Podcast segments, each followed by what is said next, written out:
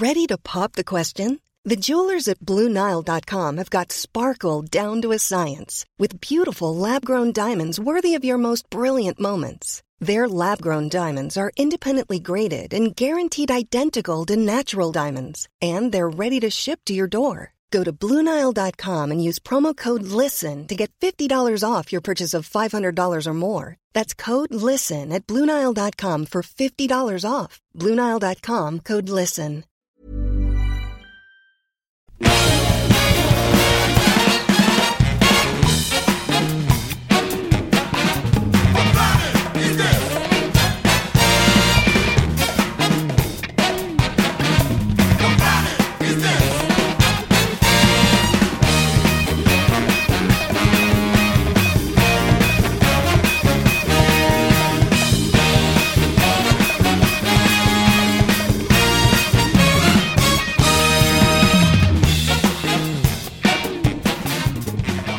Bonjour à tous et bienvenue dans ce nouvel épisode de Capture Mag, le podcast. C'est l'épisode euh, 36, première partie sur Sam Raimi.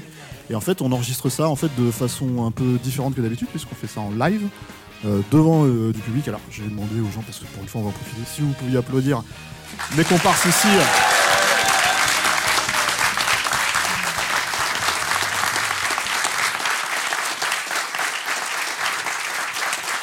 Merci, merci.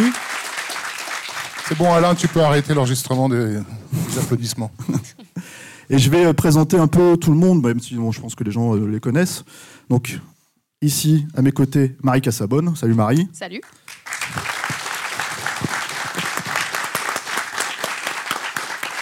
À ses côtés, Rafik Djoumi. Voilà.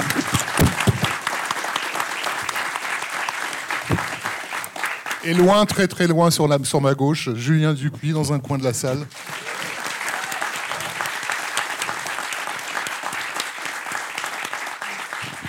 Est-ce qu'on l'a délibérément sorti du cadre Qui se sent Ça. infecté, Julien, donc par mesure de sécurité. Je suis un Il, deadite. euh, Il nous, pré- Voilà. il nous protège. Donc, messieurs, on va, parler, on va parler de Sam Raimi, parce que c'est un peu ce qu'on a promis depuis un moment euh, à nos auditeurs. Euh, et puis en fait, moi, je vais lancer, euh, je vais lancer Rafik sur les débuts parce qu'il faut aller vite. Il faut, euh, comment dire, expliquer comment il est né, c'est quoi son signe astrologique, euh, pourquoi il s'est lancé dans le cinéma, euh, etc., etc. Rafik, regarde, regarde l'écran. Tu peux, tu peux. euh, Non, non, mais toutes va, les infos sont là. J'ai eu le temps de relire euh, mes notes. Euh, bah, écoute, euh, on va faire bref euh, sur, sur son enfance. Euh, en fait, il y a deux- événements vraiment euh, importants à noter. Donc, il est né en, en 1959, Sam Raimi, dans le Michigan. Euh, donc, ça, il vient d'une famille, euh, une, famille juive de, commerçants, on va dire assez euh, Enfin, ce que nous on appellerait un peu de droite, quoi, en France, mais pas méchamment, quoi. Il a, il a originalement, il a trois frères. Et une sœur. Et en fait, voilà, le premier événement d'importance, je pense, dans sa vie, ça va être la perte de son grand frère Sander, qui à 15 ans euh, se noie, euh, parce que dans le Michigan, on se baigne beaucoup.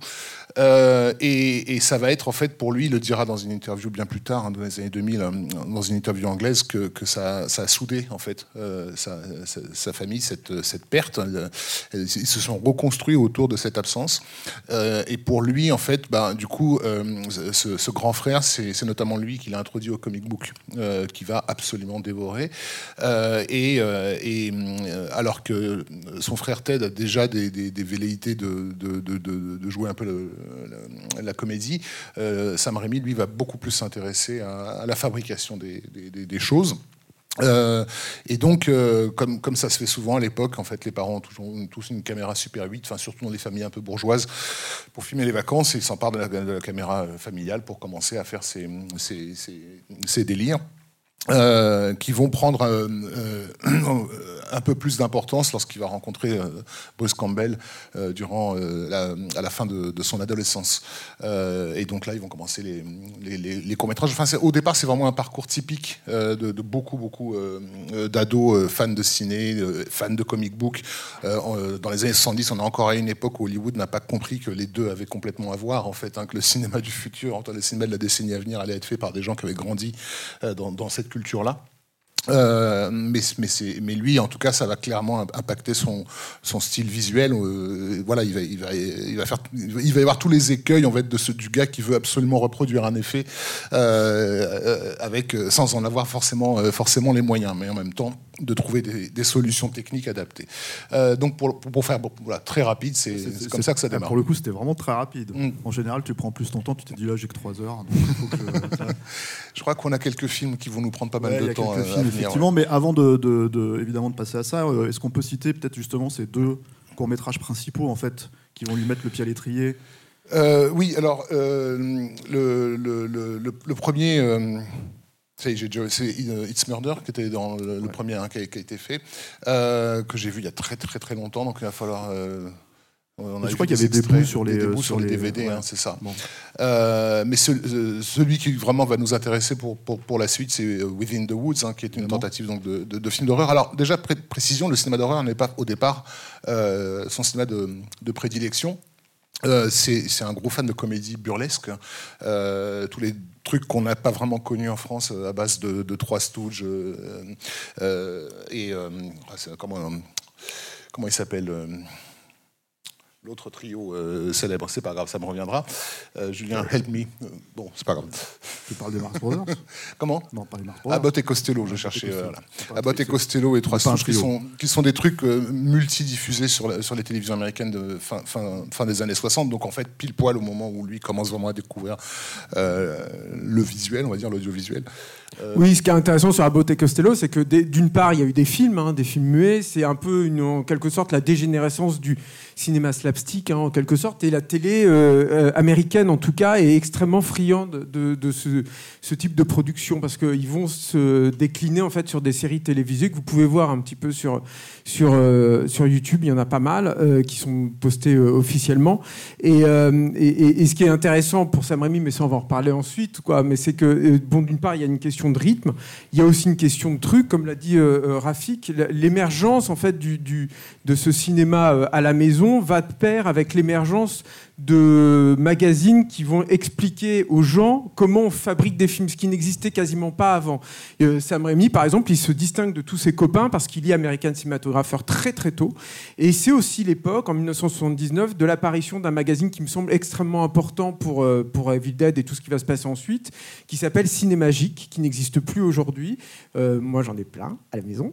Et en fait, c'était génial Cinémagique parce que c'était en fait un do-it-yourself effet spécial c'est-à-dire qu'on vous apprenait euh, les trucages, la perspective forcée, comment tu peux faire une armature image par image facilement et tout. Et lui, il lisait en fait tout ça et ça l'intéressait. Et le truc auquel il était extrêmement sensible aussi sur les trois souches, c'était le travail sur le son.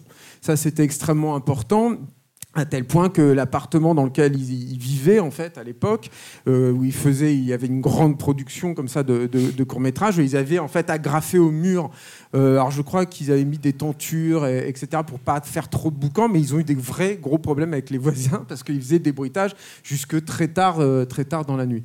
Et effectivement, il a fait It's Murder, mais il a fait aussi un, court métrage qui me semble important aussi pour à bien avant, bien avant en fait le, court métrage qui va être séminal en fait pour Evil Dead, mais ça je vais en reparler tout à l'heure, qui s'appelle Clockwork, qui était déjà sa première euh, tentative de faire un, cinéma un petit, peu, euh, un, petit peu horrifique et qui euh, frôlait sur la question de la démence. Il faut peut-être préciser qu'à cette époque-là, il y a déjà en fait le trio, voire formateur en fait, c'est-à-dire qu'il y a déjà Bruce Campbell dans la boucle il y a déjà Robert Tapper dans la boucle. Tapper, Robert Tapper, arrivé un tout petit peu plus tard. En fait, c'est un ami de Ivan. Il est un peu plus âgé en fait de, de, Sam Raimi. Lui, fait l'un des frères de, un des, le grand frère en fait, celui qui va devenir médecin, dont on va parler notamment beaucoup sur Darkman et après sur les sur les Spider-Man dans les, dans les prochains épisodes. Mais euh, mais euh, et lui, il fait des études en fait de, financier en fait hein, euh, principalement. donc pour pour voilà pour travailler avec de l'argent, faire de l'argent. Et en fait, euh, moi j'avais cru comprendre, mais vous allez peut-être me corriger, que l'idée en fait de se lancer dans le cinéma d'horreur aussi, c'était en fait un genre euh, populaire pour vendre des tickets. Et en fait, en l'occurrence, les courts métrages en question il est diffusé à l'école et en fait faisait des soirées de lancement Mhm. en fait en, en demandant aux gens de Euh, payer pour Il y venir a, les voir. aussi, quoi. ouais, il y a aussi une question effectivement de distribution euh, qui rentre en jeu, puisque bah, depuis la fin des, des années 60, euh, on est passé par la mode des, des- des drive-in qui, qui existent encore à la fin des années 70, euh, qui, euh, voilà, pour un public généralement de, de jeunes, d'ados, etc., qui sont friands de ce genre de, de- de programme. On connaît évidemment tous un, un Roger Corman qui a basi- bâti sa carrière là-dessus. Et et- et il y a aussi des possibilités de- de- de- d'avoir des retours sur investissement assez rapides, ce qui sera d'ailleurs euh, crucial pour le financement de, de, d'Evil Dead. Mais ça, on y, on, on y reviendra. Bon, on va y revenir très Mais rapidement. On au-delà du goût du public, il y a aussi tout simplement la, la facilité à trouver la- le, le système de, distribution. Et d'ailleurs, le, le début de carrière de Rémi bénéficiera d'une nouveauté à ce niveau-là, dont on reparlera. En, fait, ce qui se passe, c'est que euh, euh, ces courts-métrages sont déjà en quelque sorte autofinancés. C'est-à-dire que l'université qui fréquente euh, a- offre la possibilité aux étudiants de louer une salle pour très très peu d'argent. Et donc, en installant un projecteur euh, Super 8, ils peuvent euh, organiser des projections. C'est d'ailleurs à cette occasion que Sam Raimi euh, rencontre Tom Sullivan, qui va s'occuper euh, un peu, on va dire accidentellement, mais je vous en parlerai tout à l'heure, des effets spéciaux de, d'Evil Dead. Et, Tom Sullivan, à l'origine, lui, n'est pas du tout dans les versés pour le coup dans les effets spéciaux. Il ne connaît, pas il connaît pas énormément de choses là-dedans.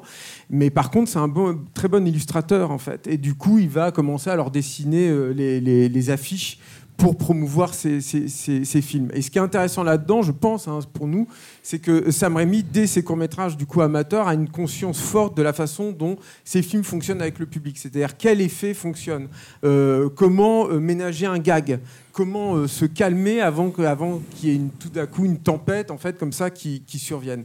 Et eux, initialement, ils veulent quand bien même ils voient en fait qu'il y a Halloween qui commence à, à- à- à fonctionner très fort, on vous en a parlé, mais Halloween c'était quelque part une, presque un proto Evil Dead, c'est-à-dire que c'était pas dans Le- les le extrêmes film de d'Evil Dead, mais le film de John Carpenter, évidemment, c'était pas un, c'était pas un, c'était pas un film amateur euh, qui allait être distribué ensuite, mais c'était quand même un, un budget absolument minuscule qui avait euh, remporté un succès absolument tonitruant. Et puis les années 70, il y en avait régulièrement. C'est-à-dire que Sam Raimi, c'est aussi quelqu'un qui a vu La colline à des yeux de, de Wes Craven. Euh, Il y aura un hommage à ce film dans, dans, dans, Evil Dead. C'était extrêmement euh, documenté. Je sais pas si j'ai besoin de revenir là-dessus du coup, mais bon bref. Et il y a, comme ça, il y a, y a un marché en fait qui est en train de se créer. Eux, malgré tout, avant de se lancer dans Within the Woods, avant de se lancer du coup dans Evil Dead, ils veulent faire une comédie. C'est-à-dire qu'ils veulent faire du cinéma, mais ils veulent faire une comédie.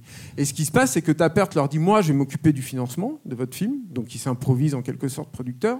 Et Tapert fait ce que tous les bons producteurs devraient faire. Il va voir un exploitant de cinéma euh, dans, dans le Michigan. Il va en voir plusieurs même. Et les mecs, à chaque fois, ils lui disent non, mais il faut pas faire de comédie. Il faut faire du cinéma d'horreur. C'est ça qui marche. Et c'est comme ça que vous allez pouvoir vous, faire des pépettes, en fait. Il y a un, exploitant qui leur dira même euh, recouvrez l'écran de, sang, ce qui était une expression pour lui, mais du coup, ils vont le faire littéralement dans Evil Dead.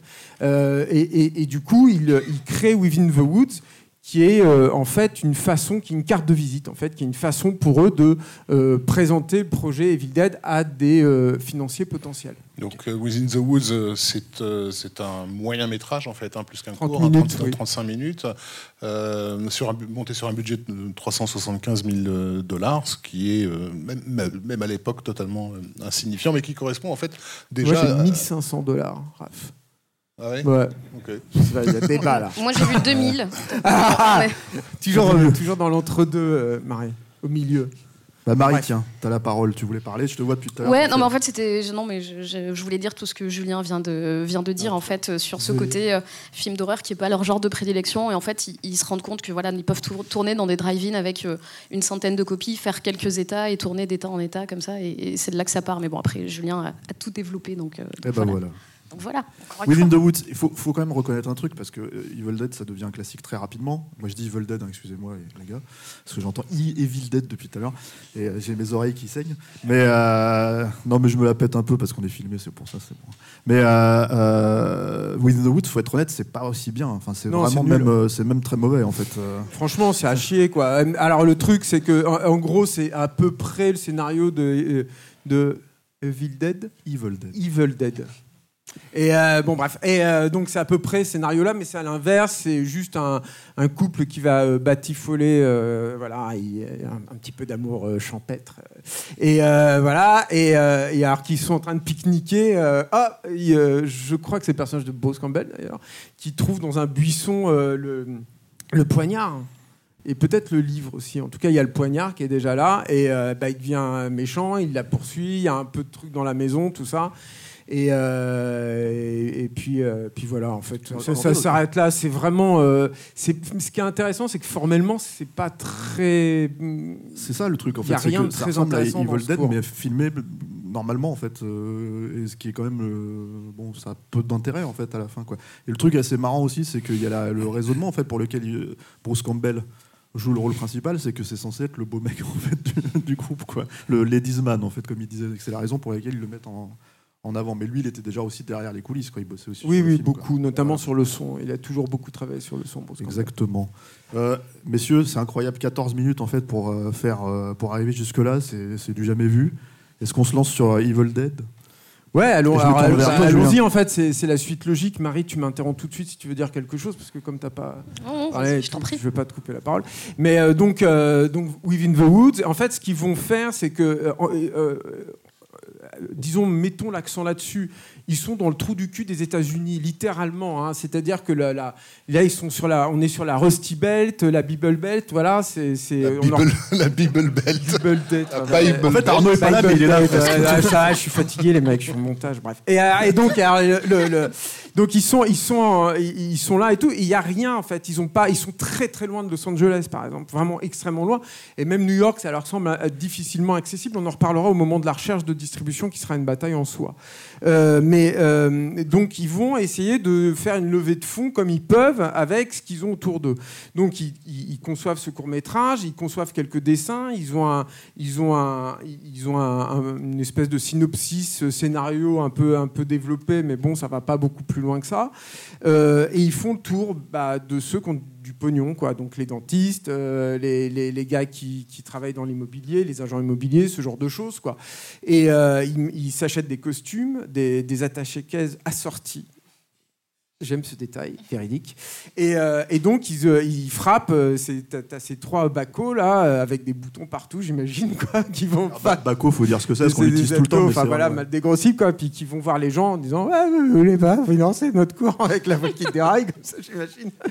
Bref, mais euh, bon, et, euh, et donc, ils, bah, ils se mangent beaucoup, beaucoup de râteaux, hein, quand même. hein. Il faut, faut, faut souligner le- le- le- la pugnacité des mecs. Ça n'a pas été aussi, aussi simple que ça, mais en gros, ce qu'ils racontent, enfin, c'est ta perte surtout qui raconte ça, c'est qu'à partir du moment où ils arrivaient à rentrer chez les gens, et à installer le projecteur Super 8, c'est- bon, ils ressortaient avec un peu d'argent. quoi. Ils sortaient avec un petit peu de, de, de- pognon dans la besace. Il y a, il y a un- une première levée de fonds qui n'est pas euh, négligeable hein, quand même, qui, qui parviennent à, à effectuer, qui est autour de 350 000 euh, dollars. Alors là, c'est pareil, je ne sais pas quel chiffre vous avez, vous, mais euh, les chiffres sont très euh, variables en fait sur le, le coût exact de- de- du film.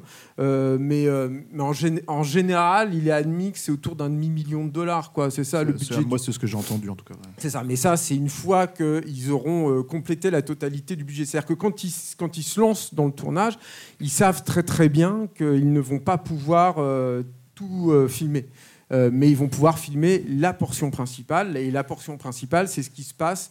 euh, c'est en gros, disons, la première moitié, deux premiers tiers du film, quand il y a encore des comédiens, quand on, est encore entre le dedans et l'extérieur de la, euh, petite cabane et que ben, tout, commence à se mettre en branle.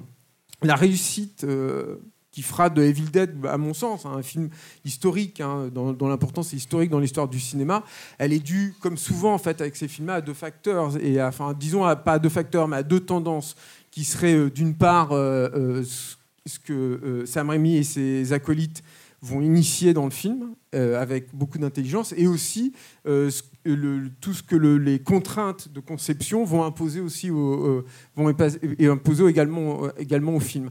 Euh, donc je ne sais pas trop par où commencer là-dessus, mais, disons que sur les contraintes, je parlais tout à l'heure du fait qu'ils voulaient faire une comédie. Il y a aussi un truc où je pense qu'ils se sont tous dit, mais en fait, c'est plus logique le cinéma d'horreur. C'est-à-dire que la comédie a besoin d'avoir un petit glacis, un petit peu de pognon en fait. Sinon, c'est pas, c'est triste en fait. C'est glauque, c'est anxiogène. La comédie ne doit pas être anxiogène. Elle a aussi besoin de comédiens, euh, ce qui, euh, ce qui n'est pas forcément le cas de la plupart du, avec, ou avec... casting. Si on accepte Bruce Campbell, qui, qui, qui, comme par hasard sera celui dont, dont la carrière va, va exister. Et euh, donc, et, ça, ça va, ça va être extrêmement présent en fait dans, dans Evil Dead. C'est-à-dire que le, le le, contexte en fait de tournage et, les, conditions de tournage vont, nourrir l'ambiance et le résultat final. La cabane, il faut savoir qu'à la base, c'est un truc ouvert aux quatre vents. Euh, il n'y a pas de porte, il n'y a pas de fenêtre, euh, il n'y a pas d'eau, il n'y a pas d'électricité, donc il n'y a pas de toilette. On va faire pipi euh, derrière le buisson. Quoi. Enfin, faut imaginer les conditions de tournage quand tu tournes de nuit et qu'il fait, qui fait froid, quoi. et que tu as du truc en latex sur la tronche. C'est pas rigolo, quoi. Euh, et euh, donc eux, ils vont, avoir cette maison pour pas très cher. Il va falloir qu'ils la nettoient parce que ça sert de, pour le coup de toilette à tous les bovins du coin. Donc il y a des bouses partout. Enfin, vous imaginez le truc, ça ne devrait vraiment pas être rigolo euh, tous les jours. Donc ils vont faire, euh, ils vont faire en sorte qu'il y ait électricité, mais il n'y aura jamais l'eau courante en fait. Euh, et ça, c'est important aussi pour ce qui va se passer pour les, maquillages plus tard. et, et, la cheminée, c'est eux également qui l'a, qui l'a créé. Et c'est la cheminée qui va leur permettre en fait de se réchauffer. En dehors des lampes qui chauffent beaucoup à cette époque-là, il faut beaucoup de lampes pour tourner en Super 16. Parce que le film est aussi finalement tourné en Super 16. Il tente de gonfler du Super 8 en 35 mm pour l'exploitation. Ça rate, on aurait pu s'en douter. Je ne sais pas si vous avez déjà fait du Super 8, peut-être pas, mais le Super 8, c'est quand même une toute petite pellicule, donc gonfler en 35, c'est dégueulasse. quoi. Donc ils vont le faire en, Super 16, et finalement, la quasi-totalité du budget va passer dans la pellicule. Euh, c'est très cher, le Super 16, encore malgré tout, pour une petite production comme ça, il faut le faire développer. Et, euh, en plus, euh, Sam Raimi est déjà quelqu'un qui, à l'époque, tourne beaucoup et fait énormément, énormément de prises en fait. Ça, ça va être une constance en fait dans, sa, dans toute sa carrière. Déjà sur un film comme celui-ci, il faut savoir qu'il va mettre 18 heures parfois pour préparer un plan. C'est énorme. Personne ne se permet ça sur un tournage normal. quoi. C'est un film qui s'est fait en 3 ans. Hein. Alors voilà, c'est ça le truc, c'est qu'effectivement, sur la première session de tournage, il y aura euh, euh, relativement peu de temps en fait, hein, quelques semaines, avec toute euh, la distribution qui sera là, évidemment Bruce Campbell, évidemment une grosse partie euh, de, l'équipe, mais l'équipe est vraiment tout à fait minuscule. Les conditions sont épouvantables. Certaines des actrices, vous pouvez peut-être m'aider là-dessus puisque vous avez vos ordinateurs sur les mains, mais enfin certaines des actrices vont signer sous pseudo parce qu'elles sont déjà affiliées à la, au, syndicat et le film évidemment est tourné hors syndicat. Ça aurait été impossible de tourner ça dans le, cadre et sous les contraintes des syndicats euh, euh, de, tournage américains. Euh, et le truc aussi, c'est que cette cabane n'est pas un décor de cinéma.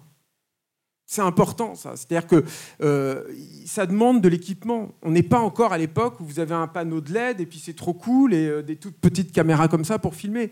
L'équipement, il est relou, quoi, à cette époque-là. Un projecteur, c'est gros les caméras, c'est relou. Donc, en fait, les choix de mise en scène vont être complètement indexés en fait par ça. Ils vont donner au film une, euh, quelque chose de, complètement claustro, en fait, malgré lui, malgré euh, ce que Sam Raimi, Sam Raimi aurait, aurait, voulu faire. en cassant un peu ça quand même, parce que justement, en fait, il y a l'idée euh, que le film est filmé de manière d'aucun film d'horreur n'a jamais été filmé à cette époque-là, quoi. En fait, oui, comme, comme Julien l'a très bien euh, situé. il y a eu le trauma euh, Halloween, hein, euh, et, donc toute la, toute la vague de films d'horreur qui a, qui a suivi. Hein, on va voir entre-temps les, les, Vendredis 13, etc., qui vont aussi cartonner, mais, mais, tout un tas de slashers qu'on a aujourd'hui complètement, complètement oubliés. Beaucoup de films, en fait, basés sur le même principe narratif du groupe de jeunes, de jeunes gens euh, qui se perdent à un endroit où ils ne devraient pas ils sont attaqués généralement plutôt par un tueur. Là, peut-être que l'éventuelle nouveauté, c'est d'invoquer euh, Lovecraft avec euh, cette histoire de, livre des morts qui serait, qui serait planqué dans cette baraque et, dont on va réveiller les forces de la, de, la forêt. Mais bon, ça ressemble plus à de l'excuse. Mais, mais, mais pour se distinguer aussi de de ces slashers de l'époque qui fonctionnent quand même beaucoup sur des séquences de, de, de, découverte progressive des lieux. Euh, voilà, tu as généralement une demi-heure où euh, soit ils passent leur temps à, traverser des, des, pièces, des pièces vides avec un briquet à la main, soit ils baisent. Euh, c'est comme ça, plus ou moins comme ça que c'est construit.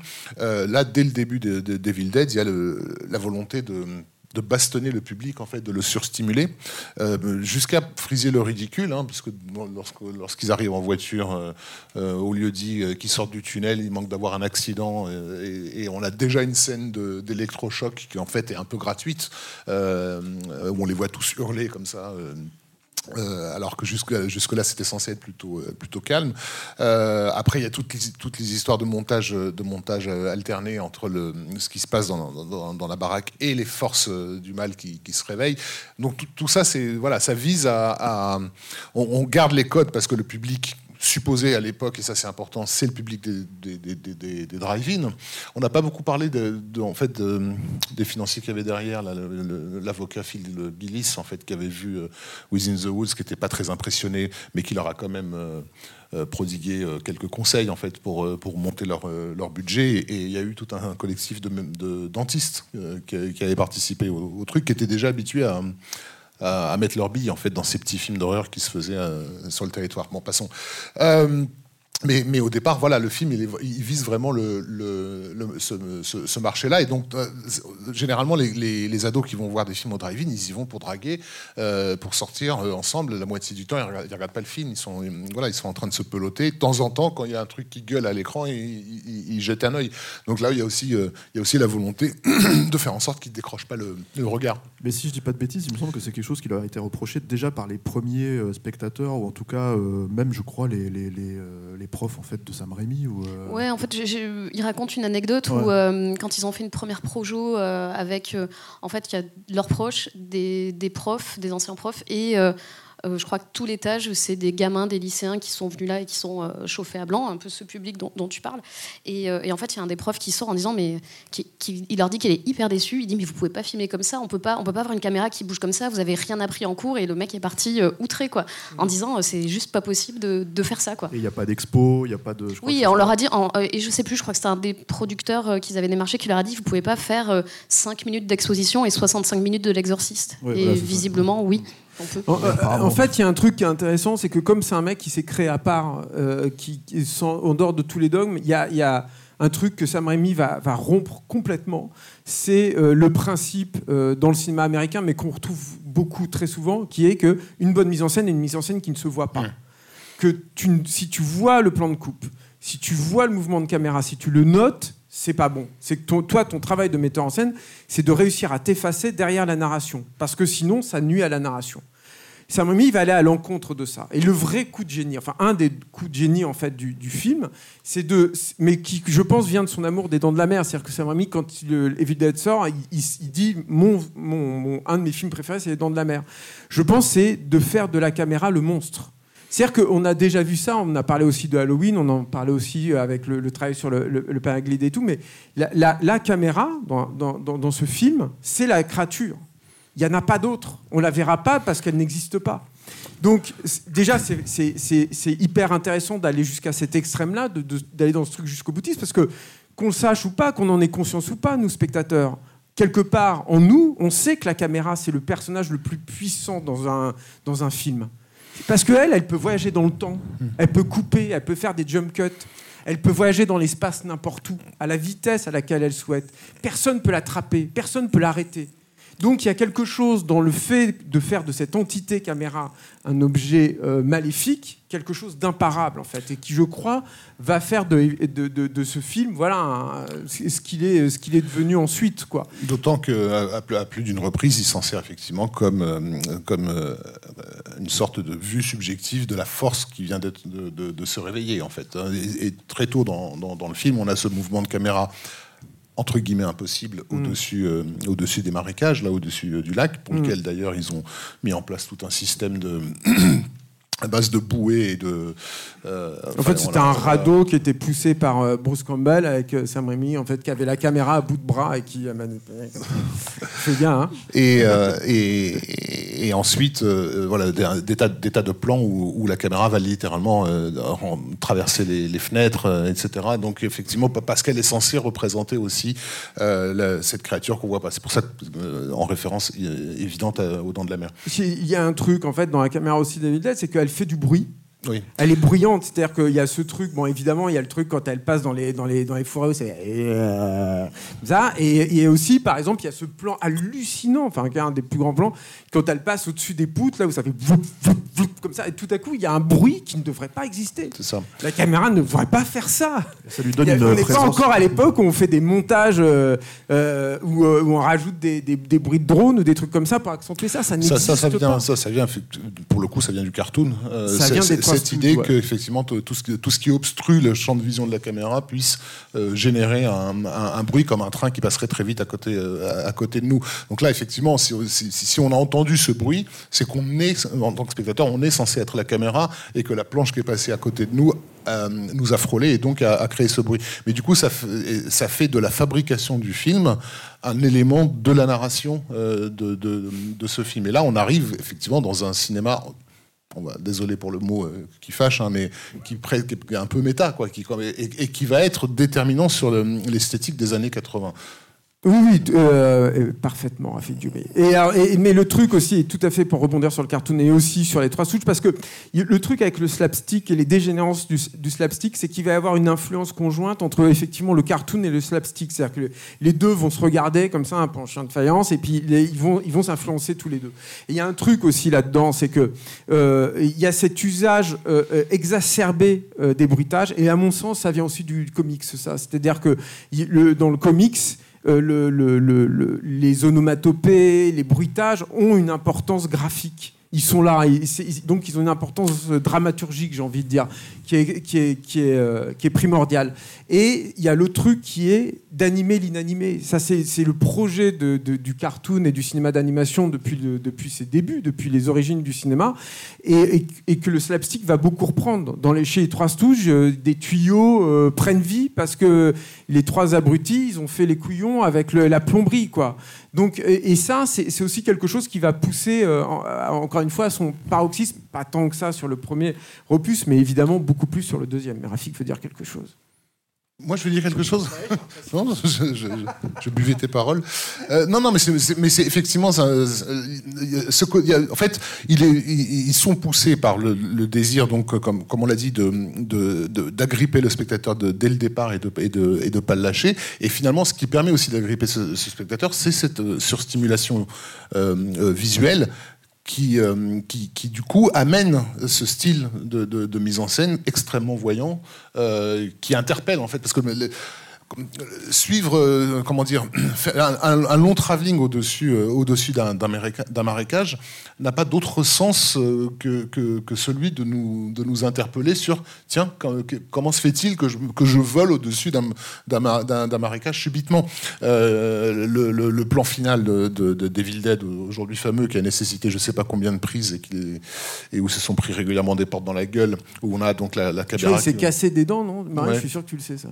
Ah, Je crois non, que non, Bruce non. Campbell, il, s'est- il- il lui a, il lui a pété deux dents, je crois, sur, temps, ce euh, plan final. En même Voilà, temps, parce il faut, faut euh, peut-être préciser comment il est un, fait. un plan. vieux souvenir du film, voilà. On, on- on- on- à la fin du film, on a la sensation qu'il a enfin survécu à cette nuit euh, euh, cauchemardesque, qui, voilà, qui va pouvoir s'en sortir vivant. Et là, la, la- la- la caméra subjective de cette force part de la forêt littéralement à toute berzingue pour aller vers la, vers la cabane et traverse toutes les pièces de la cabane pour ensuite sortir de l'autre côté en défonçant une porte. Donc euh, littéralement la porte explose sous le coup de la caméra Euh, et Bruce Campbell qui s'éloignait dans la forêt se retourne et se prend la caméra dans la gueule en, cri- en criant et, le film se termine euh, sur ce- ce plan Et ce plan a été fabriqué. avec une mobilette. Voilà, c'est Voilà. ça. Et euh, c'est le fameux principe de. Alors, ce qu'ils ont, ils ont pas breveté ça parce que c'est pas un brevet, mais ils ont nommé ça la shaky cam. En fait, Ah, gros. Kikam, c'était encore autre chose. Il y a eu la Vasicam plusieurs. et la chez Kikam. Est-ce Voilà. que tu me lances Il y a là-dessus eu la Samocam et la Ramocam. Je te lance- Alors ça, c'était un peu plus tard. Ouais, oui, oui, la Je te lance là-dessus, mais messieurs, messieurs, dames, pardon, il y a, euh, on a 18 minutes pour boucler Evil Dead. Donc voilà. Non, mais, La euh, pression ouais. est là.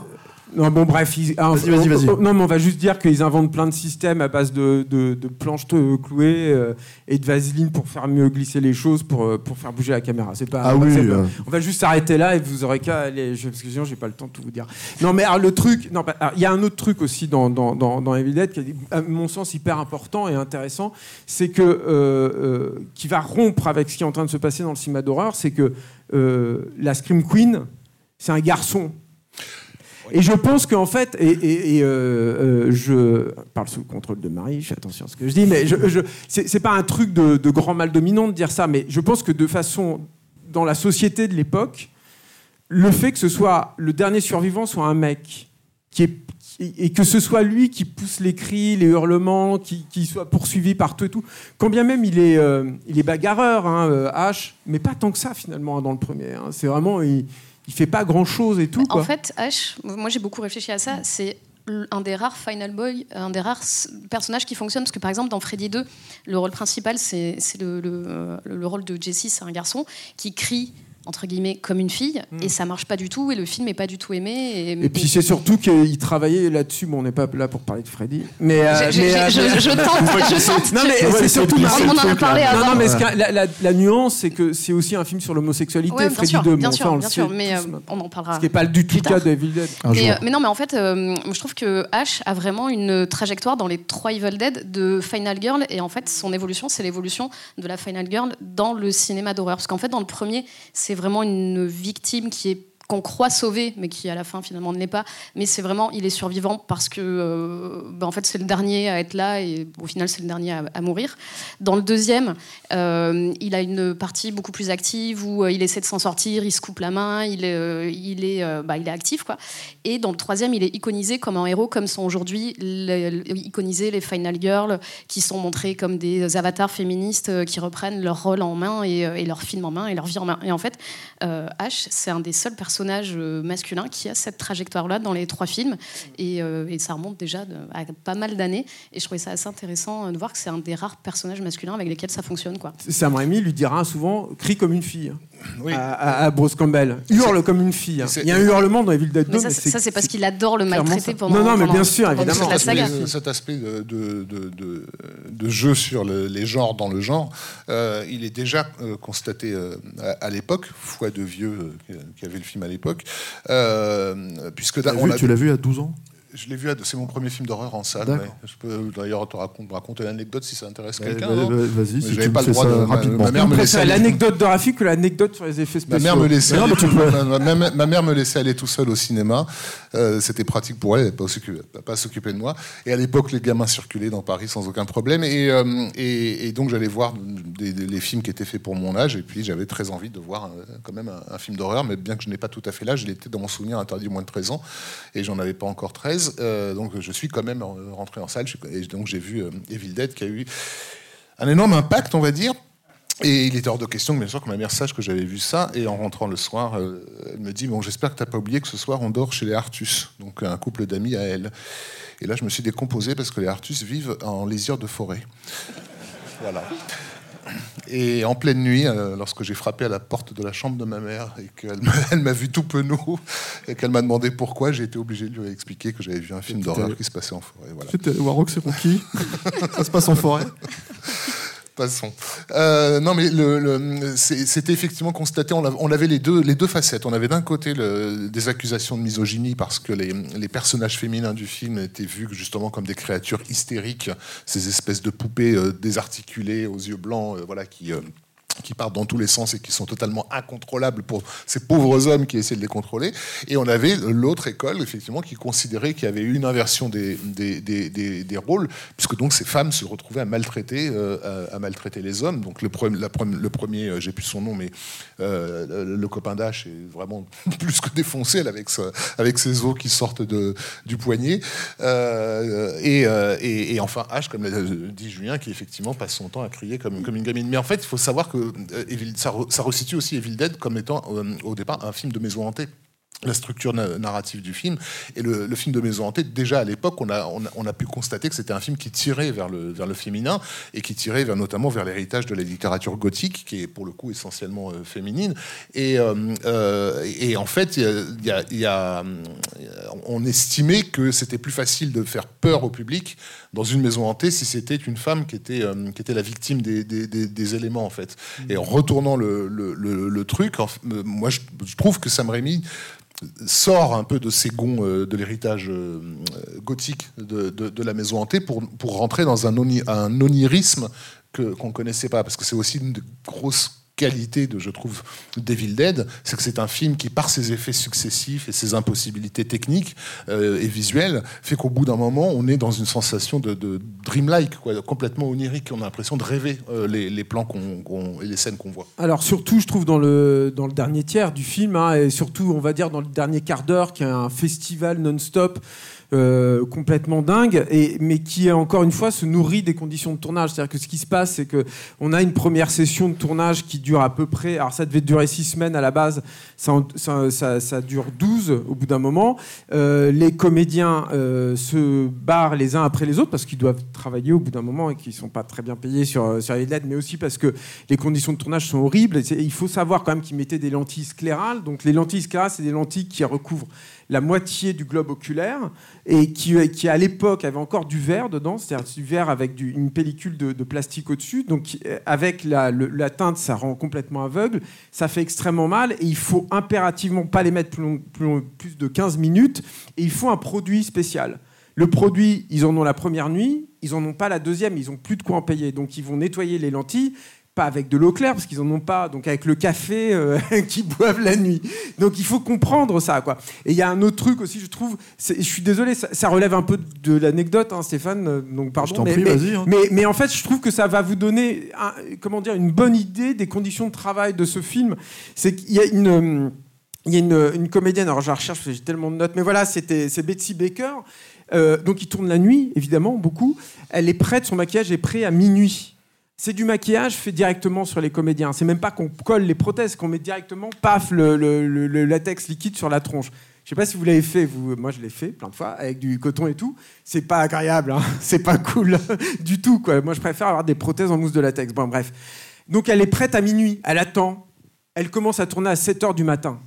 Voilà, donc c'est ça, Evil Dead. Il faut comprendre. Les, voilà. conditions de tournage sont folles. Ils disent que quand elle attendait, euh, elle avait froid et qu'ils se mettaient tous à côté d'elle pour lui tenir chaud, Pour tellement tenir ils chaud, ont littéralement exactement. rien. Il n'y a pas de salle d'attente, il n'y a pas de caravane avec, euh, avec du chauffage ou quoi pour, pour attendre pendant que, que tu attends de tourner ta scène. Quand tu attends, tu attends assis sur un tronc d'arbre avec euh, ton manteau et tu littéralement rien d'autre. Même dans la cabane, il fait pas chaud, euh, même si le matériel euh, fait un peu de chaleur et tout, mais il fait pas chaud parce qu'ils ont enlevé toutes les fenêtres, pour, euh, enfin toutes les vitres des, des fenêtres pour éviter qu'il des reflets et tout. Et parfois, dans le film, on voit euh, la petite fumée qui sort de, la bouche des acteurs parce qu'ils ont, ils ont vraiment, vraiment très froid. Quoi. Et, en fait, ce qu'il faut comprendre aussi, du coup, c'est que cette maison euh, est une construction euh, cinématographique. Il n'y a pas, il n'y a pas de, cave dans la maison. Et il y a certaines pièces qui manquent. Donc, ce qui va se passer, c'est que c'est un film puzzle. C'est un film donc, qui a une première session de tournage de, de, 12 semaines, mais qui après va se tourner pendant des mois et des mois dans la cave de la, famille de, Robert Tappert. Là, ils ont une ferme. Et, et, eux dans la cave de la famille de, Sam Raimi. Donc il y y a, une démultiplication comme ça de lieux de tournage qui, je pense, euh, contribue à brouiller les cartes et à redéfinir à mesure que le film progresse la géographie, la topographie des lieux. C'est-à-dire que c'est des choses dont on n'est pas. On peut faire un, relevé, il y en a plein des faux raccords dans, le film et tout, mais, en fait, il y a malgré tout, je pense, dans, dans le fait que cet espace soit euh, dans une espèce de truc mouvant en permanence, quelque chose qui trouble, qui dérange, qui gêne. Euh, et ensuite, il y a quand même un peu, il faut comme je parle un tout petit peu du travail de Tom Sullivan et notamment de son travail sur la fin, c'est que Initialement, euh, le, projet pour la fin, c'est qu'il y a ce collier hyper moche là, avec l'espèce de, petite loupe, qui doit servir en fait à brûler le livre parce que euh, le, le, soleil arrive, il y a un rayon de soleil qui arrive, et puis euh, avec la petite loupe, H, il brûle le livre comme ça. Bon, heureusement qu'ils n'ont pas fait ça, ça aurait été complètement couillon. Quoique, tu sais pas, avec la mise en scène de, de Sam Raimi, ça aurait pu être génial. Et, et, et Sam Raimi, lui, veut que les zombies se dégonflent comme des ballons avec la fumée, ça fait comme ça. Bon. Et, euh, euh, euh, Tom Sullivan, lui, comme je l'ai dit tout à l'heure, c'est un mec qui s'improvise maquilleur. Hein. Le mec, il sait même pas que l'alginate existe, donc il fait des moulages au plâtre de ses comédiens, et après, il coupe la peau, enfin pas la peau, heureusement, mais les sourcils et les cheveux au cutter, parce qu'il a oublié de mettre suffisamment de vaseline. C'est ça aussi, hein, le, film. Mais par contre, le mec, il, adore Ray Harryhausen, et il adore George Pal qui sont les deux grands euh, euh, défenseurs, on va dire, de l'animation image par image euh, aux États-Unis, en tout cas sur cette, cette génération-là. Et, et, il va commencer pour la fin à essayer de convaincre Sam Raimi et euh, avec euh, Burton Pierce, qui est un mec qui vient pour l'aider sur les effets spéciaux euh, optiques, qui est un gars qui travaille dans un labo pour, pour tirer les, les pellicules Super 8. Hein. Bon, c'est pas non plus un, un cador, mais voilà, il connaît un tout petit peu plus les émulsions, des trucs comme ça. Et donc, ils doivent travailler ensemble. Euh, et Tom Sullivan dit à Sam Raimi, il dit mais il faut qu'on fasse de l'image par image pour la fin parce que lui sa référence c'est euh, la, machine à voyager dans le temps de George Pal justement où à la fin euh, le héros va dans sa machine, il y a les Morlocks qui arrivent, ils font comme ça et, il met un coup, il y a un Morlock qui est assommé contre la paroi et quand il est dans sa machine il regarde le Morlock comme ça, c'est trop bien, j'adore cette scène et le Morlock se décompose jusqu'à devenir un, un squelette et puis le squelette s'envole. De la même façon, en fait, ce qui est super dans l'idée de, Tom Sullivan, je trouve, c'est que cette idée de, créer les décompositions euh, euh, en image par image joue est, est complètement cohérent dans, le- contexte du film, surtout à ce moment-là. C'est-à-dire que euh, euh, il y a- il un, gars souvent que- qu'a sorti Bruce Campbell qui disait 24 images par seconde, c'est pas la norme chez Sam Raimi. Et c'est vrai. C'est-à-dire que c'est quelqu'un, il n'y a pas de, il- il- très souvent c'est en accéléré, c'est au ralenti. Il joue tout le temps, tout le temps euh, avec les vitesses de caméra, qui vient encore du cartoon, qui vient aussi avec cette volonté de rendre la caméra un- une entité vivante, etc. Et donc voilà, donc il y a déjà il y a ça, et il y a l'autre truc, c'est que Burton Pierce, lui, il dit à, à Sam Raimi, à Tom Sullivan, il leur dit non mais c'est de la merde, l'image par image, c'est dépassé, faut arrêter, faut pas faire ça. Donc les mecs se foutent sur la gueule, apparemment pendant un dîner, la nuit et tout, devant Sam Raimi qui est en train d'assister, et finalement ils, ont, ils, vont, ils, vont, euh, ils vont faire des plans composites, ce qui ne se fait pas du tout à l'époque, ce qui est extrêmement moderne en fait comme façon d'apprendre, ou par exemple je, je pense que vous avez tous le, le plan en tête. En fait, il y a ce plan avec le visage qui se décompose et tout. Donc, il y a une première passe qui est tournée avec la, gueule en, pâte à modeler. Enfin, c'est de la terre glaise plutôt. Et on anime pour la, décomposer avec un crâne en dessous. Et les cheveux qui sont autour, par contre, c'est euh, des, des- cheveux tournés en vitesse normale, euh, et on, euh, accrochés à des filaments, et puis on les tire comme ça pour les faire tomber. Il y a un truc en fait du coup là-dedans dans le comment dire dans le dans le choc des techniques qui vend l'effet. Et de toute façon, on est à un tel stade à ce moment-là de, de frénésie. On a effectivement la vitesse normale n'existe tellement plus que euh, je trouve que Evil Dead te vend mieux euh, l'image par image que je sais pas moi Golden Child par exemple alors qu'il y avait des super trucs avec de la go motion et tout. Voilà, partout. faut préciser que pour le public qui va découvrir Evil Dead, c'est essentiellement en 82. euh, Il y a eu un précédent l'année d'avant avec le, le final des Aventuriers de l'Arche perdue, qui était une, une autre technique, hein, qui était euh, pour le coup de où on faisait fondre des, des, des, cré- des Il créations. y en a trois, euh, ouais. il y a une tête qui explose voilà. comme dans Scanner et il y a effectivement une tête en, en gélatine qui, qui, qui fond voilà, et, et donc là c'est une accélération de, de film plutôt que de, que de l'image par image. Mais l'image par image, elle s'in- elle s'inscrit justement dans ce caractère euh, onirique de, de- de- de la dernière partie du film, qui devient pour le coup un, un véritable euh, bah, festival de, de- de technicité, c'est-à-dire qu'il n'y a plus grand-chose à raconter au bout d'un moment quand, lorsque H se retrouve finalement tout seul contre une, contre une force. Quoi. Euh, et et- et c'est là où, euh, où le, le montage déjà va, va, va prendre le relais. Enfin, je pense par exemple à, à cette séquence où effectivement il essaie de se barricader et donc à chaque fois qu'il réalise qu'il y, a une- il y a une porte ouverte, euh, euh, il va aller de l'autre côté de la maison. C'est là où on a ce fameux plan dont on parlait tout à l'heure au-dessus des poutres. Mais, mais si on, voilà, si on si on regarde pas le film, si on se contente d'écouter la bande son à, à ce moment-là, on a vraiment un effet euh, musical. Avec les arrêts de Dash la réflexion, le vent qui souffle, la porte qui claque, le ta ta ta ta ta ta, on arrête, on reprend, etc. Et- Et, ouais. Tout à fait. Mm. Non, fini, fini, pardon. Et donc voilà, cette construction musicale, elle, elle, elle culmine en fait avec cette espèce de, de finale grandioso euh, qui lui fait une- comme un bouillonnement. Enfin, il y a un aspect euh, dans, dans, dans l'image par image de, de, de ces décompositions. Il y a, on a l'impression que ça mousse, euh, comme si voilà, le, Il y a de la mousse. trop plein d'énergie et qui plus est, il y a de la mousse. Je crois même qu'il y a de la purée, non Il y a de la- du porridge. C'est du porridge, Ouais, c'est ça, ouais. euh, J'en avais entendu parler d'épinards aussi à l'é- à l'époque. Je ne sais pas si c'est. Oui, puis, euh, et puis des effets, encore une fois. le- le- en fait, le, truc qu'il faut bien comprendre, c'est que les effets crades. juste mon- ah, pardon, truc je rythmique, en fait. C'est qu'après, après, après avez ces terminé effets- tous les deux parce qu'il reste. euh, Après ces minutes, effets, euh, ces- cette espèce de, de montée de, de- de tension et de libération d'énergie dans l'image par image, on a encore un temps d'arrêt?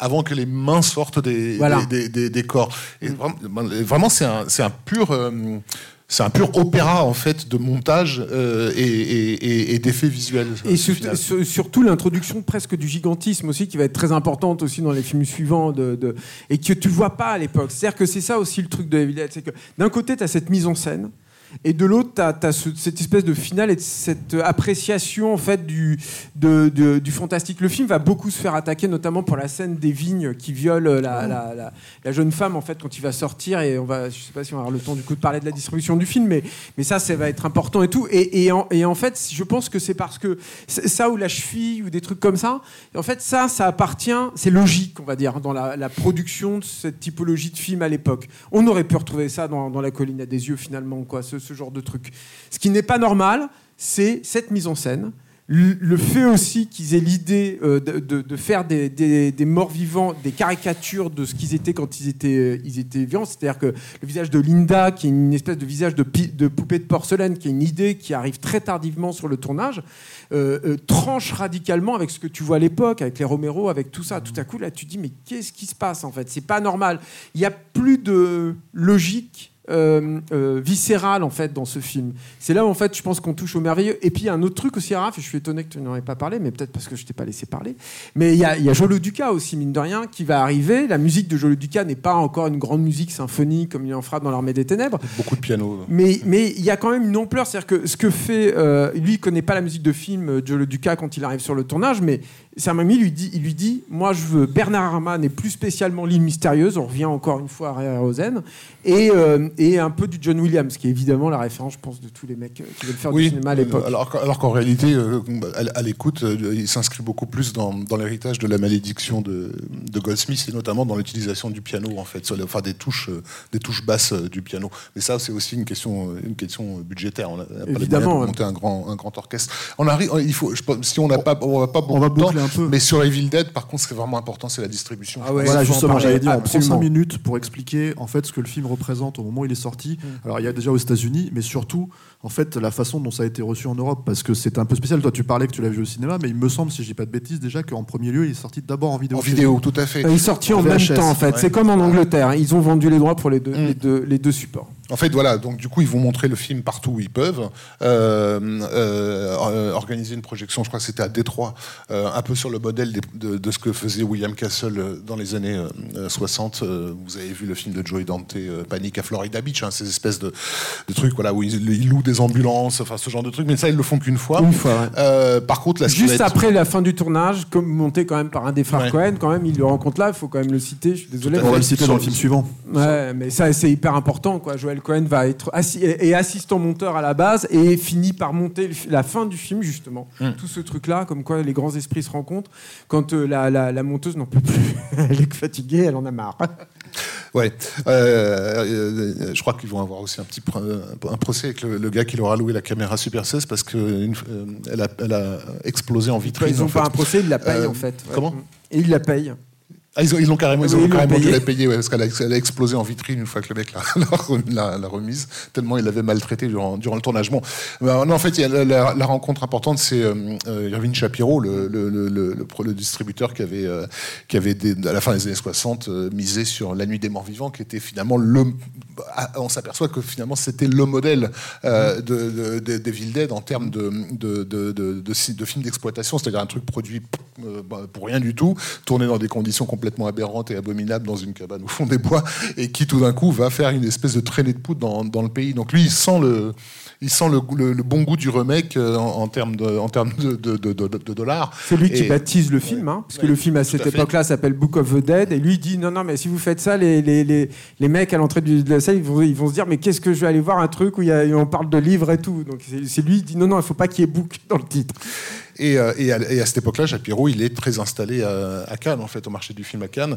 Euh, et donc, du coup, ça va faire, ça va permettre à Sam Raimi, alors qu'encore une fois, on le rappelle, c'est un film qui a été fait pour les drive-in, de, se retrouver en France. Pour nous, ça a l'air- de rien, mais pour un Américain du Michigan euh, qui fait son premier film, se retrouver dans un pays étranger, en plus auréolé du prestige qu'est la France à, Cannes, c'est quand même un truc un peu, un peu trauma. Je crois que c'est des gars de Starfix qui à l'époque racontaient qu'il avait, il avait, l'avait croisé avec son sac à dos dans lequel il avait ses bobines, euh, parce qu'il trouvait pas où était la salle qu'on avait avait louée pour son film.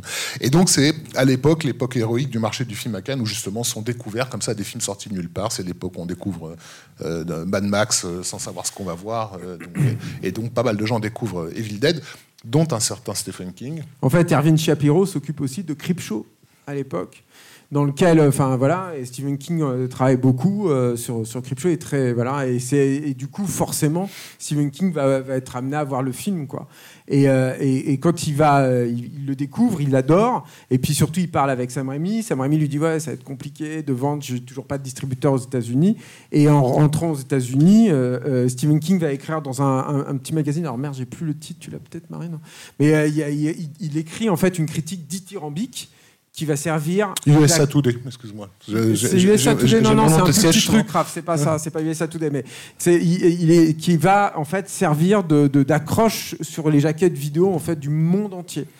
Et aussi un peu sur le- la promotion en, en- en salle. Et c'est, je pense aussi, c'est un des, une des raisons du succès du, du film en fait dans les vidéoclubs. C'est-à-dire Stephen King à l'époque, mais il est en train d'exploser, mais dans tous les coins. Quoi. C'est énorme. Il y a aussi la répute du film, c'est-à-dire que en fait, il fait partie de ce qu'on appelait euh, les vidéos Vidéo nasties. Voilà. Alors ça c'est Angleterre. ouais, ça c'est plus en Angleterre qu'effectivement il va, il Angleterre, va, il effectivement, va mais être tout ça, se, ça ouais. se répercute en fait chez les fans de gore, non? Euh, parce que donc, ben, pour tous ceux qui n'ont pas vécu cette époque-là, effectivement, l'arrivée de- de- du marché vidéo au départ n'était pas du tout réglementé. Donc, ça sortait tout et n'importe quoi. Les films qui étaient interdits par, par les gouvernements, comme en France, euh, par exemple, des films comme euh, Zombie ou Massacre à tronçonneuse euh, n'avaient pas pu sortir en salle, n'avaient pas de visa d'exploitation Ouais, et sortaient euh, quand même en, en- en vidéo. Donc, on a, en fait, le marché vidéo avait très vite eu la réputation que qu'Internet a pu avoir à la fin des années 90. Quoi. C'était, euh, c'était les bas-fonds, euh, là où on, a- on avait cultivé le pire. Quoi. Et évidemment, c'est ce qui rendait aussi la chose un peu excitante et rock'n'roll. Euh, et donc, bah oui, du coup, les- les- euh, en Angleterre, il y a eu ce mouvement qui a été très violemment condamné par les institutions, qui étaient les vidéonasties, parce que tout d'un coup, le marché vidéo permettait à des films horribles d'atteindre la jeunesse, sans que les parents puissent voir ce que les gamins découvraient. Et il y a un chiffre- très, très Ouais. souvent cité comme... voilà. Bah oui, parce qu'il y a un chiffre qui est parlant, je trouve. C'est que la première année d'exploitation juste en Angleterre, ils vendent 50 000 copies de la VHS des villes. Ils la vendent. C'est pas qu'elle est dans les magasins de location, il faut rajouter ça en plus. Ils vendent 50 000 copies. Je sais Et- pas si vous vous rendez compte, c'est cher une VHS à À l'époque. l'époque, c'est monstrueusement cher. Et surtout, Je les- crois que quand- c'est la, la- la VHS la plus volée dans les vidéoclubs aussi. Aussi, exactement, t'as raison. Et, et- et alors, le truc, c'est que ça, les, les- les mecs de Palace Vidéo, je crois, c'est eux qui avaient distribué le film, euh, disent ça a lancé en fait le marché de la vidéo euh, en Angleterre. En, en fait, euh, ce, ce- ce c'est pas les, les blockbusters, c'est pas Star Wars, c'est Evil Dead. Et en France, c'était Scherzo, je crois, euh, la boîte de, Oui, c'est de. Samuel Adida, hein, c'est ça ouais, en vidéo. qui, euh, qui avait, euh, qui avait chopé les Il y avait droits. Basket Case aussi. Tout à fait. Et- on- Mais voilà, mais donc ça, et, et- et- et- et du coup, bah, boucle, hein. voilà, non, mais ça, ça veut dire aussi que pour le, film, le cinéma d'horreur des années 80, d'emblée, ça inscrit le marché vidéo comme étant le- le- le- le- l'autoroute quoi du, du, du- du pognon quoi. Ouais. C'est-à-dire que c'est fini. là. Enfin, le- les drive-in vont disparaître à une vitesse euh, de, totalement dingue aux États-Unis. Et Sam Raimi est très identifié en Europe à ce stade-là. On arrive du coup là à ce qui va se passer ensuite, mais pas vraiment aux Oui, États-Unis. bah donc, oui, pardon, euh, c'est aussi important, toujours par rapport à, à- à- j'imagine, la suite de sa carrière. Donc, il a quoi? Il a 24 ans à l'époque. Euh, donc, il a vu son film à Cannes, il a vu son film donc, défendu par Stephen King. Il voit son film cartonné euh, sur, les marchés vidéo euh, du monde entier. Et enfin, il se retrouve au Festival du film fantastique de Paris en 82, euh, devant un public de 3 de combien ils sont 3000 personnes à peu près dans la salle du Grand Rex.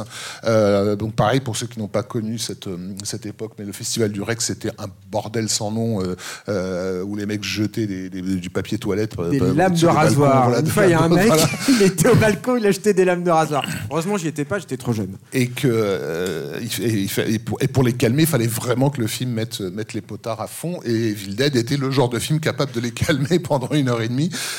Et à la fin du film, ça a été une explosion absolument délirante. Et ça, c'est un souvenir qu'il aura jamais, qu'il n'oubliera jamais de sa vie. quoi. C'est-à-dire de, de se retrouver devant une salle de 3000 personnes en furie euh, pour, pour un film qu'il a tourné avec des copains en Super 16. quoi. Et il Bon. y a ça et CJS on va passer à la suite. hein. CJS, c'est hyper que- important. Et puis, euh, et puis il est allé à Plougastel et ouais. Mais en fait, CJS, c'est hyper important. c'est, euh, c'est- Et ce soir-là, et ce soir-là au Grand Rex, il était tellement content, il était tellement devenu une rockstar qu'il a littéralement volé la meuf d'un journaliste français. Oh putain. Allez, bon. euh, Je crois que c'est le moment de. non, mais de- je crois que y a- il manque, vous avez, sorti 12 000 anecdotes qui servaient à rien et, d'autres en fait qu'on a, sur lesquelles on est Vraiment, vous êtes d'accord avec ça hein? Eh oui, ils sont d'accord, c'est moi le patron. Allez, on passe au suivant. Euh, Rafik, je me tourne vers toi. Ouais. Mort sur le grill. Alors là, par contre, ça va pas être le même succès. Non, pas, pas tout à fait. Euh, déjà, il va se passer un peu de temps. Euh, bah, et entre-temps, avec Robert Tappert, ils vont monter leur boîte euh, Renaissance Pictures, euh, qui, comme son nom l'indique, euh, voilà, c'est la, renaissance du cinéma indépendant américain. Enfin, en tout cas, on y croit. Surtout, encore une fois, maint- maintenant qu'il y a ce, euh, marché vidéo qui s'est révélé. Euh, alors, euh, donc, comme l'a dit Julien, il y avait déjà une intention de faire une comédie avant Evil Dead. Au départ, ça s'appelle XYZ Murders, ce, ce- ce projet. Et c'est et c'est euh, XYZ. Bon, XYZ. Ouais, c'est ça, XYZ Juste Murders. pour, hein, Euh, et c'est euh, euh, c'est euh, Joel Cohen qui va, qui va se charger de, de- de l'écriture, bien que, que Sam Raimi soit pas totalement convaincu de ses, euh, de ses talents de scénariste euh, euh, à, à l'époque. Euh, c'est marrant le parce qu'il ouais. y a déjà beaucoup de Sucker Proxy qu'ils écriront un peu plus tard, quoi. Dans, je Mm. trouve un- quasiment dans en même temps, il me semblait, moi, justement. C'est un peu après Sucker Proxy, c'est quand ils avaient emménagé, je crois, à Los Angeles. Bah, c'est aussi c'est tout simplement pratiquement la même histoire que, que, que Blood Simple, leur premier film, euh, 100%, mais avec un traitement évidemment très différent. Euh, donc c'est euh, ça se fait dans, dans, dans, dans un deal, puisque donc à l'époque euh, euh, il y a cette société euh, Avco Embassy euh, qui a déjà euh, euh, Carpenter dans ses dans ses cartons. Donc les, gars qui ont décidé de, euh, il y a une restructuration du pouvoir hein, dans, dans le cinéma hollywoodien au début des années 80, et notamment l'arrivée de toutes ces maisons de production, les Orion et compagnie. Quoi. Euh, et Afco Embassy fait partie de ces, de ces frondeuses, de ces maisons frondeuses qui essaient de mettre la main sur tout ce qui marche. Donc évidemment Carpenter parce qu'Halloween. Et donc évidemment Sam Raimi parce que euh, parce, par- parce qu'Evil Dead. Ça reste pour euh, ça reste néanmoins des, des, des- des hommes d'affaires et Sam Raimi n'était encore rien du tout. Il est très jeune.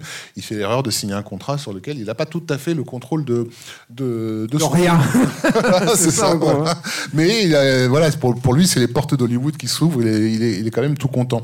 Et Il y a- Euh, il y, a pas mal d'erreurs de débutants aussi, entre guillemets d'amateurs, en fait, sur ce film-là, notamment sur la, la façon de monter le budget, si j'ai bien compris. C'est-à-dire qu'en gros, quand il a proposé un premier devis, il n'avait pas pris en compte les, justement les syndicats, Mm. en fait, et tous les. Tout, il pensait qu'il allait tourner ça comme Dead en fait dans une forêt. euh, Voilà, c'est ça, exactement. Surtout, sans- il sans pensait chauffage. avoir, euh, en fait, le plan de travail de Tappert, là où il était complètement à la main, c'est qu'il il, il pensait que bah, une journée de tournage de 8 heures, c'était une journée de tournage de 19 heures.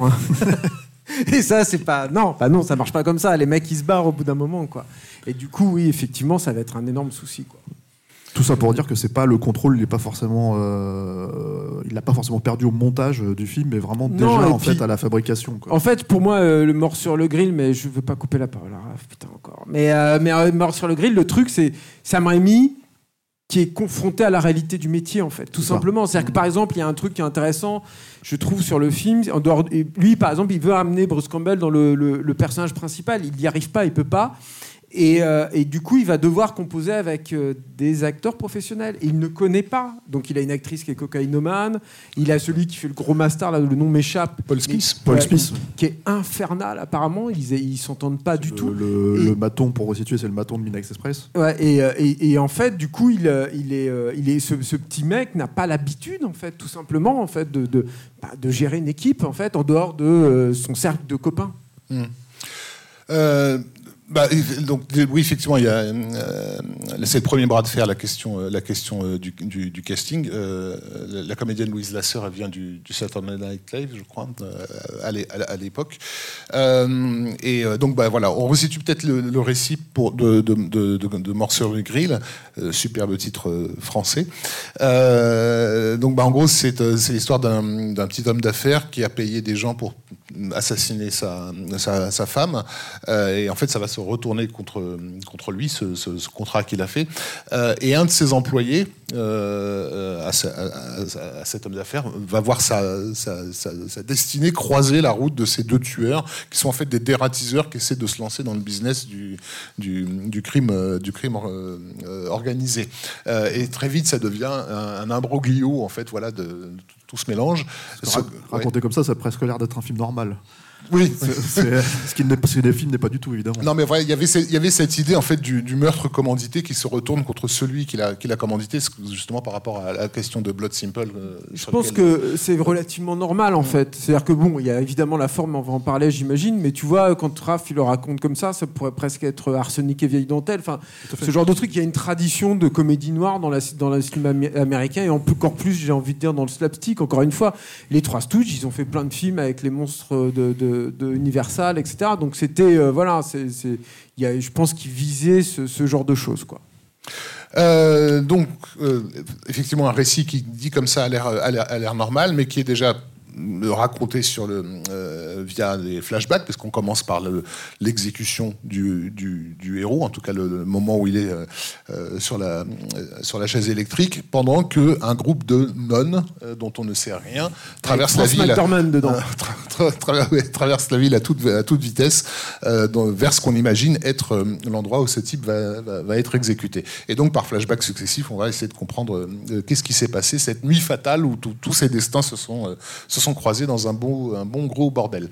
Euh, Il y a effectivement l'intention de faire un film, euh, une, co- une- une comédie, euh, une comédie burlesque qui était finalement plus contenue dans ce titre originel qui était XYZ Murder, qui est déjà un titre, entre guillemets, un titre fou, là où Crime, crime, euh, crime Wave, pardon, donc vague de crime, euh, pourrait être adapté à un, un peu, euh, un peu, un peu n'importe quoi.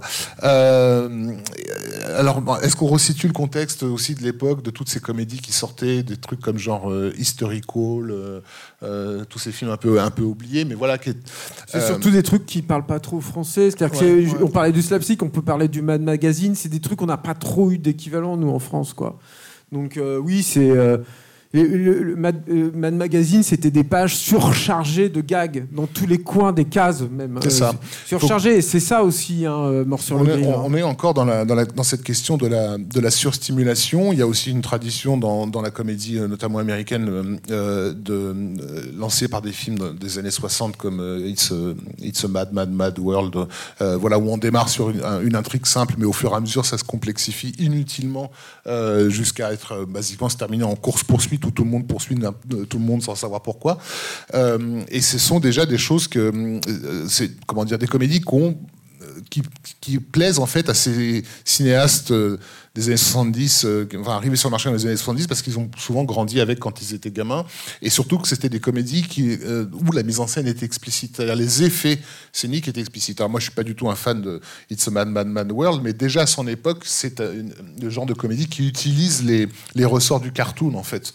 Euh, on avait aussi les comédies de Frank Tashlin euh, à l'époque et Tashlin était un ancien mec qui venait du cartoon et qui, s'était mis à faire de la comédie hollywoodienne. Et ça a laissé la marque sur une plus jeune génération dont Sam Raimi fait partie, mais il n'est pas le seul. Euh, Il y en a un autre que vous connaissez sans doute qui s'appelle Steven Spielberg et qui, quelques années auparavant, a tenté euh, un, un film euh, du même acabit qui s'appelait 1941, qui était voilà, à partir d'une intrigue finalement simpliste, des tas de personnages vont, se croiser pendant une nuit fatale euh, dans un bordel sans nom, qui est l'excuse à faire des numéros en fait. Euh, numéro comique ici, numéro musical là, euh, etc. Est-ce à dire un film, euh, euh, Mort sur le grill et le 1941 de Sam Raimi Écoute, ça lui a été, fait- on lui a fait remarquer à l'époque, il en parlait lui-même en interview, en rappelant, en, en rappelant à quel point, à quel point il était admiratif de Spielberg, sachant que 1941 avait été un bide et ça apparemment ça lui faisait pas, pas peur. Mais il y a, oui, il y a un lien à faire entre, euh, euh, Sûr, entre, entre les, entre les deux films et notamment sur le fait que ça marche pas forcément sur le public en fait ce genre de, de truc 1941 ça a vraiment pas marché ça fait pas marrer les gens Mais dans Ouais. le cas de Mort sur le grill, on peut peut-être se poser la question de pourquoi justement en fait ça n'a pas forcément marché. Tous les personnages sont sur le même mode tout le temps en fait. Alors, en C'est-à-dire fait- le, le- le côté cartoonesque en fait C'est ça, de a- chaque personnage, est- il est, Ouais. il est appuyé, à part peut-être pour les personnages féminins. Je pense, encore, que ça se discute. euh, je pense que c'est la question du contrat avec le, avec le public, en fait. Euh, euh, je vais prendre l'exemple d'un- cinéaste que tu n'apprécies pas forcément, mais quand John Landis fait, fait Les Blues Brothers, qui est un film qui a beaucoup recours euh, à des effets cartoonesques, ces effets cartoonesques qui ne sont pas dans le, début du film. Il y a quand même un, long tunnel d'ouverture où on te laisse le temps d'assimiler que, attention, ça va être une comédie, mais en même temps, il y a des trucs un peu, un peu zinzin euh, avec ces, ces personnages-là. Et c'est une fois que tu as bien euh, assimilé ça, qu'on peut partir dans le délire, et notamment cette poursuite finale où tout le monde poursuit n'importe qui euh, dans tous les sens sans savoir pourquoi.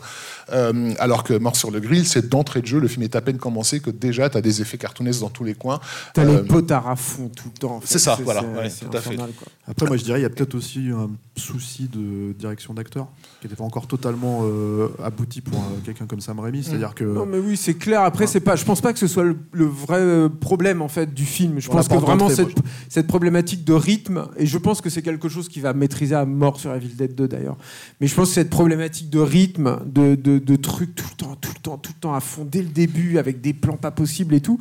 Par exemple, il y a, je trouve qu'en fait, euh, Mort sur les grilles, à titre personnel, c'est un film qui se voit bien, enfin dire euh, correctement par tout petits Oui, morceaux. par, ouais, ouais. Par exemple, moi, le- la, la- la séquence de poursuite à la Comme fin, 1941. elle est complètement dingue en fait cette scène vu le budget qu'il avait elle est hyper compliquée je veux dire il- tu passes de trucs en studio filmés avec des écrans de rétroprojection avec des, des systèmes de rig pas possibles et tout et euh, en soi c'est quand même euh, je veux dire elle est extrêmement rigoureuse c'était déjà à l'époque où, où Sam Raimi il, il, tourne- il storyboardait tout et ça se sent quoi le mec a bossé à mort quoi mais alors, quand tu la vois dans la continuité du film et que tu t'es déjà farci 1h15 où ça n'a pas arrêté, moi je sais que j'y arrive. Enfin, je, je lis même plus les images au bout d'un moment. Tu sais, c'est le buffet à volonté, mais on te force à tout bouffer. c'est quoi. c'est un film court, hein, mine de rien, c'est quand même un film d'une heure 25, c'est pas très long, hein, et pourtant c'est c'est long, déjà hein. hyper, hyper, euh, hyper euh, rapide.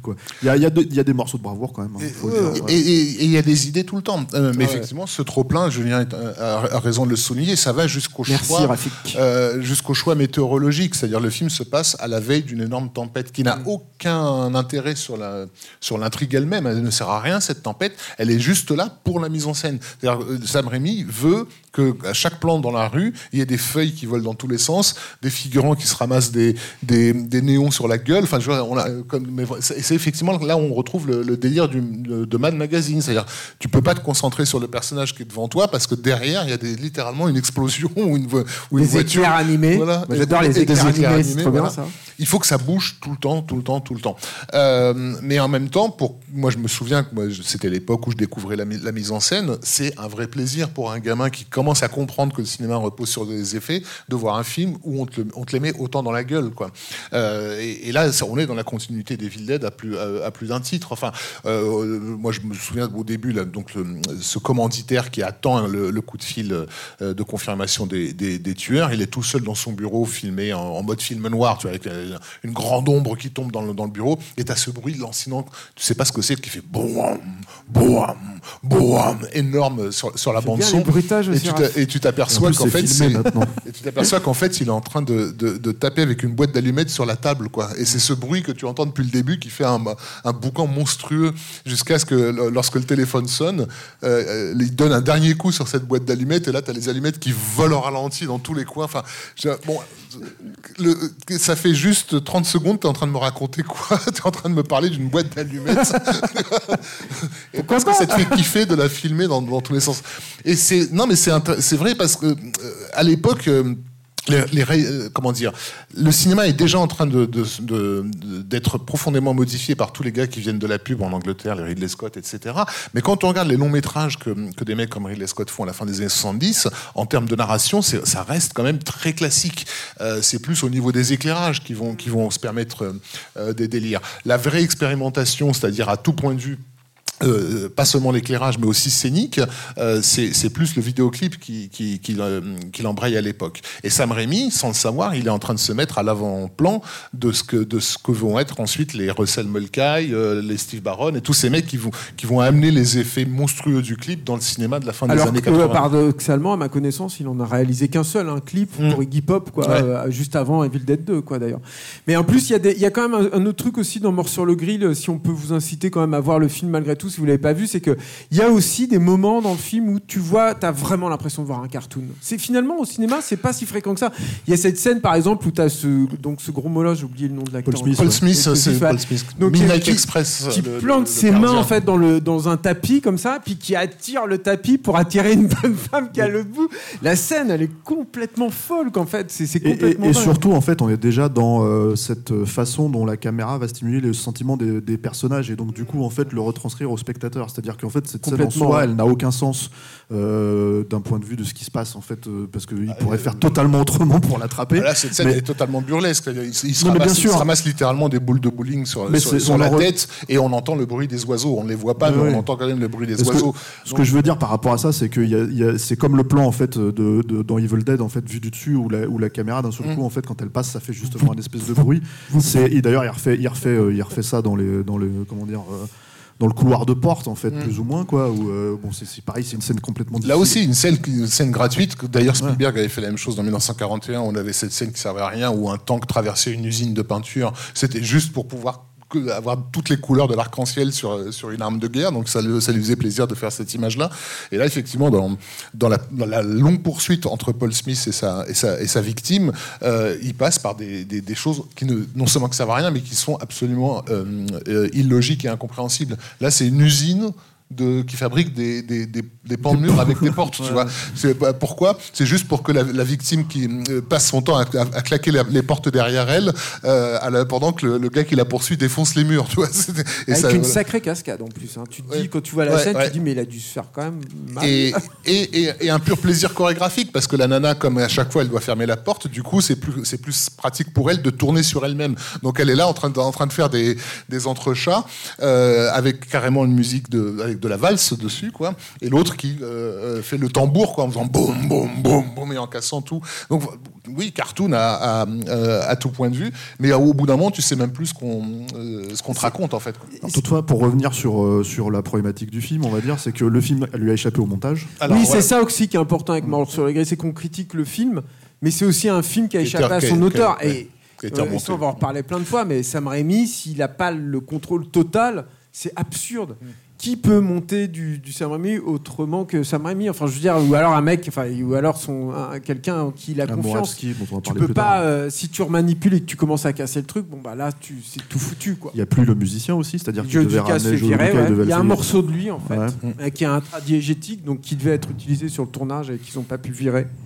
Et finalement, en fait, cette expérience, euh, ça servira aux frères Cohen parce que moi, j'ai l'impression que le- le- le- l'échec, on va dire, euh, disons l'échec artistique de, de, de, de Mort sur le grill, c'est la réussite De, de, de de 100%. Arizona Junior. Non, de Mm. Arizona Junior, surtout Ah parce oui, qu'en fait, dans Junior, le même style tard, euh, de, de Mm. film, en fait. Ouais. Même si visuellement, c'est pas. Parce qu'en fait, même. au moment même, les, les Cohen sont sur Blood Simple, et justement, Blood Simple, au début, il y a des effets rémiesques qui ensuite, d'ailleurs, de- des années plus tard, ils referont le montage du film et retireront certains de, de ces effets qui, euh, rétrospectivement, jurent un peu avec le, entre guillemets, le, Oui, le oui. sérieux, du, le sérieux du, du film. Mais c'est, il est évident qu'Arizona Junior, c'est, euh, c'est la version accomplie de, de ce que peut-être euh, Rémi en- envisageait. Mais en attendant, effectivement, c'est bon de, de souligner que le film a, a été euh, pas aimé du tout, vous déjà pas vu. hein. moi, je l'ai découvert, ça fait partie de ces films que j'ai découvert dans des salles vides. Euh, mais, mais, mais, mais l'effet cartoon était absolument, absolument saisissant. euh. Euh, Paul- ouais. Euh, L'effet cartoon était saisissant et le casting, le casting des deux tueurs, donc Paul Smith et, Brian James. Brian James, donc c'est un des, des- le le répliquant hyper moche de l'ouverture de, de Blade Runner. Euh, Hyper moche, pourquoi parce qu'il est pas moche, il Ah était ouais, employé à l'époque. C'était, on avait, t'avais besoin d'une gueule de rat, tu prenais Brian James. Il était Ouais, dans la- ça, c'est- c'est pas- il était c'est- dans- il était Ah, tu sais que le mec est ingérable aussi sur le tournage. Ouais. Il a pris ça en préparant le Mais moi, je podcast. l'adorais. J'étais super content de le Mais voir. Brian. James, apparemment, il avait défoncé sa chambre d'hôtel et tout. J'aurais jamais cru que ce mec c'était une espèce de, de rockstar comme ça, quoi. Mais il avait défoncé sa chambre Ah, d'hôtel. Il était Brian hyper chiant. avec, quoi. euh, Voilà, avec c'est- le, le chef opérateur Rob- Anecdote euh, qui sert à rien pour faire si, plaisir avec le chef-op Robert Grimes, ils ont effectivement travaillé comme des fous la, la- photo pour, pour inclure des teintes qui étaient juste jamais utilisées sur le cinéma live, quel qu'il soit, même dans la comédie, quoi.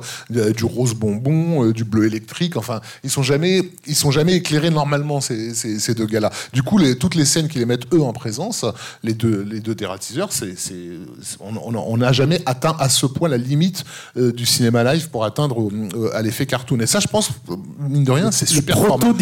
C'est ultra, non mais c'est ultra formateur sur un mec qui va être euh, briller de, de- deux décennies plus tard dans le cinéma de super-héros quoi. C'est clair. Euh, donc euh, il, a, il a fallu qu'il passe par, euh, par, par, par des films comme ça. Donc voyez, euh, voyez ou revoyez Crime Wave, c'est En plusieurs film- parties. voilà.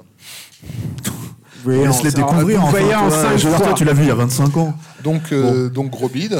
Euh, alors, ce Ouais, que j'ai compris, Il a, euh, il, a, il a piqué la copine à personne sur il ce est, film. il est bon. montré au marché du film, euh, pas terminé. Euh, je crois qu'ils ont sociaux. montré 20, 20 minutes ou 30 minutes au marché du film, je crois, un truc comme ça, où c'était justement que les scènes les plus spectaculaires. Euh, mais, mais, mais voilà, une fois, le film, une fois que les distributeurs voient le film complet, bah, ils ne savent pas quoi en faire et il y aura pratiquement aucune promo sur, Alors, sur on le a- film à sa sortie. quoi. Moi, j'ai pas les chiffres en tout cas, mais je me suis quand même toujours demandé si le film n'avait pas eu quand même son petit succès en vidéo. C'est un film que tu retrouvais beaucoup, beaucoup dans les vidéoclubs. Mm. Et puis le nom, euh, Sam Raimi, en tout cas lié à Evil Dead, était tellement un marqueur de, de fabrique en fait, euh, euh, enfin pas de vente, pardon, pas de fabrique, pourquoi fabrique? Mais euh, voilà, de vente à l'époque. Je, voilà, je me suis quand même une question que je me suis En posée. tout cas, à l'époque où le, où le film s'apprête à, à sortir, dans les interviews, et ça, c'est, ça lui ressemble pas, parce que c'est quand même, il donne l'impression d'être un gentil garçon, mais il est, il est quand même en train de dauber sur ses, sur ses producteurs. Ça se passe Il- extrêmement mal, Il dit clairement qu'il s'est fait, qu'il s'est fait entuber, que, ce- que le film qui est en, qui est en salle. ne- Entubé? Non, mais, euh, alors, il n'y a pas mais d'équivalent. Mais Entube, Je crois pas qu'il ait utilisé le, le, C'était le le, le, le-. Déçu là, je m'attendais pas à ça. Je pensais qu'il était plus. Et, et donc, il, euh, il est déjà en train de dire que, qu'il va retourner au cinéma. euh, au il a pas le choix, surtout, mais mais- Bah, c'est ça. Et attends, mais attendez, ça. attendez, attendez, son film s'apprête à sortir en salle et le mec, le mec est en train de dire, ça, à l'époque ça se dit pas beaucoup, hein, le mec est en train de dire le film qui est en salle ne m'appartient qu'à moitié. Euh, Et puis il est tourné à Détroit, il n'est pas encore à Hollywood aussi, ça c'est important. et- Ah oui, c'est Détroit, le tournage. Et il annonce, il annonce qu'il va prendre sa revanche en, en produisant euh, en indépendant Evil Dead 2. Alors du coup, je, je me tourne vers Marie et je- parce que c'est elle qui va nous parler d'Evil Dead 2. Evil Dead 2, merci. Le euh, miracle absolu en fait de la carrière de Sam Raimi, en tout cas à ce moment-là. Oui, donc après cette euh, bah, expérience un peu malheureuse, on va dire, euh, il se rend compte que, euh, en gros, Evil Dead 2, c'est euh, un peu son, son moyen de reprendre le contrôle sur, sur un film et sur, et sur sa carrière, et c'est peut-être même sa dernière chance de faire un film à ce moment-là. Donc, à ce moment-là, Dino De Laurentiis approche Sam Raimi. Je crois qu'il l'avait approché pour faire une adaptation de Stephen King. Je crois que c'était de la peau sur les os. Je, je regarde Julien qui, euh, qui, qui, qui Non, c'est une, possibilité. En fait, Dell, qui était la société de Dino De Laurentiis aux États-Unis, avait un deal justement avec euh, avec ça. Et en fait, il est arrivé. euh, alors, il y a peut-être eu cette possibilité, effectivement, Marie. Mais ce qui s'est passé concrètement, c'est qu'il produisait. C'est Stephen King encore qui, qui est venu à leur rescousse. C'est-à-dire qu'il il- il produisait euh, Maximum Overdrive. Alors, si vous voulez voir ce qu'est un film tourné, conçu, écrit, monté sous cocaïne, regardez Maximum Overdrive, vous allez voir, ça donne pas du tout envie de prendre de la drogue, c'est horrible. Mais bon, bref, et c'était, il avait signé un, ce gros deal avec Stephen King à l'époque, et donc il avait produit plein, plein de- d'adaptations, et notamment donc ce film-là qui se tournait en Caroline du Nord. Et il se trouve que sur le- dans l'équipe de Maximum Overdrive, il y avait un mec qui était, qui bossait avec Sam Raimi à l'époque. Et puis Stephen King, le reco- enfin, je crois qu'il le reconnaît, ou en tout cas dans la conversation, il voit qu'ils ils ont cette connaissance en commun. Et puis euh, Stephen King dit Mais euh, il fait quoi là, Sam Raimi? Il tourne pas et tout. Et le mec, il dit Bah en fait, il cherche des financements pour euh, Evil Dead 2 parce qu'il s'était déjà fait retoquer à Columbia, Universal déjà à l'époque, ils étaient allés le voir, et il trouve pas.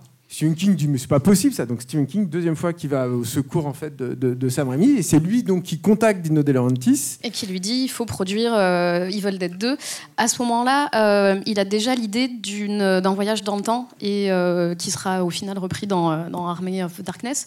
Vous voulez l'appeler Medieval Dead Voilà, c'était l'idée, c'était de faire un jeu de mots avec Medieval et Evil Dead et de l'appeler Medieval Dead, mais, euh, mais voilà, Dino De Laurentiis préfère un film qui ressemblerait, euh, qui soit plus proche du, du premier. Donc en fait, ils font une espèce de, euh, de suite, euh, remake, euh, reboot, Reboot. euh, sequel, euh, legacy sequel, comment dire aujourd'hui. euh, Ouais, ouais, re- suite remake en vrai, c'est Ouais, vrai. ouais, ouais, voilà. Donc ils font une suite en fait où euh, que- chose qui se fait pas à l'époque. hein. non, qui se fait pas du tout. Et, euh, et en fait, ils reprennent l'idée de leur pote euh, Scott Spiegel qui avait fait un, un petit court métrage dans lequel euh, Sam Raimi avait joué, euh, qui s'appelait Attack of the Helping Hand et qui était, euh, bah, c'était une histoire avec une main qui se baladait et qui faisait des doigts et tout. euh. je viens de faire un doigt à toute la salle. je suis très fière de moi. Et, et aussi sur YouTube parce qu'on va. Eh ben, très bien, voilà. voilà. Je fais un doigt à tout le monde. Non, mais voilà, donc c'était euh, l'idée, c'est de reprendre cette, euh, cette main euh, littéralement qui se balade partout et de, de faire euh, cette Helping Hand versus Evil Dead en fait. Donc euh, à ce moment-là, ils écrivent le scénario tous les deux. Et apparemment, ils se marrent beaucoup, beaucoup en écrivant le, scénar. Euh, enfin, leurs potes disent qu'ils les entendent se marrer comme deux débiles et euh, qu'ils ont trop hâte de voir le truc. Euh, apparemment, l'influence de Spiegel se, ressent beaucoup dans tout le côté slapstick, parce que lui aussi est un grand fan des, Trois Stooges. Donc, en fait, ils vont à fond dans ce côté-là.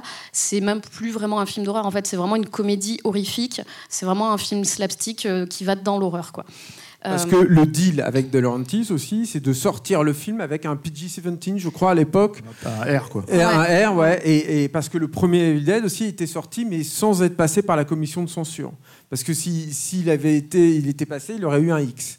Donc ils avaient, euh, voilà, et en gros, et ça c'est important aussi pour la suite, ce qui va se passer sur l'armée des ténèbres. On rappelle, on rappelle au passage que le X euh, bah, t'empêche de faire tout ce que tu veux. Enfin, n'est pas, spécifiquement réservé aux films euh, pornographiques, que ce soit en France ou aux États-Unis. En fait, c'est une classification qui interdit l'affichage.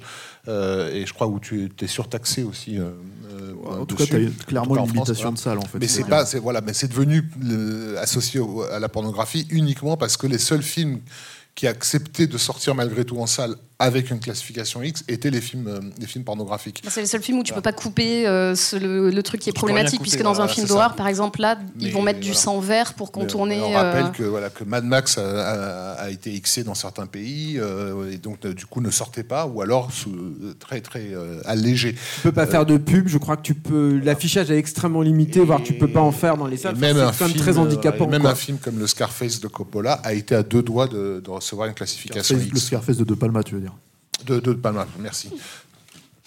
Donc, euh, à ce moment-là, euh, donc ils réfléchissent à, cette suite où, en fait, ils vont bah, reprendre euh, Bruce Campbell et le, personnage de Ash.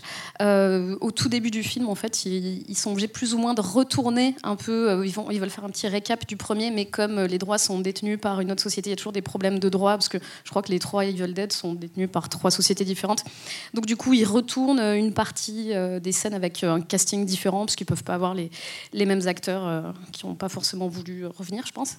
Oui, et puis de toute façon, même c'est marrant parce que c'est important peut-être ça, euh, parce qu'il y a un truc avec la, trilogie, c'est que la fin des films et leur début se, se, se, lie en fait en quelque sorte. Je trouve que la fin des, des, trois annonce ce qui se passe dans le suivant et le, le début de chaque film parce que c'est un récap de ce qui s'est passé ailleurs, mais pas avec les mêmes comédiens, pas avec la même mise en scène, pas avec la même qualité d'image aussi, d'effets de, d'effets spéciaux.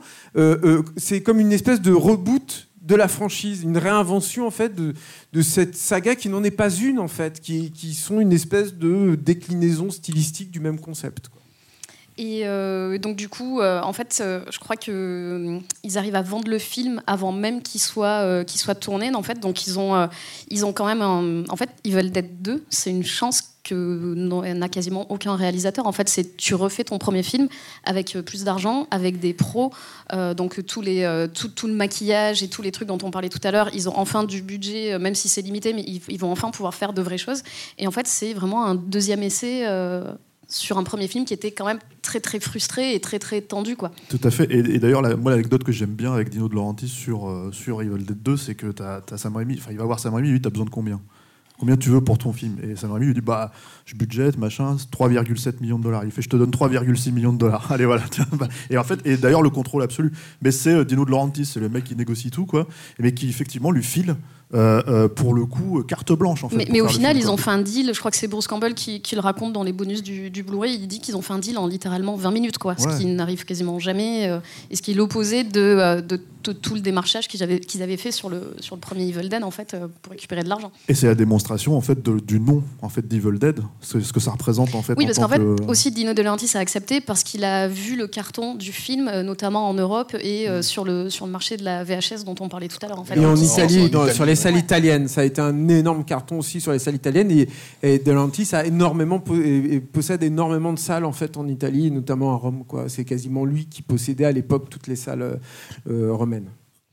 Et euh, donc euh, là, pour le tournage, euh, cette fois, il tourne, je crois que c'est en Caroline du Nord. Euh, c'est sur le lieu de tournage de la couleur pourpre, je crois même, qui est donc Pour le les extérieurs, voilà. effectivement. ouais. Et, et en fait, là, c'est l'opposé du premier. Il tourne dans un endroit où il fait très très chaud. Donc, ce sera encore des conditions de tournage hyper difficiles, mais dans un autre sens.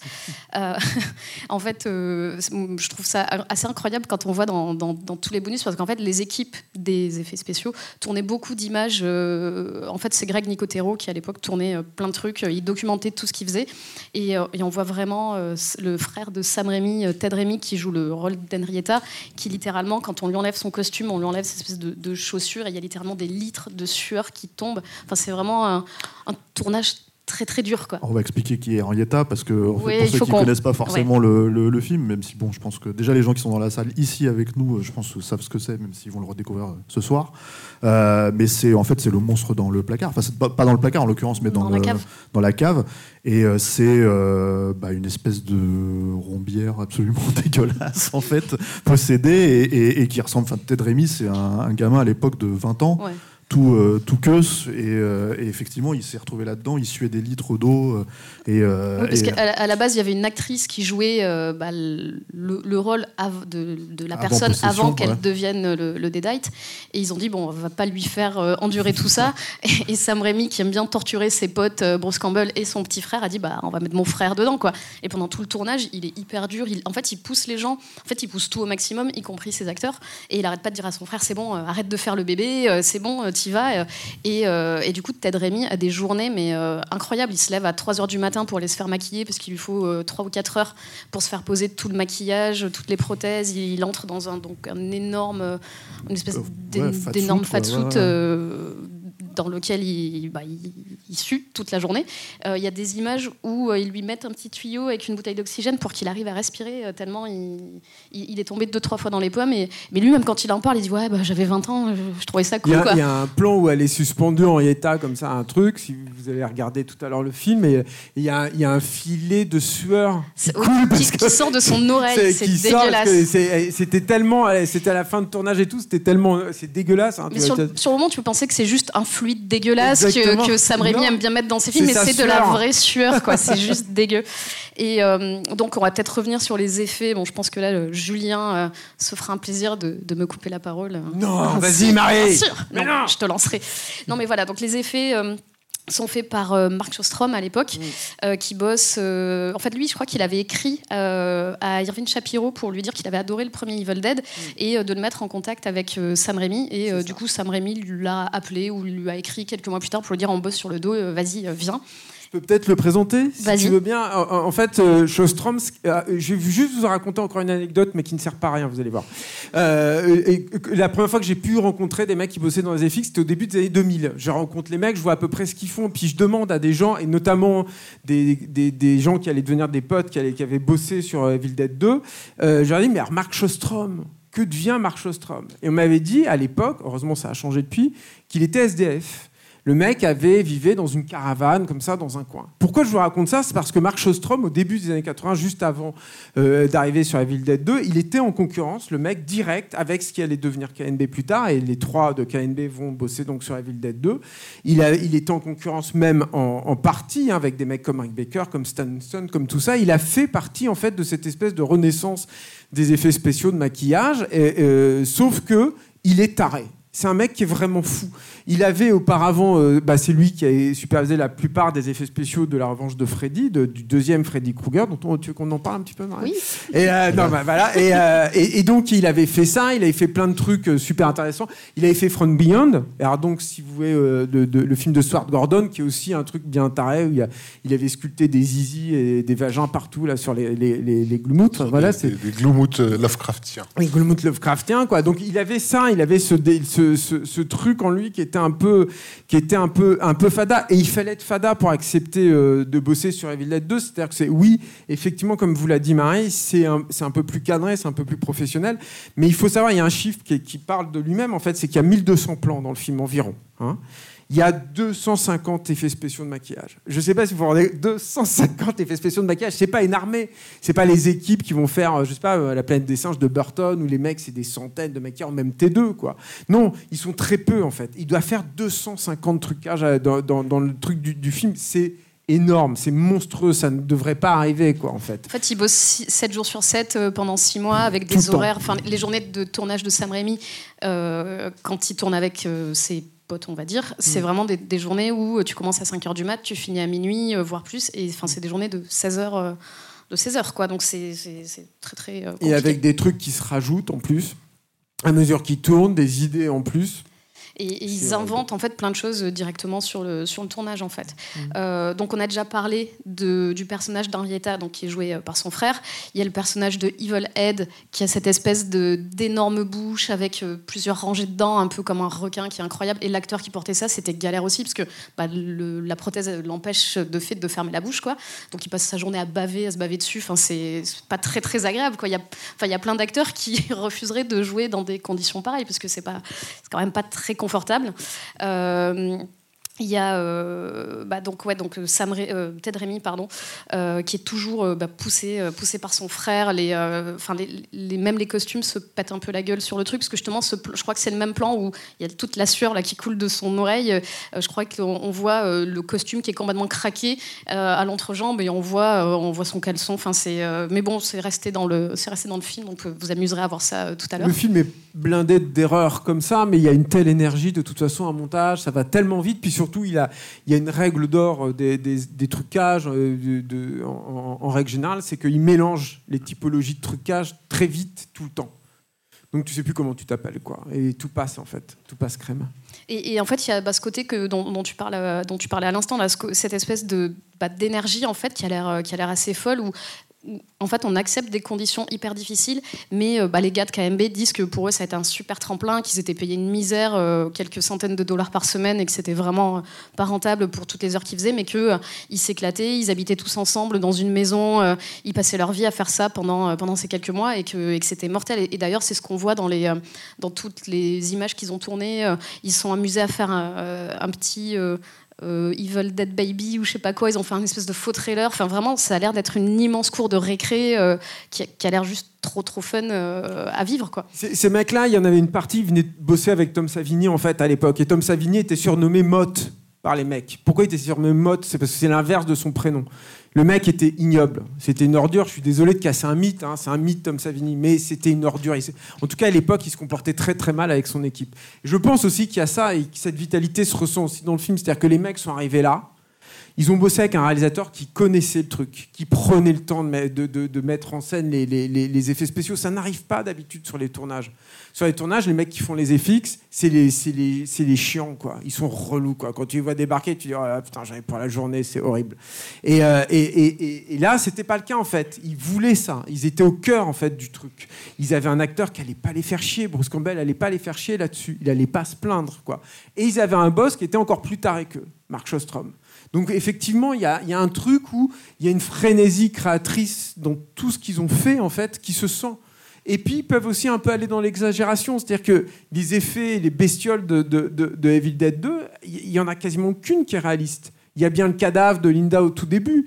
Mais, mais sinon, par exemple, moi, c'est- Henrietta, quand elle se transforme, là, cette gueule, mais je sais pas ce que c'est. Personnellement, je l'ai pas identifié, le truc. Quoi. Je te demande où ils vont chercher tout ça, quoi. Mais C'est il est Henrietta. trop bizarre, il est trop bizarre ce monstre, c'est vrai quoi. Tu vois, c'est même pas une caricature. Tu dis mais qu'est-ce qui s'est passé là Mais tu l'acceptes parce que en fait à ce moment-là, tu acceptes tout, je crois. Bah, c'est d'autant plus tout qu'il y a carrément des plans de vue subjective d'une main qui n'a pas d'yeux, qui euh, comment Oui, dire ça. se- se- se- s'avance vers un hachoir, alors que à la limite la, la- la- la fameuse Qui fait du bruit, alors tu dis mais elle a pas de bouche. ouais voilà c'est ça. À- Comment elle peut faire des bruits la main comment elle veut marcher toute seule à partir de ce moment-là T'acceptes Ouais, tout. non, Et éventuellement, effectivement, tu peux accepter euh, le- les plans dans la forêt, en fait, si tu veux, parce que tu sais pas à quoi la créature elle est censée ressembler, même si on en a, on a un vaguement un, un- comment dire, un, un exposé à la fin, on la montre un peu. Le truc, c'est que, comment dire, euh, là, en fait, on est vraiment, on casse complètement les règles en fait de, la mise en scène et, tout est accepté. Alors on casse, on casse les règles de la mise en scène, mais en même temps, on le fait en, ayant conscience que le public a évolué. Euh, parce que Evil Dead 2, il n'arrive pas à la même époque qu'Evil Dead. Le premier Evil Dead, c'est un film d'horreur et il sort sous ce label-là, et c'est un film qu'on, théoriquement qu'on va voir pour, pour, pour se faire peur.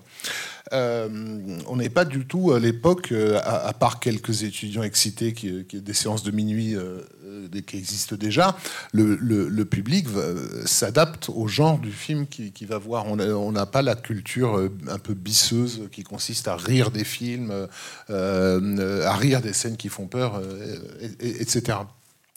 Euh, ceci dit, la folie furieuse du premier Evil Dead euh, a, été bien évidemment remarquée comme étant un comment dire quelque chose qui n'était pas c'était pas la terreur que tu as en, regardant l'exorciste, c'était une c'était une peur grinçante qui, prête à rire, mais qui prête à rire à un rire nerveux, en fait, qui est proche de, de la névrose. Et je pense que d'ailleurs, cette, cette, cette idée-là, cette idée de névrose, déjà, elle en, elle, en dit beaucoup sur Sam Raimi, hein, sur ses problèmes perso et comment le cinéma euh, lui permet de les, de les euh, extérioriser. Ça explique aussi, je pense, le, succès qu'il a pu avoir chez des cinéastes dont on n'imaginait pas que ça les intéresserait. J'en veux pour preuve Federico Fellini, qui était quand même, euh, qui avait fait des déclarations plus qu'en jouer. Le mec, il disait jamais du bien d'aucun film. À l'époque, Fellini, c'était un peu censé être l'alpha et l'oméga du, cinéma. Et le mec te dit qu'Evil Dead, c'est un des meilleurs films qu'il a vu ces dernières années. Bon, mais parce qu'effectivement, il y avait cette idée de névrose mise en scène euh, brutalement euh, euh, sans, sans, filet. On peut citer les scènes, hein, parce que c'est carrément la scène où il se retrouve devant le miroir et finalement il y a tous les, toutes les, comment dire, toutes les têtes en fait d'élan qui ont été chassées. Tous les objets qui s'animent. Qui s'animent et qui, qui, se mettent à rigoler devant lui en fait. Ça, c'est apparemment c'est né d'une connerie qu'avait fait Spiegel justement où il essayait de, il, il imitait le, il imitait Popeye, je crois, et il avait pris une lampe pour, euh, pour, pour, pour, faire la gestuelle, et du coup, ça leur avait donné cette idée-là. Euh, mais, le truc, voilà, c'est qu'on est passé d'un film qui était quand même un film vendu et, fait pour être expérimenté en tant que film de terreur et film qui fait peur, à un film qui se présente plus explicitement comme non pas forcément une comédie, mais je dirais presque comme un. Il y a, un contrat avec le spectateur dans, Evil Dead 2 qui était un concert de rock, en fait. T'es venu pour écouter les mecs jouer de la guitare très très fort euh, et ça va être énergisant. Euh, et d'ailleurs, moi j'ai remarqué que c'était un film qui avait un énorme impact dans les milieux musiciens, euh, Evil Dead. Entre autres parce que ça, pour le coup, sa mise en scène est très très musicale et incroyablement rythmée, mais aussi dans, dans cet état d'esprit. De, de, de, pousser les, potards, à, à, fond, de faire beaucoup de bruit, euh, de, faire exploser l'énergie. quoi. Mais on n'est plus du tout dans la névrose du, premier. Et le, et, le public qui va voir Evil Dead 2, il va le voir euh, d'emblée en, ayant envie justement de, de, de, se marrer. Et le lien qui est fait entre le premier film et le, et le deuxième, enfin, c'est quand même. Euh, moi, tu parlais de. Tout à l'heure, j'ai bien aimé ta, ton idée de dire que la fin des films était euh, reprise dans les, dans les, dans les premiers. Euh, le, moment de, de, raccord entre, entre, les deux films, c'est ce fameux plan supersonique de la fin du premier qui fonce sur, sur, sur H, donc qui est théoriquement s'arrête parce que tu lui as foncé dessus et qui en fait se transforme dans Evil Dead 2 en travelling supersonique à travers la forêt avec H accroché littéralement à la caméra. D'ailleurs, tu l'as, tu l'as, tu l'as tellement, tu l'as foncé dessus tellement vite quelques années avant qu'en fait vous êtes, vous vous êtes pas arrêté, vous continuez à foncer dans le. Une journée de tournage. Ouais il est, il est crucifié, comme ça, sur, l'avant d'une voiture, avec une, une, espèce de grue comme ça, et avec des techniciens qui lui, qui lui mettent des coups de, euh, comme ça, de branches dans la gueule toute la journée. Et apparemment, Sam, Sam Raimi était le premier à, venir lui mettre des coups de branche. Euh. Et lui, il est content, Bruce Campbell, il est bizarre quand même. Mais c'est ça qui est fou aussi, quoi. C'est que, en fait, Bruce Campbell, il a vraiment ce côté euh, Buster Keaton, euh, Charlie Chaplin de, dans l'horreur, quoi, dans le, dans le gore. Euh, il, a il a une doublure qui fait quasiment rien sur le film. Je crois qu'il fait juste le, c'est ça, la scène où il tombe dans les escaliers de la cave. Sinon, Bruce Campbell met vraiment un point d'honneur à, à, faire toutes ces cascades. il fait de la muscu pendant trois jours tous les jours. Lui aussi, il est, il est épuisé parce qu'il se lève, il s'entraîne, il fait ses cascades de fou, il se casse des assiettes sur la tête, il fait des, des trucs incroyables, il rentre chez lui. Il est aussi en train de se transformer en ce qui va devenir H dans le suivant. C'est-à-dire que c'est aussi un des mouvements de Evil Dead 2, c'est de iconiser ce personnage qui ne l'était pas du tout Parce hein, dans le commence 1. à avoir des répliques cultes, des plans, Voilà. euh, des plans iconiques en Et fait. il a euh, plus une chemise. Ouais. C'est autre chose. Il y a un bras, on voit tous ses muscles là. Et puis il va avoir sa tronçonneuse avec le truc derrière et tout. Donc il est plus dans le costume basique qu'il avait dans le premier. C'est autre chose. Il va avoir les cheveux avec le blanc là et tout. Donc c'est autre chose. Il devient autre chose effectivement. Et, et- et au niveau de la pantomime, c'est du délire. Enfin, moi, je sais- la séquence où sa main prend vie et donc euh, se retourne con- contre lui, là, pour le coup, Ce c'est qu'il faisait sur scène encore jusqu'à c'est début ouf, des années quoi. Enfin, 2000. il y a des- il y a- Dès qu'il arrivait sur scène, Bruce Campbell, il refaisait ce truc-là. Il y, a, il y a des- y a moments où c'est vraiment euh, il y a de la dissociation. incroyable. Euh, voilà. Et, et ce que disait Stéphane me semble vraiment euh, hyper important sur cette idée de la, de la vue subjective de la main, parce que c'est, pour moi, c'est une leçon aussi de montrer que c'est délire, parce qu'il faut quand même redescendre sur terre. Les Evil Dead, au départ, c'est pas, c'est pas fait avec le mot art euh, en gros sur, sur, sur, ta tronche, même si aujourd'hui c'est un film qui est considéré par beaucoup comme un classique incontournable. C'est C'est c'est du cinéma d'exploitation. c'est de la d'exploitation. Mais c'est une cinéma d'exploitation fait avec une telle énergie et, et une telle compréhension de ton médium que tu en arrives effectivement à, à- à redéfinir les- la, la- la forme même de, de- de ton médium. Donc on résume le truc, la caméra subjective, c'est une caméra qui est, euh, qui est censée euh, voir à travers les yeux d'un personnage. Donc pourquoi ça marche ce plan où tu vois à travers les yeux de la main? Euh, eh ben, En fait ça marche parce que ça redéfinit la règle. Ça te dit en réalité la caméra subjective n'a jamais été voir à travers les yeux. C'est le fait de voir euh, par la caméra subjective qui donne des yeux au personnage.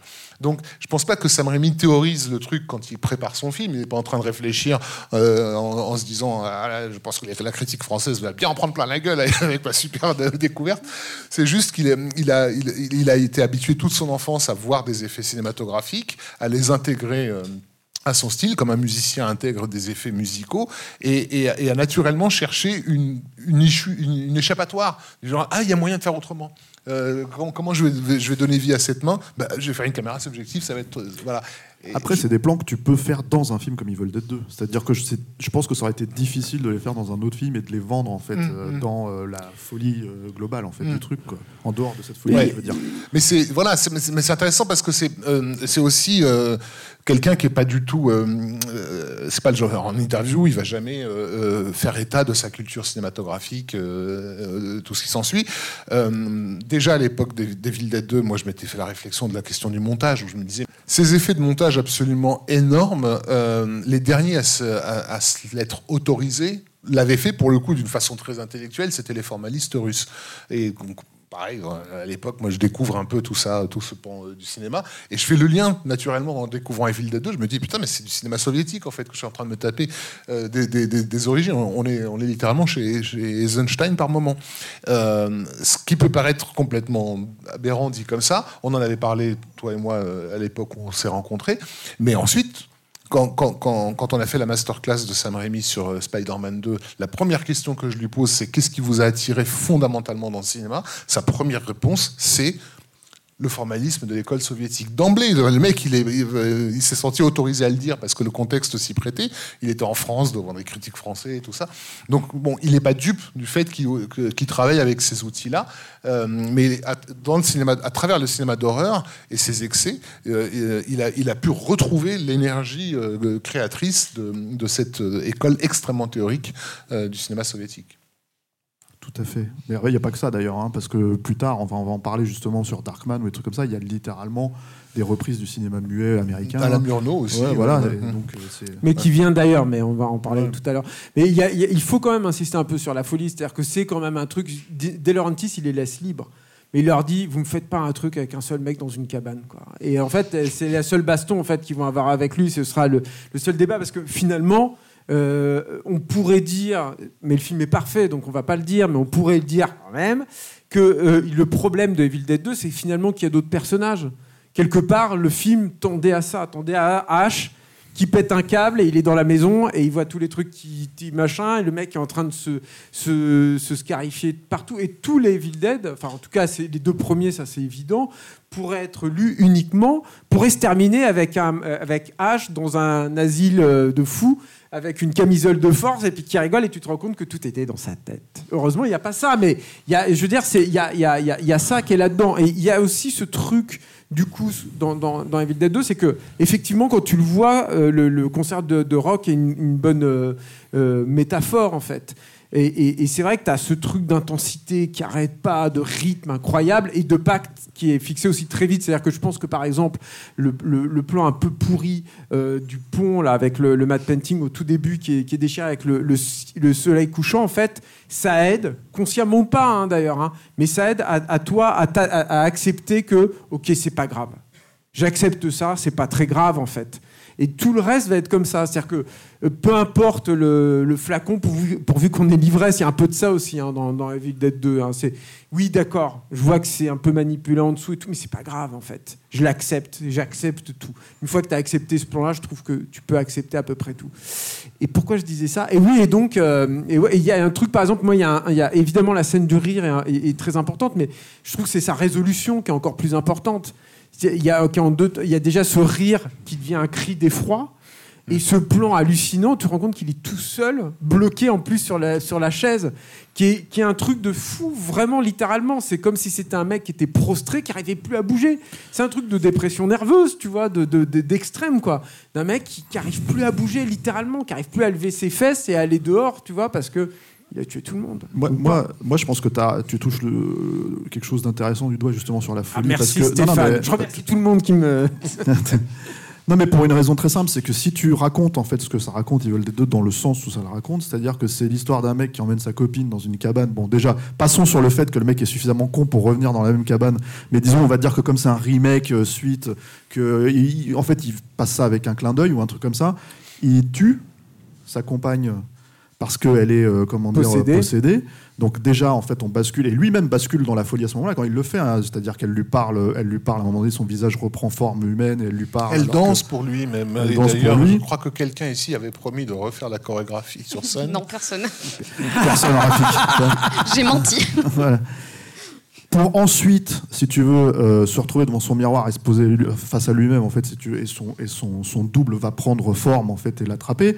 Pour ensuite se couper la main parce qu'il est persuadé que sa main est contre lui, enfin, etc., etc. Pour, enfin, donc, en fait, Et quand tu racontes ça de manière assez à la fin Voilà. aussi, tu vois. quand tu, quand tu racontes ça de miroir, premier degré, la folie, en fait, c'est une façon d'ancrer aussi, si tu veux, euh, l'horreur et l'importance en fait de l'horreur là-dedans, même si en fait on joue sur les deux tableaux, on joue sur le, le comique aussi et sur le. Ce coup, du, ce coup du miroir, il est marrant parce que dans, dans- dans- dans le premier, c'était un effet qui, à ma connaissance, était emprunté à, à- à Cocteau, euh, euh, dans lequel euh, H plomb, touche, essayait de toucher le miroir et en fait, ça, ça m'a rentré parce que c'était du liquide, donc évidemment avec un plan filmé avec la des- caméra. le sang d'un poète. Le sang d'un poète, merci.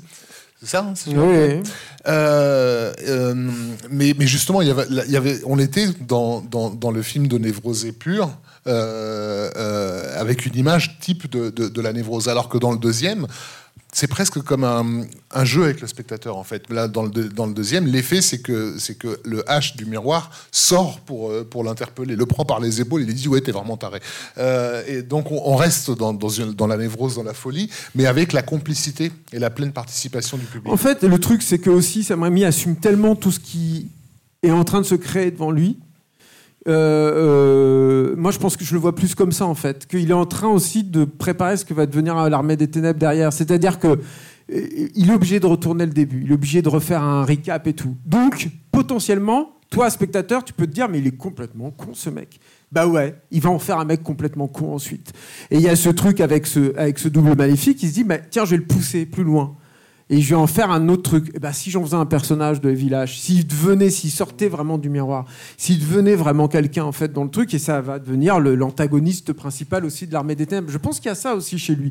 C'est qu'il y a aussi ce qui pour moi un signe des grands cinéastes, c'est-à-dire que euh, et qui recoupe ce que j'ai essayé de vous dire maladroitement tout à l'heure sur le sur le premier film, c'est que il y a aussi cette faculté de oui, je prépare tout. Oui, j'ai des idées, mais je vois ce qui se passe autour de moi, je vois ce qui est en train de se créer sur le plateau, je vois ce que je suis contraint de faire et du coup ce que ça crée. Et ben si au lieu de le refuser, j'essayais de l'embrasser et d'en faire quelque chose de, de, de, plus grand, voilà, de plus l'assumer.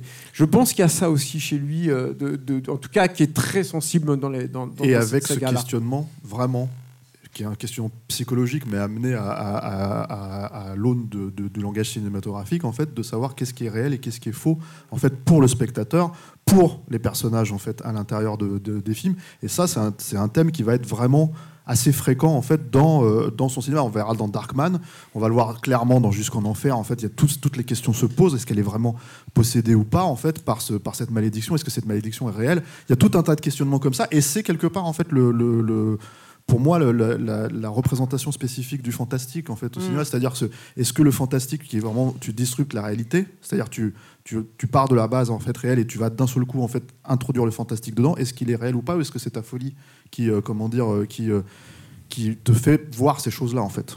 Et quand tu, on parlait de pacte avec le spectateur, toujours là-dessus, sur cette notion de réalité et tout, c'est qu'il y, y, a un truc moi, que j'adore dans, dans, ce film, c'est que les plans d'extérieur sur la maison, parfois, c'est des maquettes. Et pas forcément parce qu'il y a besoin d'un FX. Hein. C'est-à-dire que c'est pas encore les moments où il y a les arbres qui bougent, tout ça, machin. Non, c'est juste une maquette. Et je trouve qu'en fait, ce truc-là, comment dire, c'est un trouble supplémentaire en fait. C'est comme soudain ces décors qui changent de taille dans Evil Dead 2, ils changent toujours de taille les décors. Il y a un truc en fait où tu te dis mais je suis à quel niveau exactement de réalité là? Parce que tu as pris conscience que cette maison elle existe. Comme l'a dit Marie, qu'elle avait été tournée là où ils avaient tourné euh, la, couleur pourpre. Mais, malgré tout, il y a un plan de maquette en fait qui est ici qui je pense n'est pas forcément plus quelque chose de très réfléchi de la part de Sam Raimi. Peut-être pas, j'en sais rien. C'est peut-être juste parce qu'il avait besoin d'un plan général et puis qu'il ne l'avait pas et que c'était plus facile d'éclairer la maquette. Mais il n'empêche, je trouve que ça, fait partie des choses qui te rajoutent un degré de, de distance aussi. Et puis il faut parler de la fin quand même, de ce qui se passe dans le dernier tiers. Là, je pense qu'on on peut dire qu'il y a une influence du comic book aussi, littéral, puisque ça vient de. Enfin, je sais pas si ça vient de ça, mais ça fait pas, ça fait sens qu'ils aillent faire des Spider-Man derrière ou des trucs comme ça quand, euh, quand tu vois que c'est plus ou moins la trame de Doom Quest en fait, avec Iron Man qui se retrouve en fait à l'époque de, la légende du roi Arthur et qui en fait euh, bah, de la même manière que H en fait se, retrouve coincé dans une boucle temporelle en fait et dans le passé quoi. Et euh, je sais pas si je pense en fait que c'est une référence. Il n'en a jamais parlé ouvertement. Déjà le multiverse de Marvel tu veux bah, en fait il n'en a jamais parlé ouvertement. C'est à dire que, il a jamais il a jamais dit que ça venait de, de, là spécifiquement mais quand tu sais qu'il a grandi euh, avec les comic books quand tu sais en fait que même ce qu'on disait tout à l'heure en fait c'est son grand frère en fait qui est mort qui lui a donné en fait ses premiers comic books et que c'était d'ailleurs le seul apparemment enfin c'est ce que Sam Raimi raconte le seul point d'ancrage qu'ils avaient vraiment entre eux parce qu'ils se foutaient sur la gueule tout le temps en fait à, cette époque-là et que c'était le seul truc sur lequel ils se retrouvaient c'était les comic books qu'ils lisaient ensemble. Ça semble pas inopportun de penser que ça vient de là en fait. Et, euh, euh, même si ça met en place tout un système. Et surtout il y a un autre truc avec la sortie du film je pense. C'est qu'on est vraiment c'est à dire que déjà la fabrication du film l'indique.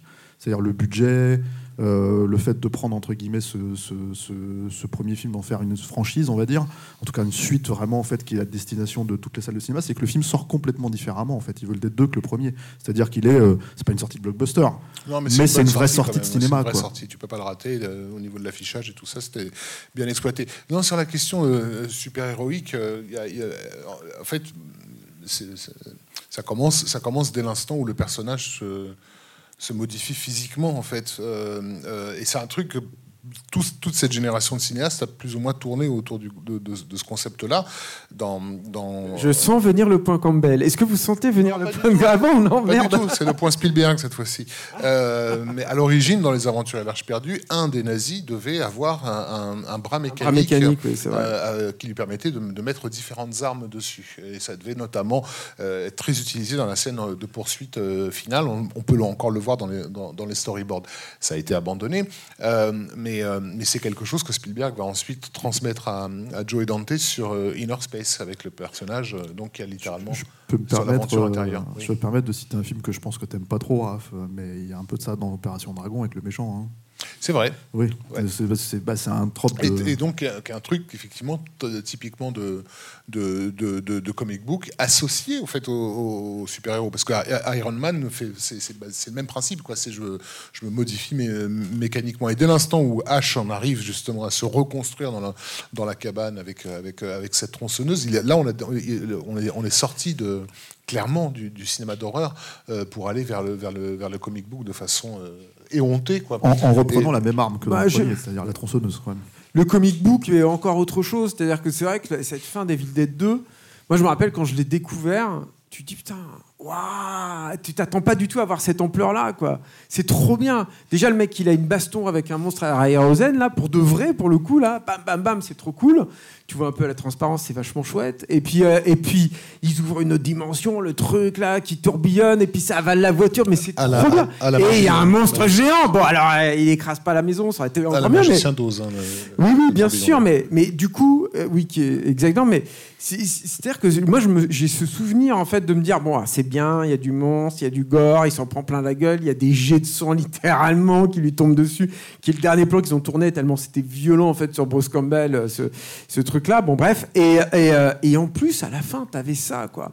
T'avais la gueule géante là, de- du démon euh, Kandarian, euh, où tu comprends rien en plus. D'ailleurs, c'est marrant parce que c'est un des rares moments où il y a une espèce de vraie logique dans l'évolution des monstres, puisque en fait, il y a tous les possédés à l'intérieur. Donc en fait, c'est plus ou moins un arbre qui a pris vie et qui a absorbé les âmes. Mais en fait, tu t'en fous. En fait, moi, je pense à ce moment-là. Tout ce qui importe, c'est qu'il est gros, il a des grosses dents. Et puis, euh, qui, quand tu lui transperces l'œil, ça fait comme ça et tout. C'est trop bien. Et- mais c'est vrai que cette.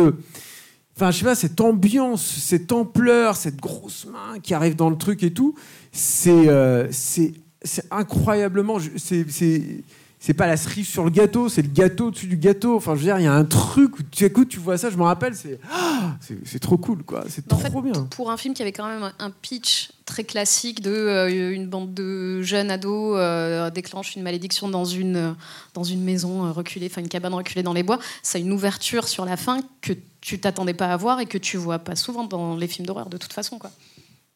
Complètement, quoi. Et puis ça, on- c'est surtout, on- enfin là, sur coup, en fait, je pense que euh, l'aspect fanboy, en fait, qui est quelque part inhérent au cinéma de Sam Raimi et qui va l'être encore plus après, en fait, c'est d'appeler tout de suite une suite.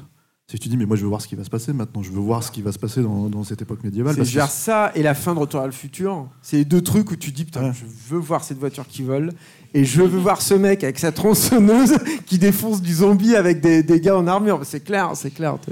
Enfin, on a beaucoup rêvé de tout ça, quoi. Pas Marie parce qu'elle était trop jeune. Euh, Marie, elle, était- elle avait un an quand c'est sorti. Donc elle a déjà vu. de- Mais moi j'ai vu les trois d'un coup, tu vois. Ah ouais, j'ai pas, eu à attendre. euh, T'as pas eu la frustration. Ouais, d'ailleurs, c'est quoi l'ordre pour vous? Bah, Toi, Rafik, donc tu as vu le sang- tu l'as vu en salle le premier. Toi, Julien, moi, c'est Evil Dead 2 que j'ai vu en premier. euh. Non, non, j'ai vu, les... j'ai vu dans l'ordre. Moi, j'ai vu le 1 en vidéo, euh, le 2 en vidéo aussi. Et je l'ai pas vu en salle. Il n'y avait pas de salle qui diffusait ça dans le, Non, dans le puis- trou du cul, dans, dans- dans mon Michigan à moi. Là. Euh, Et, euh, et, euh, et puis, par contre, L'Armée des Ténèbres, ça, je l'ai vu en salle. Je l'ai attendu Oui. comme un fou. Mais bon, c'est un film qui a eu une telle histoire de compliquée sur la distribution. Est-ce qu'on va avoir le temps de la raconter? Est-ce que je passe tout Si, on va avoir le temps de la raconter. Est-ce que vous êtes incroyablement dans les temps pour le coup Euh, En fait, Marie, juste tout pour- dit? Ce que tu voulais dire ouais, Il y a plein d'autres choses à dire, mais on n'aura jamais le temps de tout dire et il faut qu'on aille jusqu'à Evil Dead 3. Donc, euh. Bon, tu vois, Marie elle respecte le timing. Putain. Non, mais moi j'ai sur le Marie, chrono. euh, Te laisse pas faire. Pour boucler peut-être sur Evil Dead 2, moi j'aimerais bien reprendre un truc, une formule qu'avait euh, qu'avait euh, qu'avait dit en fait qu'avait écrit Vincent Guignobert à l'époque dans Mad Movies et que je trouvais extrêmement juste, c'est que euh, alors on a parlé de tous les effets spéciaux dont c'est visible en fait, tu vois les enfin les coupes en fait dans les costumes, les trucs comme ça, mais en fait ce qu'il disait c'était que c'était un film extrêmement maîtrisé, un des films les plus maîtrisés dans ses effets de mise en scène. C'est-à-dire que vraiment tout ce qui était censé fonctionner dans le film fonctionnait à plein régime. Et je trouve que c'est extrêmement vrai. C'est-à-dire que c'est très très rare finalement au cinéma, en fait, de se dire qu'on va avoir un film qui est exactement ce qu'il est censé être euh, dans l'esprit. T'as vraiment l'impression que c'est ce qu'il avait en tête en fait Sam Raimi, ça se retrouve à l'écran. C'est un tournage très long. Mm. C'est c'est pareil. Je pense que aussi euh, ce truc de mise en scène joue là-dedans. On n'a pas l'habitude de voir ça dans les films d'horreur. Les films d'horreur, c'est des films qui sont tournés à À 20, l'économie, ouais. 30 jours. Il n'y a pas beaucoup de jours de tournage. Donc ça impose une forme. C'est fatal.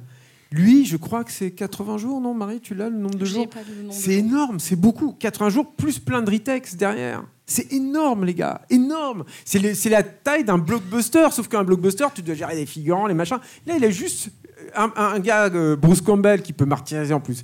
Le mec, il va jamais se plaindre, c'est trop bien. Et puis, euh, t'as les mecs des effets spéciaux, ils sortent de chez Tom Savini, là, ils sont trop contents. Tu peux les martyriser, ils diront jamais rien. Et du coup, t'as un décor, pour le coup, il peut le scier dans tous les coins, qui est surélevé, donc ils peuvent euh, tout à coup se créer des trappes pour animer les machins et tout. Et il peut obtenir surtout les plans qu'il cherche.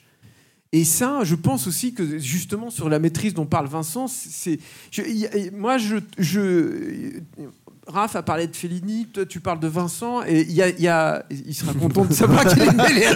Mais y y a le fait que James Cameron adore le film aussi, je trouve que ça en dit long aussi sur la comment dire sur la réussite et sur le comment dire, il y a une espèce de, perfection technologique en fait dans Evil Dead 2. Pas tant sur les effets, évidemment, tu vois l'animation, tout ça dont j'ai parlé des, maquettes pourries, enfin des, des matte painting pourris surtout et tout, mais c'est vrai que dans le timing de la, du montage, de la mise en scène, de la musique de Joe Duca et tout, il y a un truc, de- des, des bruitages aussi, euh, il y a un truc qui est euh, assez euh, imparable en fait là-dedans. Non, et, et comme, et malgré le fait que ce soit un film d'exploitation, malgré le fait que ce soit un film d'horreur, comme le disait Rafik tout à l'heure, c'est un film qui fait évoluer la forme du cinéma. Et donc à partir de ce moment-là, en fait, je pense que des gens comme James Cameron, Del Toro en parle aussi, enfin tous ces gens, ils l'ont vu ça en fait dans ce film-là, ils ont, ils ont vu que ça faisait évoluer le langage puisque eux ex- exploitent ce langage en fait, ils l'utilisent quoi. Donc forcément. Et il y avait un autre truc aussi, c'est que Evil Dead, ça on n'en a pas parlé, mais Evil Dead, c'est un film qui t'ouvrait les chakras. C'est-à-dire que d'un seul coup, tu te disais, putain, moi avec ma VHS, je peux faire la même chose. Donc j'ai fait la même chose dans mon Michigan à moi pourri, et c'était dégueulasse, mais tu Mm. pouvais le faire. Tu te disais, putain, je peux le faire, quoi. C'est possible, il y a un mec qui l'a fait. c'était pas- pas- une question de moyens physiques, de ça. pognon, mais de, comme tu l'as dit, de, et de temps passé. De temps, Voilà. d'idées, de volonté. Effectivement, quand, quand tu délirais sur une scène, tu t'apercevais qu'elle ne fonctionnait que sur un, effet de montage. Tu disais, oui, bah, si je monte, si je passe du temps sur le montage, je vais peut-être réussir à retrouver ce rythme euh, incroyable. Euh, là, je pense par exemple au moment où, je crois que c'est l'œil d'Henrietta qui traverse une pièce pour aller dans la bouche de, de, de la, de la nana. Bon, Mmh. A Euh, tourné pour le public du Grand Rex, spécifiquement. spécifiquement pour le public. Voilà, donc comme quoi ça, ça a vraiment eu un impact sur, euh, sur lui, euh, ce- ce- ce- cet événement. Euh, mais, mais voilà, qui, est- qui est- qui est- qui est un, un timing de montage très cartoonesque pour le coup, Mm. euh, totalement Chuck Jones, euh, qui va réutiliser dans, dans Spider-Man 2 en hommage à... enfin, euh, et D'ailleurs, les gens aujourd'hui, le grand public, l'appellent littéralement la séquence Evil Dead de, de, de Spider-Man.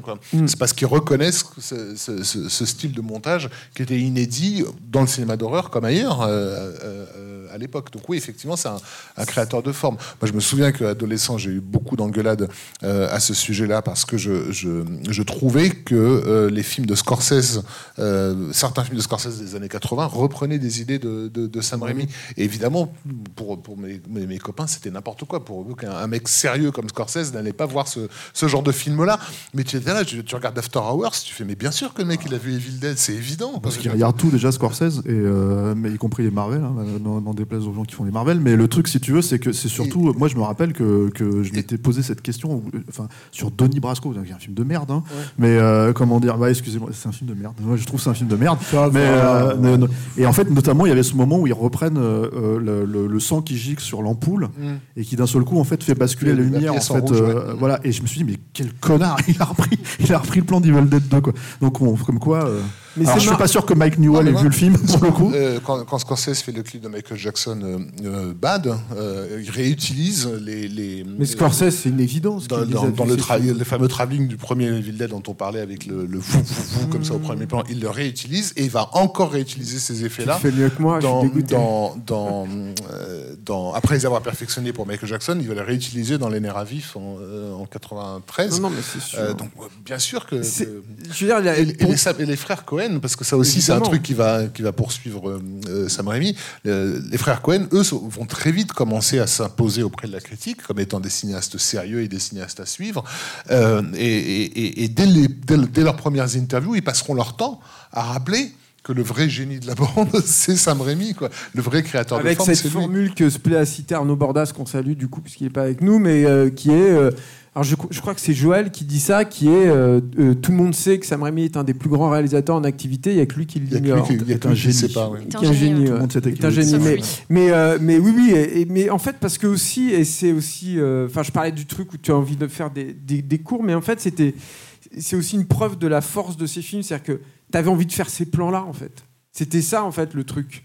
C'est-à-dire que euh, tu vois euh, le loup-garou de Londres, tu as envie de faire le, le visage qui fait comme ça. Mais là, tu avais envie de faire les plans. C'est beaucoup plus. Je sais pas, qu'est-ce qu'il peut y avoir de plus noble au cinéma que ça?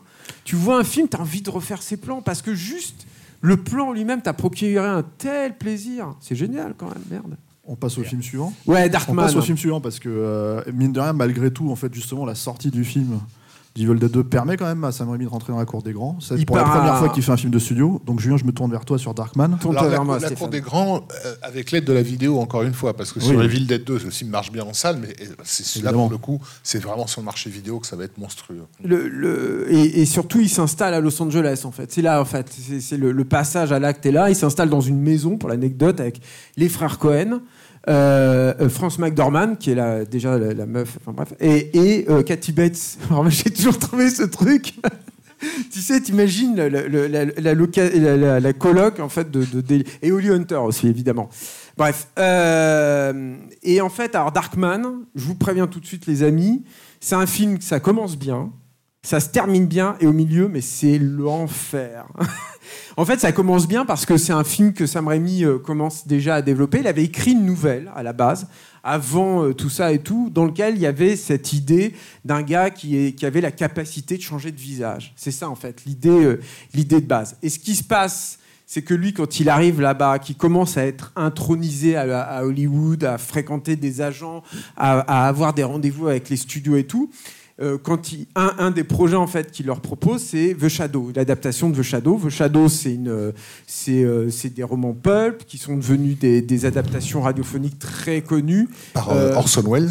par Orson Welles, oui, et, et c'est en gros le proto super-héros, euh, qui est un personnage qui vit dans les ténèbres. Vous avez peut-être vu le merveilleux film de Russell Mulcahy, mais, mais moi j'aime bien ce film. Mais bon, bref, et super musique de Jerry Goldsmith. Et, et alors donc, bon, bref, il est dans les ténèbres et, euh, il, voit en fait ce que les, il voit la vérité en fait de ses adversaires et c'est un vengeur, voilà. Il a, enfin, je veux dire, Batman s'est inspiré de The Shadow, tout ça et tout. Donc euh, il est sur, en lice pour, pour, euh, pour adapter The Shadow, à l'époque comme beaucoup d'autres, comme Joe Dante notamment et tout. Mais lui, il est trop petit, il peut pas en fait euh, faire ça. Donc il va commencer à écrire euh, Darkman, euh, au début avec, euh, les, avec, avec son frère et un peu avec, avec les frères Cohen. Et très vite, euh, Universal dit, nous on prend... Pourquoi ils prennent les mecs? Parce qu'ils ont vu Evil Dead 2 et qu'ils ont envie de se refaire les plans? Non, non, non, non, ils reprennent parce qu'il se trouve qu'à l'époque est sorti un autre film qui s'appelle Batman, qui est réalisé par un mec qui s'appelle Tim Burton, qui pourrait éventuellement avoir euh, des racines communes avec, euh, avec, euh, avec Sam Raimi, et que Universal, ils se retrouvent à poil, ils n'ont pas encore le truc comme ça, ils n'ont pas euh, la franchise qui peut, qui peut s'adapter à ça, et ils se disent, nous, il faut qu'on ait un truc qui se finisse en man aussi, et qui éventuellement, le mec un peu bourré, il confond la salle et il y va. Donc en gros, c'est pour, pour, le, ça. pour le quart du budget. pour le quart du budget évidemment parce que c'est un film qui va pas coûter non plus euh, très cher. Donc c'est pour ça en fait que euh, Sam Raimi réussit à signer avec le studio Universal je pense qu'il y a aussi une possibilité là-dedans qui a jamais été à, mon, à ma connaissance documentée mais si vous avez des infos je vous en prie allez-y coupez-moi je vous ai assez coupé comme ça mais qui est que euh, Darkman il y a aussi un truc où ce- le, le film se positionne comme l'héritier des, des- des monstres universels et monstres universels il faudra un jour qu'on en parle plus longuement dans, dans Capture, mais il y a un trauma en fait chez Universal, c'est qu'ils ont eu ces, ces films de monstres dans les années 30. Et ce Bah, studio, L'identité du studio a été l'identité vient de là, monstres, effectivement. ouais. Et ce studio va courir pendant toute son histoire jusqu'à aujourd'hui en, se disant mais qu'est-ce qu'on peut faire de ces trucs-là? Le Parce que c'était le loup-garou et compagnie. C'était des cartons Euh, énormes. Et ces cartons énormes, ce sera des cartons en plus à Et- chaque nouvelle sortie Et de dans, nouveau les, sa- dans la support, de série de, films VHS. Universal de l'époque, il y avait déjà euh, les adaptations de- du fantôme de l'opéra aussi. En plus, oui, Euh, qui du coup était, bien que ce soit une création de Gaston Leroux française, a été plus ou moins transformé en, en monstre universal, on va dire. Quoi. Donc le, le- film est acheté par Universal. Ils disent euh, d'ailleurs à l'époque, je crois que c'est Robert Zemeckis qui était vraiment attaché à The Shadow. hein. C'était bon, euh, voilà. Euh, donc évidemment Zemeckis à l'époque, Sam Raimi, il n'y avait pas photo pour un studio comme ça. Et là, la merde commence en fait. C'est-à-dire qu'il y a déjà un gros problème sur le sur le scénario.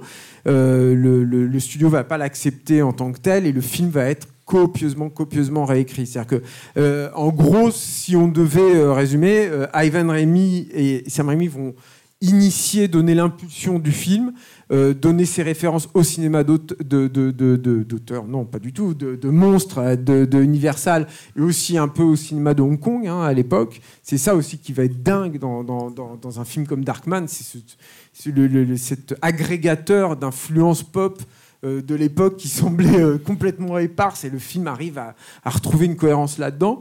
Les frères Cohen vont revenir derrière pour eux, euh, comment dire, muscler la structure narrative du film. Et je trouve que ça se sent, c'est-à-dire que c'est pas un film qui est, écrit comme les précédents Sam Raimi. Il y a vraiment des, évolutions qui, qui, qui, voilà. Le studio va imposer Chuck Pfeffer pour muscler lui tout le côté méchant et notamment euh, Durand, c'est ça Merde, j'ai un trou. Durand.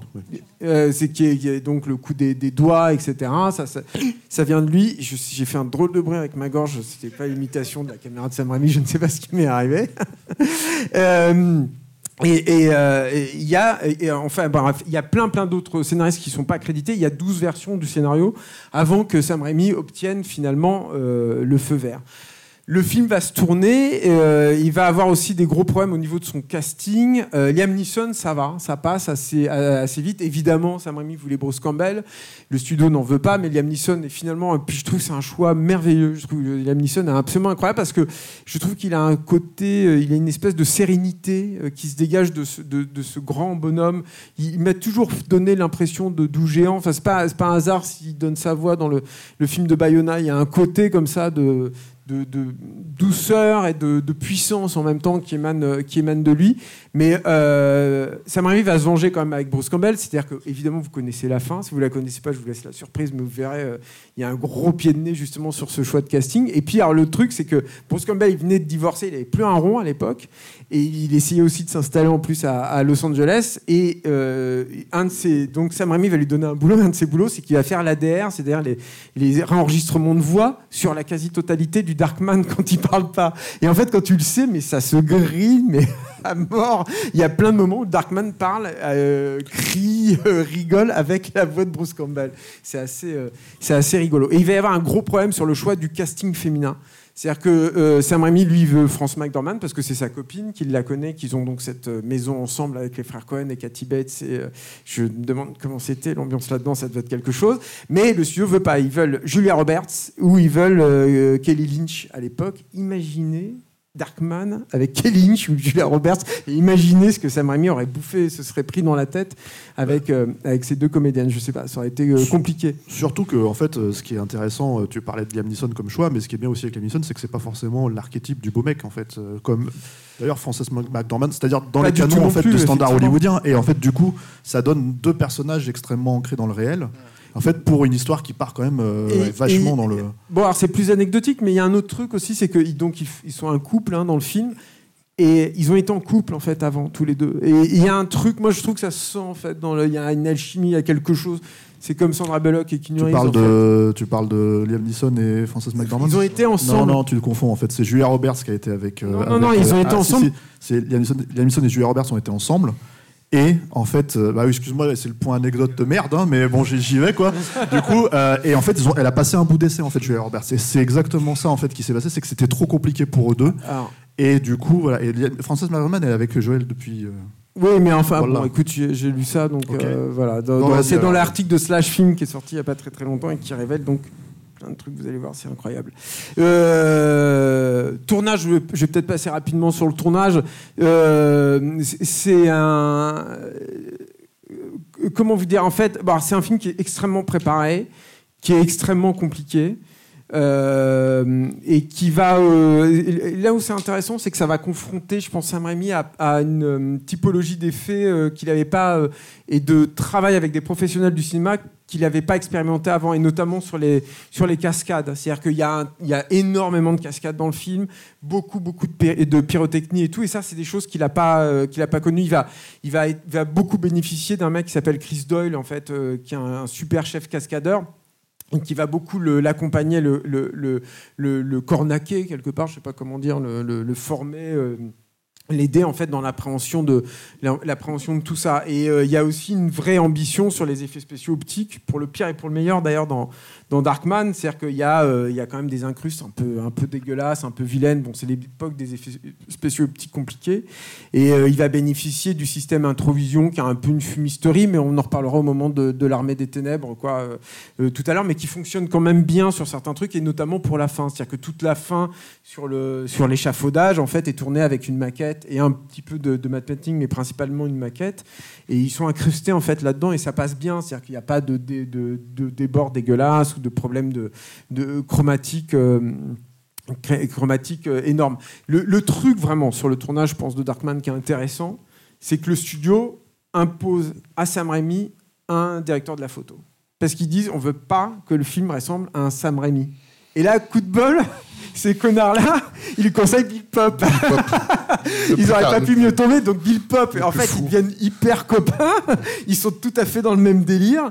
Et, euh, et, euh, et bah, voilà, et ça va commencer à créer une, une collaboration euh, absolument géniale entre un, un directeur de la photo et un, et un, Parce et que- un parce qu'il faut, cinéaste. il faut noter qu'il n'a pas été très fidèle hein, sur, sur ses films précédents. Il a changé régulièrement de, de- Il n'y avait de- pas du de chef opérateur. là-dessus, en fait. Mais sur le, sur- que ce soit sur le visuel ou sur le scénique, ce qui est euh, intéressant aussi avec Darkman, comme, comme on l'a vu euh, avec le développement, c'est que c'est un- c'est presque un film de super-héros euh, malgré lui. C'est-à-dire c'est les conditions, de- les circonstances et l'époque l'époque où il sort qui en font un film de super-héros. Là, au départ, euh, euh, le, vrai pitch originel, c'était cette histoire de mec qui peut changer de, visage, qui en soi n'est pas vraiment un, truc spécifique de, super-héros. Et dans l'effort de réécriture pour aller dans cette direction super-héroïque et donc lui donner une origin story, euh, il se retrouve finalement avec un dérivé à la fois du fantôme de l'opéra sur le, caractère tragique du, type défiguré et The Shadow simplement pour le, ne serait-ce que pour le look du personnage.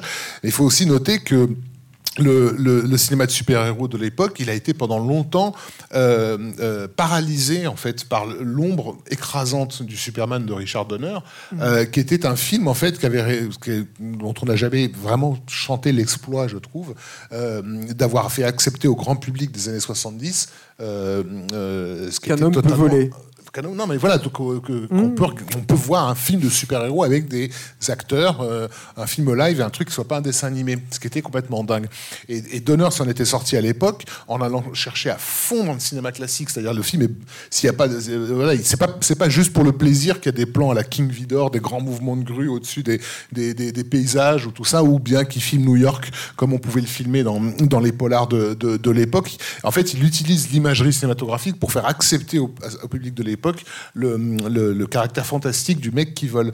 Euh, et du coup, pendant toutes les années 80, ils ont, les films de super-héros se sont contentés d'être dans le sillage dans ce, de ce truc-là, euh, esthétiquement. Et, je pense que c'est vraiment intéressant, tu l'as bien dit avec, euh, avec Tim Burton et Sam Raimi, sont deux mecs qui viennent quelque part de l'horreur gothique en fait. En tout cas, pour, pour, pour Burton, c'est encore plus évident. Et, et qui, et qui du coup vont montrer que bah non, le- l'imagerie super-héroïque, elle peut se créer avec un- tout un, un autre attirail euh, scénique qui vient pas du tout du cinéma entre guillemets euh, classique, mais au contraire de ce cinéma de, de, de freaks and geeks euh, qui, était d'ailleurs la marque de fabrique des Universal Monsters. quoi. Et, et puis, du, encore une fois, du cinéma de Hong Kong. C'est-à-dire qu'il y a dans la folie de la- des, des- des cascades, même du filmage en fait, de Darkman, pour moi, quelque chose qui est vraiment. Quand je l'ai vu, je me suis- j'avais l'impression de voir un Jackie Chan, quoi, un des premiers, quoi. En tout cas, il y, a un- truc qui est marrant aussi, parce que je pense aussi que Darkman vit le, côté génial de Darkman vient de sa tension. C'est-à-dire que Sam Raimi, par exemple, sur le plateau, il disait euh, Je dois bloquer ma caméra avec des sacs de sable pour m'intéresser au personnage. Or, l'autre anecdote, c'est que Bill Pop, il dit au 50e jour de tournage, il y a, un des chefs machinaux qui vient et qui me dit tu te rends compte, c'est le premier plan statique qu'on fait depuis le début du plateau. Et c'était pas un plan statique, hein, c'était un 360 degrés, mais sauf la caméra était sur pied, quoi, voyez. Donc, mais il y a un truc aussi où du coup, il est. Euh, mais je pense que c'est l'apport aussi des Cohen, c'est l'apport aussi de France McDormand qui a, qui a, été très compliqué à gérer hein, sur le plateau. Et, et, et, il a été euh, contraint quand même de, donner un peu du corps en fait à ces personnages. C'est pas que c'était mal dans Evil Dead 2, au contraire, c'était génial. Mais ça l'a emmené vers quelque chose. Ça l'a fait évoluer, je pense, Darkman, vraiment profondément quoi. Et, euh, euh, parce que encore une fois, il y avait toutes ces tensions, tous ces trucs. Et pour le côté comics c'est-à-dire que le, film de Burton est quand même un film qui, euh, effectivement, dans son ambiance, tient du cinéma un peu horrifique, tout ça, gothique, un peu beaucoup.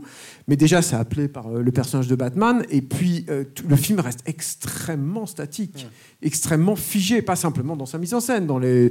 enfin, aussi dans la mise en scène, mais au sens très large, pas simplement découpage. Là, je pense aussi, mais c'est parce que lui, il le connaît, il vient de là, il l'a vécu enfant, en fait, le comics. Donc, je pense que quand il a vu euh, le cinéma de Hong Kong, il a vu dans le cinéma de Hong Kong l'énergie que lui lisait en, lisant les, pages de John Buscema et tous ces trucs-là. Enfin, de tous ces trucs où, euh, quand tu lis du comics gamin, t'as pas l'impression que c'est Batman qui est comme ça, et puis quand il se tourne, il est bloqué. Non, c'est paf, paf, ça saute partout, et puis Batman, il fait des pirouettes, et puis il retombe et tout. Ce que fait Jackie Chan ce que font tous les héros en fait du cinéma d'action en fait euh, de l'époque et, euh, et, peut-être un peu Belmondo avec la scène de l'hélicoptère, je ne sais pas. Et, la, liberté effectivement d'aller euh, encore une fois comme dans le sillage de Devil Dead 2 d'aller très loin dans, dans les effets qui se montrent au public jusqu'à ce plan qui pense qu'à l'époque nous a tous euh, choqués parce que c'est un plan qui nous vient directement du cinéma muet, euh, qui est donc la, la, mort supposée du personnage de, Liam Neeson vu par, euh, par le personnage de Francis McDormand, et on la, on la voit se transformer en veuve dans, un, dans un fondu, en fait, avec un travelling, un travelling en fondu où elle est devant le, spectacle de, de l'explosion et la caméra tourne autour d'elle et elle a littéralement le voile qui lui tombe sur le, sur le visage et, et on, la, on la retrouve dans le, dans le cimetière. Là où, à l'époque, n'importe qui d'autre l'aurait fait euh, par, par une ellipse, euh, mais, mais pas un plan qui nous vient directement. Bah, là, c'est Murnau euh, appliqué de A à Z. Mais je pense que le cinéma expressionniste vient aussi des films de monstres universels. C'était des films de les films de monstres universels viennent du étaient puissants parce qu'il y avait plein plein de mecs qui avaient fui l'Allemagne pour pourquoi voilà. Et avant la Seconde Guerre mondiale pardon pour cette blague pourrie je suis désolé. Et donc ils avaient fui ils avaient fui l'Allemagne pour aller bosser aux États-Unis Marie et Navré tu voulais dire quelque chose? En plus euh, oui, et oui, j'ai pas l'habitude que tu t'interrompes pour me laisser parler comme ça. non, non, non, c'est.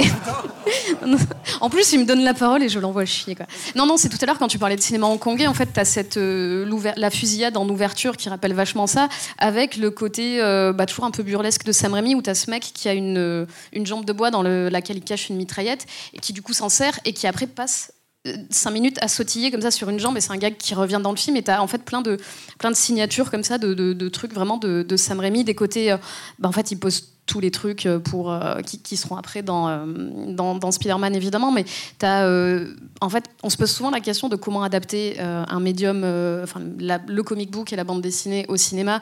Et t'as des gens bah, un peu comme je sais pas genre dans Sin City où littéralement tu as des cases qui sont retranscrites à l'écran. Et là, au contraire, c'est tout l'inverse, c'est du mouvement. As, euh, je sais plus ce que c'est. Donc je te laisse la parole et tu cites Robert Rodriguez, Marie. Je l'ai pas cité.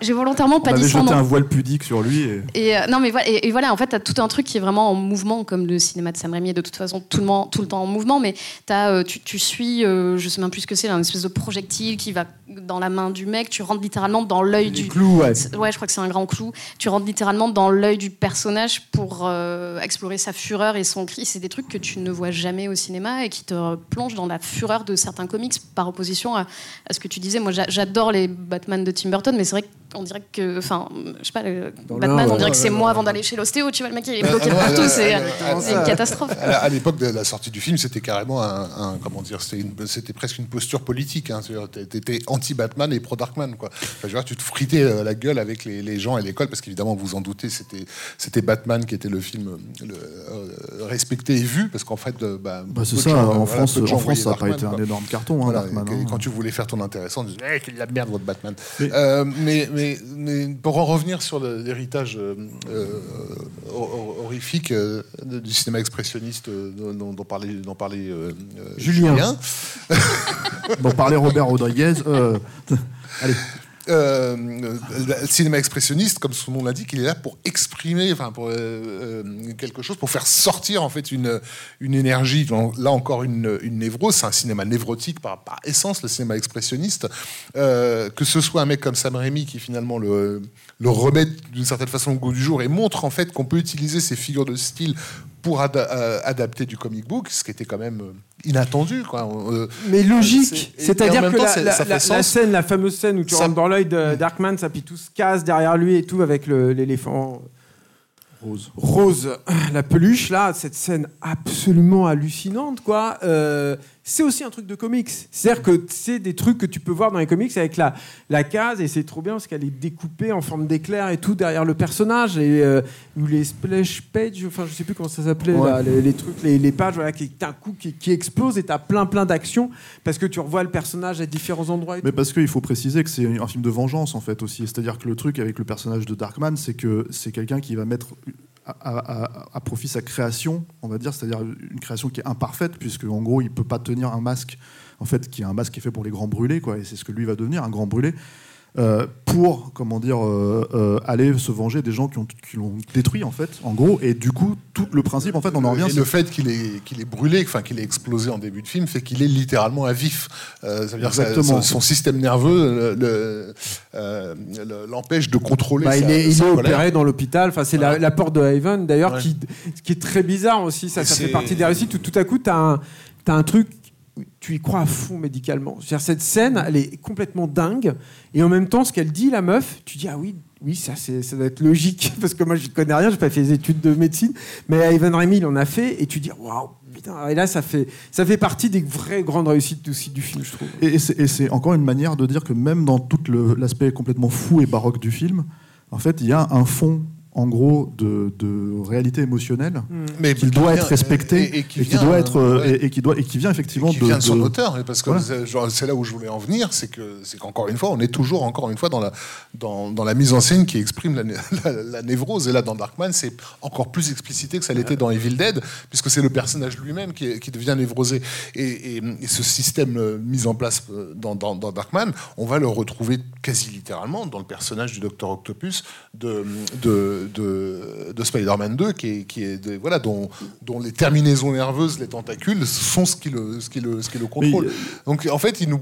c'est con à dire comme ça, mais je sais que c'est toujours euh, difficile d'accepter que des, des réalisateurs de films commerciaux, populaires, etc., euh, puissent euh, s'exprimer malgré eux dans, dans, dans, dans les Ne films. te justifie Enfin, pas, un mec comme Rémi me semble vraiment parler beaucoup de lui dans, tous Ouais, les puis- films. Oui, c'est sûr. Bah ouais. le, le plan dont parlait Julien justement avec le, le- Julien et Marie, il parlait de ce plan qui rentre dans le- dans l'esprit en fait littéralement de C'est que tu as juste juste derrière, tu as le plan justement, il pète. Alors déjà, j'adore parce que les doigts ils sont en caoutchouc là, et il pète les doigts en caoutchouc, mais tu as en fait T'as le, le panneau hyper un en fait euh, rapide sur, trois- sur, sur trois personnages les trois qui personnages ouais. qui se mettent à crier et chaque, chacune des expressions du cri est différente en fait et c'est tout un truc de, de- je- des fois on a du mal enfin moi, je, je pense que euh, l'évolution de Sam Raimi en fait sur un film comme Darkman c'est une évolution qui lui permet aussi de naviguer dans le système hollywoodien c'est-à-dire pas que le système hollywoodien, hein, mais le système euh, de tra- travailler avec des acteurs qui naviguent dans ce système-là, etc., etc. Et du coup, je sais pas jusqu'à quel point lui, en fait, si tu veux, il peut se permettre de dire aux gens j'ai essayé d'exprimer ces choses-là à travers ces images-là. Mais toujours est-il que j'ai du mal à croire que ce soit pas un peu conscient quand même par moment, Il- en fait, de faire ce genre de Je motif. pense que c'est inconscient, mais on, on en reparlera quand on arrivera sur un plan simple. Bon, je sais pas, mais on verra. Mais mais euh, il y a un autre truc aussi dans, dans Darkman, mine de rien, il faut quand même le dire, c'est aussi son premier film émouvant. Le film est vraiment émouvant. Et je trouve qu'il est émouvant notamment parce qu'il y a une idée, euh, moi, que j'adore, qui est que tu ne vois le monstre que dans les scènes d'émotion. Tu ne le vois que quand il est avec elle, en fait, quand il se cache et tout. Et ce maquillage, et ça aussi, je trouve que c'est mortel, c'est que à l'époque de Darkman, les grands brûlés, troisième, euh, c'est Freddy. Et, euh, et vous avez vu leur petit regard un peu effrayant vers Stéphane, j'ai l'impression qu'il va, il va me tomber dessus. Mais, bref, non, mais c'est Freddy. Et alors, Freddy, c'est pas vraiment un grand brûlé. Freddy, c'est euh, plus une sorcière, on va dire ça comme ça, avec des, des rides stylisées, quoi. Là, Darkman, c'est réaliste. hein. Le truc, il est vénère. Le maquillage de Tony Gardner, là, moi, je le trouve, mais il est hyper douloureux. Et t'as l'impression vraiment. En fait, il avait, il avait 11 pièces, donc il était beaucoup plus gros. Mais en fait, le costume, il l'avait surdimensionné. Du coup, la tête, t'as pas l'impression qu'elle est trop grosse. Je sais pas si j'ai été clair. Mais, mais, et du coup, en fait, t'as vraiment l'impression qu'il a, cre- ils l'ont creusé dans le crâne, quoi. Il, est il est douloureux à regarder, ce personnage. Freddy, il est marrant à regarder. Tu le regardes, il est rigolo. Lui, non, tu, le regardes, tu dis, mais le pauvre, quoi. Ou alors, euh, ça, c'est au mieux. Et puis tu dis, mais, casse-toi, c'est dégueulasse, quoi. Voilà, il y a un truc euh, épouvantable. Et le fait qu'il te montre ce visage-là au moment où il y a France McDormand, je trouve ça merveilleux. Puis c'est tout l'enjeu du truc aussi, c'est de, il, il explique que euh, Tony Garner justement quand il fait ce, ce maquillage, qu'on voit quasiment qu'un œil du vrai visage de, de- de l'acteur, et il dit c'est hyper difficile d'arriver à faire un truc où on en voit un peu mais pas trop, Mm. et pour pouvoir faire passer des émotions à travers ce- cet œil, c'est tout ce qui lui reste. Donc après bon évidemment il y a la voix et tout, mais c'est c'est hyper difficile et ça marche euh, À hyper fond. bien en fait, mais parce que T'as aussi, t'es es dans l'empathie parce que bah, aussi forcément les personnages sont bien écrits, t'as une vraie histoire. l'écriture et la mise en scène. Et, euh, et- et comme tu disais tout à l'heure, tu as une vraie alchimie entre les, entre les deux. Tu as un, un personnage féminin qui est pour une fois un peu écrit, parce que c'est ce qu'on lui reprochait aussi à Sam Raimi dans. Est-ce que France McDormand va pourtant grave les reprocher aussi sur le tournage de Darkman Ouais, parce qu'elle, elle est- elle- en fait, elle, le- c'est rigolo parce que dans les interviews promo de l'époque, il dit oui, elle a donné des, il est hyper mignon. Il fait oui, elle a donné des quelques indications pour changer un peu euh, l'orientation du personnage. Et puis elle a oui, moi je voulais pas du tout le jouer comme ça, donc euh, je voulais pas du tout faire la demoiselle en détresse. Je voulais euh, le côté femme indépendante euh, de, euh, des années 80-90 où elle a un boulot ou machin. Et vrai Et que la- épaulettes. et c'est- ça, ça va avec l'époque. Mais c'est vrai que c'est assez intéressant de voir un personnage euh, masculin qui demande euh, à, sa copine euh, avec qui il est depuis longtemps de l'épouser et elle prend son taxi en mode ouais ouais c'est ça on en parlera plus tard et elle s'en fout et elle est contente du statu quo de leur relation et c'est un personnage hyper indépendant et en fait on n'en voit pas souvent on n'en voyait pas souvent en plus à, à l'époque quoi. Ouais, et puis ouais, bref. Même si elle reconnaît aujourd'hui qu'elle regrette un peu de l'avoir joué comme ça. Ouais. justement. Ouais, ouais, ouais, elle, elle a elle- parce qu'ils sont vraiment engueulés apparemment. Parce qu'elle n'a a pas été- assumé, euh, disons, ce qui était vraiment- sur le papier. entre Ouais. guillemets. Vraiment Mais, ceci, ceci dit, il y, a- il y a une vraie, euh, moi je trouve, elle a un apport assez énorme en fait dans, dans l'aspect hein. émotionnel euh, du film. J'aimerais qu'on parle de la problématique en fait de montage. Alors voilà, c'est ce que c'est ça. Donc je vous l'avais prévenu. Maintenant, ça se passait très mal. Donc en fait, ils arrivent au montage. Donc les studios, ils te font chier au, à l'écriture.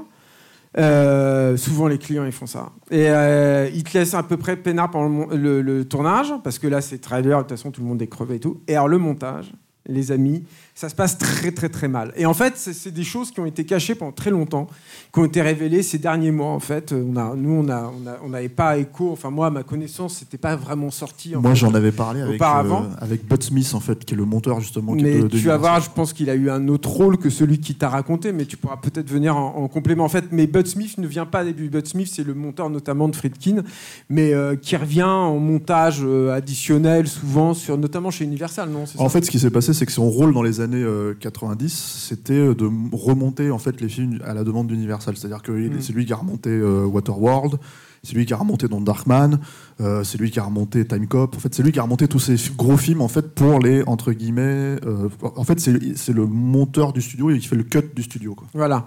Parce qu'en fait, le montage est assuré ini- initialement par un mec qui s'appelle David Steven, qui monte le film. Ça se passe pas bien avec le studio, ils commencent à faire des projections tests qui ne sont pas bonnes. Euh, ils ont un score en dessous de ce qu'ils espéraient. C'est la première fois aussi que Sam Raimi et Robert Tappert sont confrontés à ce mode de fonctionnement aux projections tests et tout. Et ils demandent tellement de modifications que ce brave David Steven, il fait une dépression nerveuse, mais une vraie, hein, une grave. Quoi. Le mec est hospitalisé et tout. Quoi.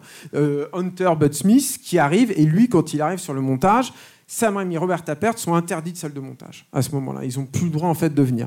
Bud Smith fait remonter une fois le film, deux fois, trois fois, quatre fois, et à chaque fois, les audiences dans les, euh, aux projections test baissent. Ça dégringole. Et le, le, le, le- président euh, du studio Universal, dont on va reparler au moment de, l'armée des ténèbres, parce que c'est un brave monsieur, vraiment un gros salaud, euh, va dire au bout d'un moment, non mais, euh, mais euh, on arrête les frais là, et on va sortir le film avec ce cut-là, et tant pis, c'est foutu. Ce film, on a perdu du pognon, et ce mec-là, euh, Sam Raimi, il va être en movie jail pour le restant de son existence.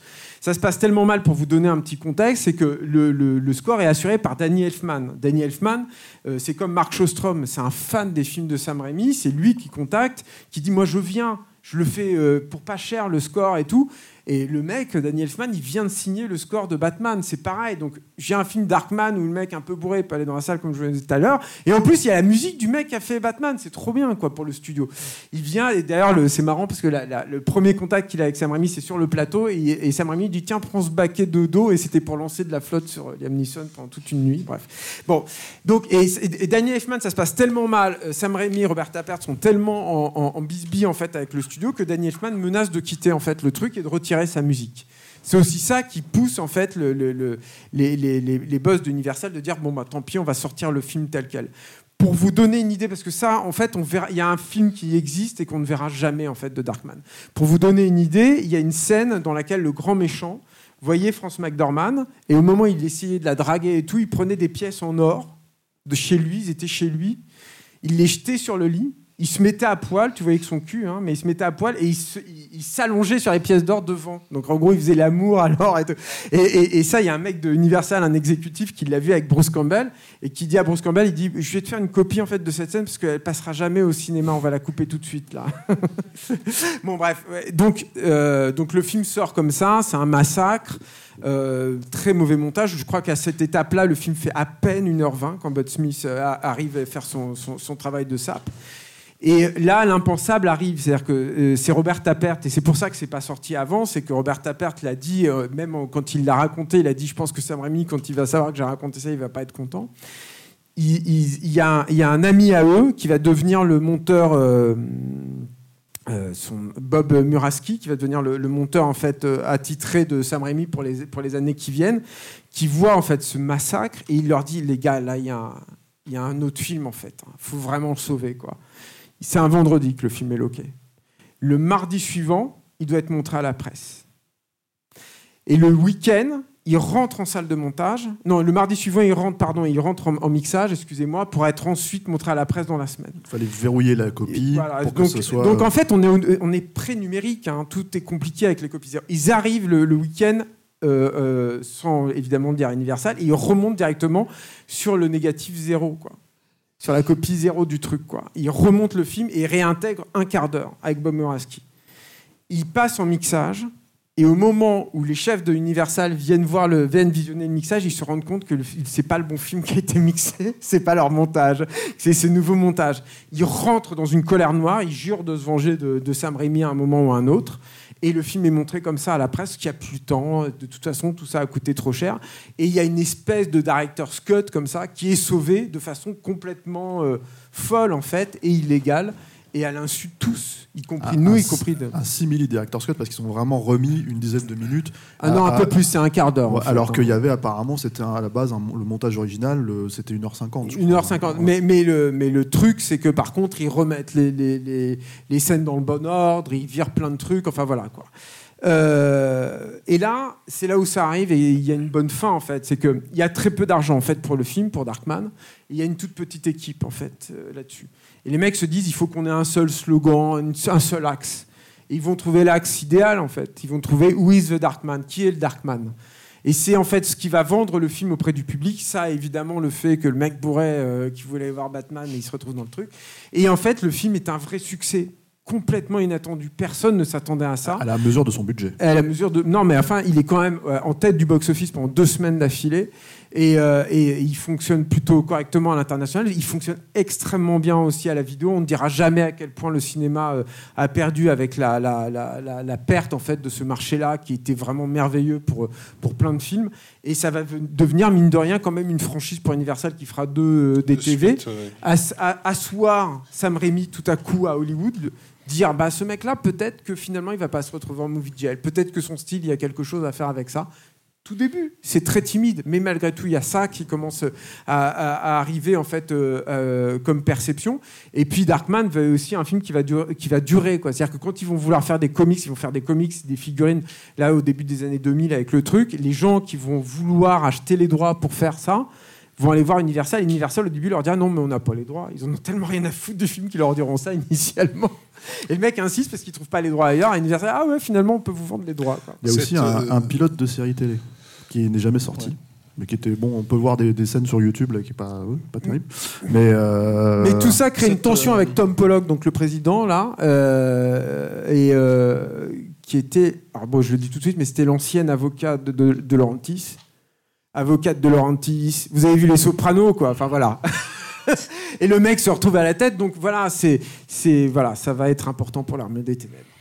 Cette, cette tagline, euh, elle est effectivement euh, d'autant plus ingénieuse qu'elle elle porte à elle seule tout, tout l'héritage pulp en fait euh, du film, qui fait que Darkman est finalement un film beaucoup plus proche de, de, du pulp que, que le, le, Batman de Tim Burton, dont c'était l'intention ori originellement. c'est anecdotique, mais je rebondis là-dessus. Je faisais un fanzine euh, à l'époque qui s'appelait Blue Screen mmh. euh, et on le publiait dans une école de cinéma euh, qui est à l'ESRA. Et, donc, on avait fait une couverture avec une photo du mystère de la Chambre jaune de Marcel L'Herbier, dans lequel il y a un personnage qui ressemblait à The Shadow, qui avait le même look que, The Shadow, qui porte une femme dans ses bras avec voilà, l'écharpe, le, chapeau et tout ça. Et on avait juste mis qui est Darkman, c'est tout. Euh, et, et, en fait, ce lien qu'on faisait entre un vieux cinéma pulp d'avant-guerre de, et la sortie de ce blockbuster d'été nous avait valu, je me rappelle, les complets, parce qu'on était détesté par les profs de l'école. Évidemment, on, parlait de, trucs genre Akira, Miller's Crossing, enfin, que, des trucs de, de taré. Euh, euh, mais, mais, ce lien en, en, avec l'herbier, en fait, il y a un prof qui a déliré dessus euh, et qui a dit que c'était le le, le, le, meilleur hommage qu'on pouvait faire aux deux films respectifs, c'est-à-dire à celui qui sortait en salle et à, celui du, passé. Quoi. Et juste à cause de cette euh, tagline qui effectivement était euh, très ingénieuse. Le, truc, c'est que le film va rapporter euh, quand même 15 millions de dollars juste aux États-Unis en salle et 40 millions en vidéo. Hein. C'est pour vous donner aussi une idée hein, de ce que c'était la vidéo en fait à cette époque-là. Hein. Donc c'est une super affaire pour Universal à l'époque. Et moi, je pense aussi, enfin, c'est toujours comme ça aussi que je l'ai perçu. Je pense que Darkman venait aussi compenser une frustration qu'on avait tous. C'est-à-dire qu'on était tous des lecteurs de. Enfin, tous. On était beaucoup à lire euh, Strange et euh, Titan, les titans microscopiques, tout ça, machin. Et euh, voilà, on était tous à lire ces trucs-là et on avait tous cette frustration monumentale de voir à quel point Hollywood, Hollywood, était incapable de, de, de, retranscrire ce que nous on avait là-dedans. Mmh. Et c'est vrai que Darkman, c'est un des rares pour moi, c'est un des premiers vrais grands films comic book, là, en fait, dans ce, cette énergie. C'est-à-dire que voir Darkman se, se, défoncer des immeubles au bout d'une d'un hélicoptère, euh, se prendre des, camions dans la tronche, euh, échapper à une explosion comme ça, machin, euh, se battre avec la cape au vent, avec un plan, des plans hyper iconiques comme ça sur, le, sur un, sur un gratte-ciel en construction et tout. C'est je veux dire, ça réparait des, en forme de des, gargouille, ouais, c'est ça. des années de frustration. De voilà, frustration. ce plan, par exemple, très compliqué. Qu'est-ce que, que suis-je devenu là ouais. Tu arrives avec Darkman qui, qui est en, en, gargouille avec le ciel incrusté, pas très bien, mais c'est pas un truc en fou. Puis il y a des éclairs dessinés, c'est trop bien les éclairs dessinés tout dessus. Voilà, je veux dire, il y avait aussi ce truc-là en fait. Des, les évocations d'Hitchcock, enfin de, de, de, de, de l'œil euh, de psychose là, qui, se, qui se mélange avec l'eau euh, dans, dans ouais, les égouts. Quand, ça, quand oui, ça vit par littéralement là, au fond et des tu, parlais, tu parlais du cinéma de Hong Kong, c'est bien aussi de rappeler que euh, à, cette époque-là, il y avait, en fait, c'était une époque où les films étaient difficiles à voir, difficiles à obtenir. Il y avait une énorme rumeur qui circulait dans tous les milieux cinéphages, euh, qui était l'existence d'un film de Hong Kong complètement dingue qui s'appelait The Killer, euh, réalisé par John Woo, que certains avaient pu voir au marché du film à Cannes et qui était donc vraiment le, saint graal. Et avant qu'on ait pu découvrir à Paris de, des VHS de 73e génération du film, en fait, il y avait deux noms hollywoodiens qui avaient répercuté le truc, qui étaient donc, comme par hasard, Martin Scorsese et Sam Raimi, euh, qui avait donc dit tout le plus grand bien qu'il pensait de, de, ce film-là. Donc ça, ça, ça, continue à joindre ces deux personnages à, permettre, lui permettre justement en fait de comment dire, euh, c'est ces deux noms-là qui vont lui permettre de faire son entrée aux États-Unis mm -hmm. un peu plus tard. Mais bon, ça c'est pour euh, c'est pour, euh, pour un podcast sur mais voilà, mais même s'il si y a une mais connexion avec que Darkman est aussi donc un, un, film qui intègre cette, cette culture d'une certaine façon nouvelle euh, dans le cinéma hollywoodien. Je vais me tourner vers Marie pour qu'on aborde le dernier film de, Euh, cette, ouais. de ce podcast qui est euh, donc Evil Dead 3, mais l'armée des ténèbres. Alors, Army of Darkness, c'est le titre anglais. Evil Dead 3, c'est le titre international. Army of Darkness en sous-titre. Et, et, le titre du director's cut, c'est Bruce Campbell versus Ouais, euh, Army of Darkness. C'est le titre que, je un- préfère. En fait, il y a littéralement trois montages, je crois, différents. Si y il y en a même quatre avec. Ouais. euh, voilà. Bah donc après Darkman, euh, c'est un peu, en fait, c'est un peu la même histoire que pour Evil Dead 2. Après, ce, bah, une- un côté où il a été un peu prisonnier d'un studio, euh, de l'ingérence du studio dans dans, son film et surtout dans le montage, comme vient d'expliquer Julien. Il veut refaire un Evil Dead. De toute façon, cette idée de, du Medieval Dead, c'était c'était son idée pour le, pour le 2. donc là, c'est une coprone en fait, entre Dino De Laurentiis et, et Universal. Donc c'est aussi ce qui va poser problème après. Mais, en tout cas, ils réussissent à avoir un budget encore plus conséquent que le premier. Là, c'est quand même un budget, je crois, de 11 millions au total. Il me semble que même les, les trois, Sam Raimi, Tappert et, et, Bruce Campbell, mettent eux-mêmes un million de leur poche pour, pour vraiment avoir, avoir un budget à la hauteur de leurs ambitions. Euh, un million, c'est peut-être beaucoup, mais en tout cas, ouais, ils mettent. J'ai lu un million tout à l'heure. Ah, peut-être la totalité des trois à E3. Oui, à E3, à E3 ils mettent ah un million à, E3. Oui, en fait, ils mettent 30%, je crois, de leur salaire. C'est un truc comme ça dans, le, dans le truc. Et, et, donc, donc voilà, c'est encore le, cette idée, donc cette, cette, idée qui était vraiment le, le, film médiéval, le côté heroic fantasy. Donc là, on est, on s'éloigne encore plus de ce qu'était Evil Dead à la base avec le, premier film. Euh, c'est encore un film qui, euh, bah, comme on disait tout à l'heure, euh, la fin de l'un suit le début, enfin le, début de l'un suit, la fin de l'autre. Donc là, on arrive vraiment. On, ils refont même ce plan avec la, voiture de Sam Raimi qui tombe et, il est lâché comme ça dans un monde médiéval.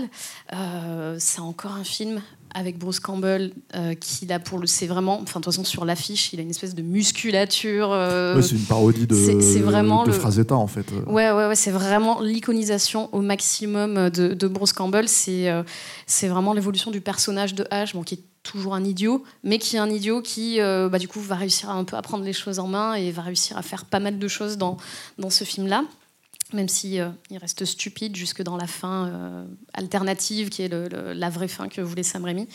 Euh, il va toujours autant se faire torturer dans ce film-là. c'est un film où encore bah, il se jette à corps perdu dans, le rôle. En fait, il, fait encore plus de, de, de il est vraiment préparé physiquement. il c'est c'est vraiment le. Attends, j'ai perdu ma ligne.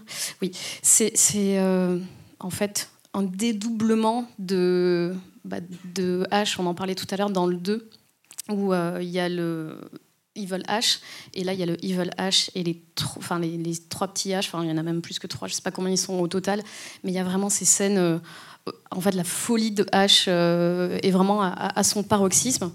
Et euh, pour le coup, du cartoon total, quoi. Je veux dire, ce truc avec les petites, euh, les petites doubles là, euh, ça c'est du Tex Avery à fond, quoi. Je veux dire, on en a vu plein où ils, se, ils se prennent un coup de marteau. Et ouais, c'est vraiment du gag. C'est vrai qu'il faut peut-être préciser vite le plot très rapidement parce que là, pour le coup, il y en a un. c'est vrai. Voilà, c'est-à-dire qu'en gros, H veut rentrer chez lui on, lui dit bah si tu veux rentrer chez toi euh, au début ils veulent le tuer. Enfin ils, réécrivent un tout petit peu l'ouverture enfin la fin du, 2 pour euh, pour en faire un personnage euh, un fish out of the water comme on dit c'est-à-dire un personnage qui est vraiment pas dans son élément quoi.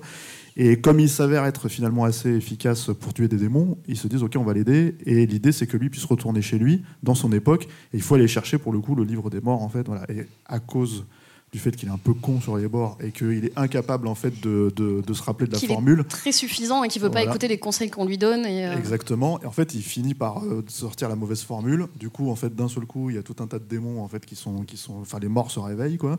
Et euh, il va se retrouver à devoir réparer la situation bien malgré lui quoi pour pouvoir voilà, il réveille littéralement l'armée des morts. Donc là, on est vraiment dans l'hommage à Harry Harryhausen avec vraiment une. Enfin, là, c'est vraiment l'opposé de Evil Dead et Evil Dead 2 où c'était euh, quasiment un huis clos avec euh, presque un seul personnage. Là, c'est l'opposé. C'est aussi le premier tournage où euh, Sam Raimi montre qu'il peut vraiment diriger des blockbusters avec une énorme ampleur, en fait, des tournages vraiment avec une ampleur, parce qu'il y a des, des, centaines de figurants, il y a un cast assez important, et euh, il y a euh, bah, surtout euh, tous ces deadites animés, donc certains sont joués par, par des figurants en costume qui ont juste des, un squelette peint sur des vêtements noirs, mais il y a toute une, il y a, y a une, y a des centaines littéralement de deadites en espèce de, enfin animatronique, je sais pas, Julien, peut-être que tu seras... Mécanique, ouais, non. Voilà, mécanique, mais qui sont, qui sont vraiment, enfin, cette scène de, de bataille des morts qui, qui assaillent le château, c'est un des trucs les plus grandioses qu'on a pu voir, en tout cas dans Jusqu'à là, euh, Sam Raimi n'avait euh, pas montré euh, ce truc-là, et là, c'est quand même l'explosion du il truc. Il a plus d'argent, ils ont 100 jours de tournage. là, pour le coup. Plus de 100 jours, je crois, 112, un truc. C'est monstrueux, c'est énorme. Je, je sais pas, moi, les, les, les genre Spider-Man et tout, ça va être 70, 80 avec une, une seconde équipe, quoi, 120 même. C'est énorme. Et justement, ils donnent de l'argent pour ça. Et ils vont tourner aussi en Californie pour ça. C'est-à-dire que c'est pas logique. Il y a un truc, mais moi j'aime bien ça en fait pour le coup dans l'armée des morts, mais c'est pas logique. C'est censé se passer euh, en Angleterre Ouais. et en fait c'est tout pelé là. mais c'est parce qu'ils ont tourné dans les al- aux, alentours en fait de Los Angeles. Pourquoi ils ont fait ça? Parce que euh, c'était une des conditions pour avoir autant de jours de tournage. Donc ils ont vraiment sacrifié beaucoup de choses justement encore une fois pour avoir ce- cette quantité de, de, de- de- de jours de tournage effectivement quoi. Et puis tu, tu parles des jours de tournage, mais c'est encore des journées à la Sam Raimi, c'est encore des journées de 15 heures. Les, bah, les mecs de, les, les effets sont faits à- à- aux trois quarts. Pour, par, en tout cas, tout ce qui est les deadites et tout, c'est fait par les mecs de KNB qui doivent être prêts tout le temps. Ils racontent que c'est euh, que c'est super, mais que c'est un calvaire où vraiment euh, ils doivent être prêts dès le matin euh, parce que Sam Raimi, sur un coup de tête, il peut dire tiens là, je veux 200 deadites euh, dans le fond, et il faut que les 200 deadites euh, soient prêts. Quoi. Je crois qu'à un moment, euh, il y a une scène où Ash traverse le château à cheval, quelque chose comme ça. Et il y a 4 deadites prévus. Donc les mecs lui disent T'en veux combien? Il fait Bah, vous en avez combien? 175 Bah, j'en veux 175. Et du coup, il faut aller chercher les 175 deadites euh, sur euh, une phrase comme ça. Quoi. Donc c'est quand même euh, encore un truc euh, très très compliqué. C'est encore un tournage bah, à la Sam Raimi très très compliqué. Quoi. Et très technique. Ouais. Mais tu voulais peut-être en non, non, mais vas-y, Moi, je vais juste dire peut-être un truc, si je puis me permettre, sur le scénar, peut-être, Marie? Ouais. En fait, le, le but du scénar de, de Sam Raimi, c'est de se dire, voilà, j'ai un personnage, c'est presque une expérience, en fait, l'Armée des Ténèbres. Lui, son but, c'est de se dire, jusqu'à quel point je peux construire un épopée autour d'un con? Et, euh, et en fait, l'idée en fait initiale avec autour de H, c'est que H il se bat pas. À la fin, moi j'adore en plus cette idée, j'aurais trop aimé la voir en salle. À la fin, H, il était censé, il y avait des dates qui arrivent et tout, et puis il était censé venir avec des enfants faire une offrande des dates pour qu'il l'épargne en fait et qu'il le sauve. Et c'est Bruce Campbell et Robert Tappert qui vont dire non, tu, tu peux pas aller jusque là, c'est pas possible. L'autre option qu'il leur propose, c'est de dire non mais il peut se cacher aussi dans le placard. Et, et- et il voulait qu'il laisse mourir les enfants et qu'il se barre. Quoi. Voilà, Vraiment, le lâche au dernier degré. Et, et c'est, moi, je trouve ça un peu dommage, en fait, quelque part. J'aime beaucoup le côté héroïque et c'est réjouissant et tout sur plein de trucs, l'armée des termes. Mais je me suis toujours dit, il y a un truc qu'il aurait pu aller, qu'il aurait pu pousser encore plus loin. Sam en Raimi fait. le regrette un peu, quoi. Il dit Oui, qu'il est même. moins idiot et que lui, il le préfère vraiment idiot et lâche. Et, euh, et- et- mais c'est ça la question, c'est en fait jusqu'où le public peut suivre un personnage comme ça. Et c'est vrai que c'est plus difficile. C'est vrai que là, il est tellement iconisé et c'est vrai qu'au moment où il s'en va, où il était censé se cacher dans, ce placard, il revient avec la voiture qui est transformée en espèce de char d'assaut avec les pales qui, qui débitent du deadite. C'est vrai que ce côté-là, hyper iconique, fait aussi euh, le, le succès euh, du personnage et, euh, et le fait que les spectateurs vont l'aimer. Parce que c'est quand même vachement plus difficile d'aimer quelqu'un qui va se cacher dans un placard et qui laisse les enfants en offrande euh, Ce- au deadite. quoi. Ceci dit, en fait, ils le font depuis le début. hein. C'est-à-dire que dès la première scène, il est, il est déjà super héroïque. Il saute, il attrape son, son, son, son- son- sa, sa Oui, il y a le tronçonneuse. moment de bravoure dans le, Voilà. dans Et, le puits. euh, euh. moi, je pense qu'il y a le, le- le film. Alors, moi, moi, je vais faire un, euh, un aveu. C'est un film que j'aime bien pour plein de raisons, et c'est un film que j'aime pas trop pour plein de raisons aussi. C'est-à-dire qu'en gros, je trouve que c'est un film qui est assez bizarre dans la carrière de Sam Raimi et surtout dans la trilogie euh, Evil Dead, parce qu'on est déjà en fait, on rentre dans une euh, configuration où euh, euh, le film, par la, force des choses, a le cul entre deux chaises. C'est-à-dire qu'en gros, il est censé s'adresser à un nouveau public, tout en essayant de faire oublier à ce public-là en fait qu'il y a des racines avant en fait qui sont les racines d'Evil Dead 1 et 2. Et du coup, je trouve que le personnage de H effectivement devient plus vraiment en fait aujourd'hui c'est l'incarnation totale en fait, c'est-à-dire que même la série télé, ils sont vraiment partis dans la même direction quoi. Mais on n'est plus vraiment dans le même type de personnage et ça pendant très longtemps c'est quelque chose où euh, je me disais, euh, c'est étrange en fait de la part de Sam Raimi de faire ce truc-là. Et quand tu vois le director's cut, parce que c'est un film qui a été cuté dans tous les sens aussi, quand tu vois le director's cut, d'un seul coup, il y a tout- tous ces éléments-là en fait reviennent. En fait, et c'est un film beaucoup plus cohérent. Alors, dans une version qui fait 1h36, alors que les versions qu'on a connues en salle, nous, c'était 1h28, je crois. Et aux États-Unis, c'est encore pire, c'était 1h20. Ouais, ils ont coupé 15 minutes. euh, Euh, voilà. Et ils ont fait retourner euh, un début et une fin avec les scènes dans le, dans le S-Mart. Ouais, c'est ça, exactement. Il y, a, il y a- une autre fin. Mais du coup, en fait, il y a cette espèce de truc un peu étrange où le film se situe. Alors, il faut plus, il faut mettre du gore, mais pas trop. Du coup, il y en a plus vraiment. C'est plus du, euh, comment dire, de- du latex, du fantastique, des, des, des créatures, quoi. Et du coup, en fait, il y a ce truc, euh, ce truc où le film il est à mi-chemin entre. Et, et je pense qu'il est révélateur aussi du statut de, Sam Raimi et du statut de Sam Raimi dans le, au sein des, studios, puisque c'est certes un film semi-indépendant, mais aussi un film de studio. Donc, du coup, il y a je sais que c'est presque le film le plus populaire en fait des trois. Euh, Il faut le voir en salle avec du public. Ah, moi, je l'ai vu en salle avec du public. Moi, je l'ai vu, euh, je l'ai, je l'ai vu à sa sortie, donc il y a- on était 3 P15. Je, je, je pourrais rejoindre ton livre euh, sur les salles vides, mais voilà, il y a- on était très peu. Et c'est vrai que c'était un tout petit peu triste parce que c'était moins généreux. Par exemple, la caméra, bah, elle est nulle cette scène. Enfin, ça me fait bizarre de dire ça, mais c'est vrai que la, la caméra qui poursuit A, je veux dire, elle sert pas à grand chose. Euh, T'as l'impression qu'elle est là parce que c'est un passage obligé, ça sort plus des tripes comme avant, quoi.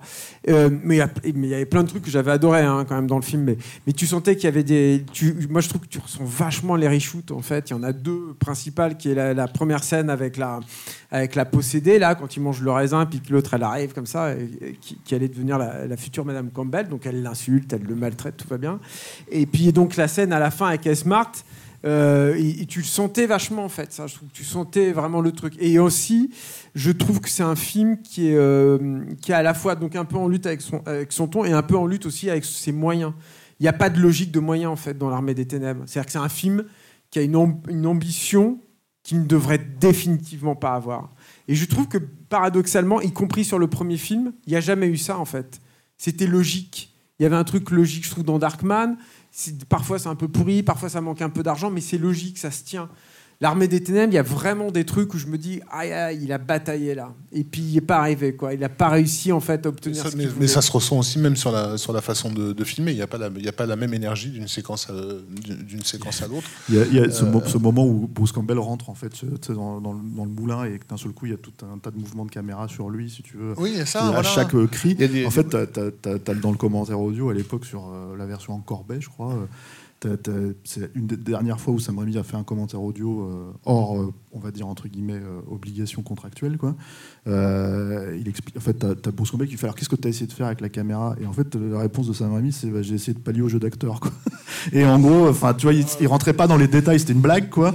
Mais c'est vrai qu'il rentrait pas dans les détails de comment en fait euh, sa mise en scène est construite en fait autour du film. À l'époque, bizarrement, du premier Evil Dead, il y avait, il y avait déjà eu des, des, citations de Méliès par rapport à, Sam Raimi, justement pour le côté un petit peu euh, euh, géotrouve tout euh, de, l'effet euh, cinématographique. Et en fait, bon, Army of Darkness, il y a, un, dé- un départ clair de, du cinéma d'horreur, quoi, pour aller assez explicitement dans des références, comme tu l'as dit, comme tu l'as dit, euh, Harry Harryhausen. Alors la, plus évidente, c'est évidemment euh, Jason les Argonautes, mais on a même des évocations des voyages de Gulliver dans le film, Euh, sans parler encore une fois de, de- de- retour à des productions d'enfance et notamment euh, Connecticut Yan- Yankee in, in King's Arthur's Court, qui a été réadapté des, au moins une vingtaine de fois dans le cinéma américain. En France, on connaît surtout la version Disney qui s'appelait Un cosmonaute chez les rois Arthur. Euh, voilà le principe d'un personnage de nos jours, enfin mo- moderne, qui se retrouve coincé dans, dans, cette temporalité-là. Donc on- on- on- là, il va vraiment dans. C'est comme si, je sais pas, c'est une théorie, mais c'est comme s'il avait vu le succès déjà énorme de Tim Burton à l'époque, euh, qui, qui, qui est parti d'une contre-culture, enfin en tout cas d'un truc qui était laissé de côté, quoi, euh, cette horreur gothique euh, sur laquelle il a fructifié pour devenir un, réalisateur euh, majeur à Hollywood, et de se dire mais moi aussi j'ai une culture, j'ai tout un champ culturel entre les mains que je pourrais exploiter. Et, je vais devenir, enfin, mon Tim Burton à moi, ma version à moi de Tim Burton. Quand, euh, euh, et je pense que pour moi, Army of Darkness, c'était aussi une, carte à jouer euh, en, en direction de ce qu'il veut faire avec les Xena et Hercule dans, dans les années Oui, bah, suivantes. C'est-à-dire ré- régénérer une certaine forme de, de- de spectacle familial fantastique avec lequel il a pu, il a pu grandir. Mais euh, on est quand même parti d'un film d'horreur, on est quand même venu voir un film d'horreur, ça s'appelle Army of Darkness, donc tu t'attends un minimum à à du darkness, en l'occurrence, euh, il y en a pas tellement dans le film. quoi. Non mais je, alors je vais insister vraiment sur le fait qu'il y a un cut à voir et c'est vraiment le director's cut, c'est-à-dire la version du Nord 36 qui est la plus difficile à voir aujourd'hui. hein. Il y a, en plus, ils font pas tellement la publicité. Moi, je me rappelle que la toute première version qui était sortie, encore une fois, c'était dans cette Elle était sortie en. VHS. hein. Ouais, alors, euh, moi je l'ai vu en DVD, c'était Mm. chez Encorbet et c'était assez. Et quand je parle du director's cut, c'est vraiment la version du Nord 36 parce qu'en VHS qui était sortie, en tout cas, c'était en Non, c'était celle-là en fait. Euh, c'était la Alors, même. moi, euh, j'avais 36, acheté une VHS en Angleterre, en fait, où tu avais la fin alternative, qui est effectivement la fin où, finalement, con comme il est, au lieu de, comment euh, d'écouter, en fait, les, euh, les mages qui lui disent il faut que tu prennes trois gouttes, il en prend quatre. En fait, il est distrait par un Il truc. est distrait, Voilà. et il deux fois. Et... En fait, cette du coup, il, il- il se retrouve dans le futur, dans un futur, en fait, post-apocalyptique, qui renvoie à, la planète des singes, notamment parce qu'on voit le Big Ben derrière. Parce que ça devait déboucher sur un 4. Tu voulais peut-être en parler d'ailleurs, Marie, non Non. En fait, c'était un 4. Je pitch juste le 4 hein, qui, qui arrivait à l'époque où c'était H qui était avec des robots contre les, toujours les, les- les morts vivants, mais donc il s'alliait avec des robots, quoi. Ça aurait pu être rigolo, quoi. Je veux dire, le truc de cartoon et tout avec des, des robots, j'aurais demandé à voir Et ça. du coup, cette version de Director's Cut, ou moi en tout cas j'avais découverte sur euh, Encorbet, était très très euh, pauvre en fait techniquement, visuellement. Enfin, c'était plein de, de plans en fait euh, euh, pas retravaillés, pas étalonnés, rien quoi. Et, et du coup, c'était très difficile à voir comme ça. Donc, c'est très difficile d'avoir une conscience de ce que le film valait vraiment dans ce, dans ce cut-là. Et je crois au début des années 2010, et moi j'avais même fait un article sur le site de Capture à ce moment-là. En fait, ils ont, ils ont sorti une, une édition, je sais plus chez qui en France en fait, où c'était même pas genre annoncé en gros, il y a un director's cut là-dessus, mais tu avais les trois cuts dessus. Tu avais ce director's cut là en reversion relativement propre, en HD et tout quoi. Et euh, bon, je pense que cette édition, elle n'existe plus vraiment, elle ne doit plus être, euh, doit plus être éditée quoi. Mais voilà, c'est vraiment la version qu'il faut voir parce que c'est la version la plus complète, la, la plus proche en fait de ce que Sam Raimi avait en tête, où les ruptures de ton n'étaient pas forcément aussi, euh, comment dire. Après, il y a toutes les problématiques, je pense, en fait, du positionnement du film dans la franchise de manière générale. Mais en gros, euh, ça reste un film beaucoup plus cohérent que ce qu'on a vu, euh, et ce qui reste finalement aujourd'hui le plus euh, connu et apprécié en fait. Moi, j'ai aucun problème avec le fait qu'il s'éloigne de, de la franchise. Quand je citais la caméra, en fait, ça m'embête parce que j'ai pas envie qu'il refasse ce plan-là. Ça n'a pas sa place dans l'armée des ténèbres et ça se sent. Moi, je pense qu'il y a un autre problème euh, très trivial. Je vais vous parler encore effets spéciaux, mais euh, dans l'armée des ténèbres, pour obtenir le scope du film avec ce tout petit budget, il travaille donc avec Introvision. Alors Introvision, c'est Willem Messa, euh, qui est un mec un peu arnaqueur, vous lui direz pas. Et en fait, qui, le mec qui dit ouais j'ai un système qui est trop bien et tout. En fait, c'est juste de la projection frontale, c'est-à-dire que tu as la caméra, euh, tu, tu mets devant un miroir sans teint à 45 degrés, tu projettes une image qui projette sur un, un écran hyper réfléchissant. Ta caméra, elle filme du coup à travers ce miroir sans teint, mais elle voit pas l'image, donc elle voit. C'est ce qui a été utilisé au début de 2001, l'Odyssée de l'espace notamment. Et dans Outland, Outland Et, voilà, bah, justement, ils vont euh, perfectionner le truc sur Outland. Donc voilà, ça, c'est la base en fait de l'introvision. Ce qu'ils introduisent en plus, c'est qu'en fait, ce système de projection frontale, j'espère que j'ai bien expliqué. euh, Je, vois quelqu'un dans la salle qui me regarde avec un gros d'air. Mais euh, bref, mais et en plus, ce qu'ils font en fait, c'est qu'ils rajoutent un avant-plan, c'est-à-dire que non seulement l'image elle est projetée sur un écran qui est derrière les comédiens, mais elle est projetée sur des portions d'écran découpées qui est placée devant. C'est une technologie qui fonctionne parfois quand même, je dis beaucoup de mal de William Messa, mais ça peut fonctionner super bien.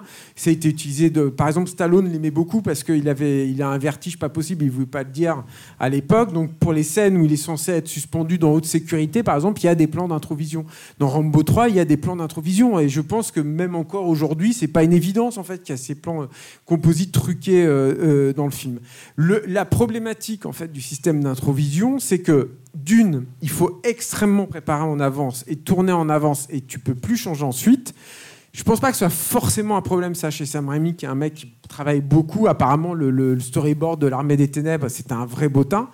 Mais le problème, c'est que tu peux quasiment pas bouger ta caméra en fait là-dedans. C'est-à-dire que tu peux faire un petit peu des mouvements de grue qui feront un, un système un peu de multiplan comme dans l'animation, c'est-à-dire avec des différents niveaux de, de décor comme ça qui bougent pour te donner un sentiment de profondeur, mais la caméra ne se déplace pas euh, dans un espace tridimensionnel.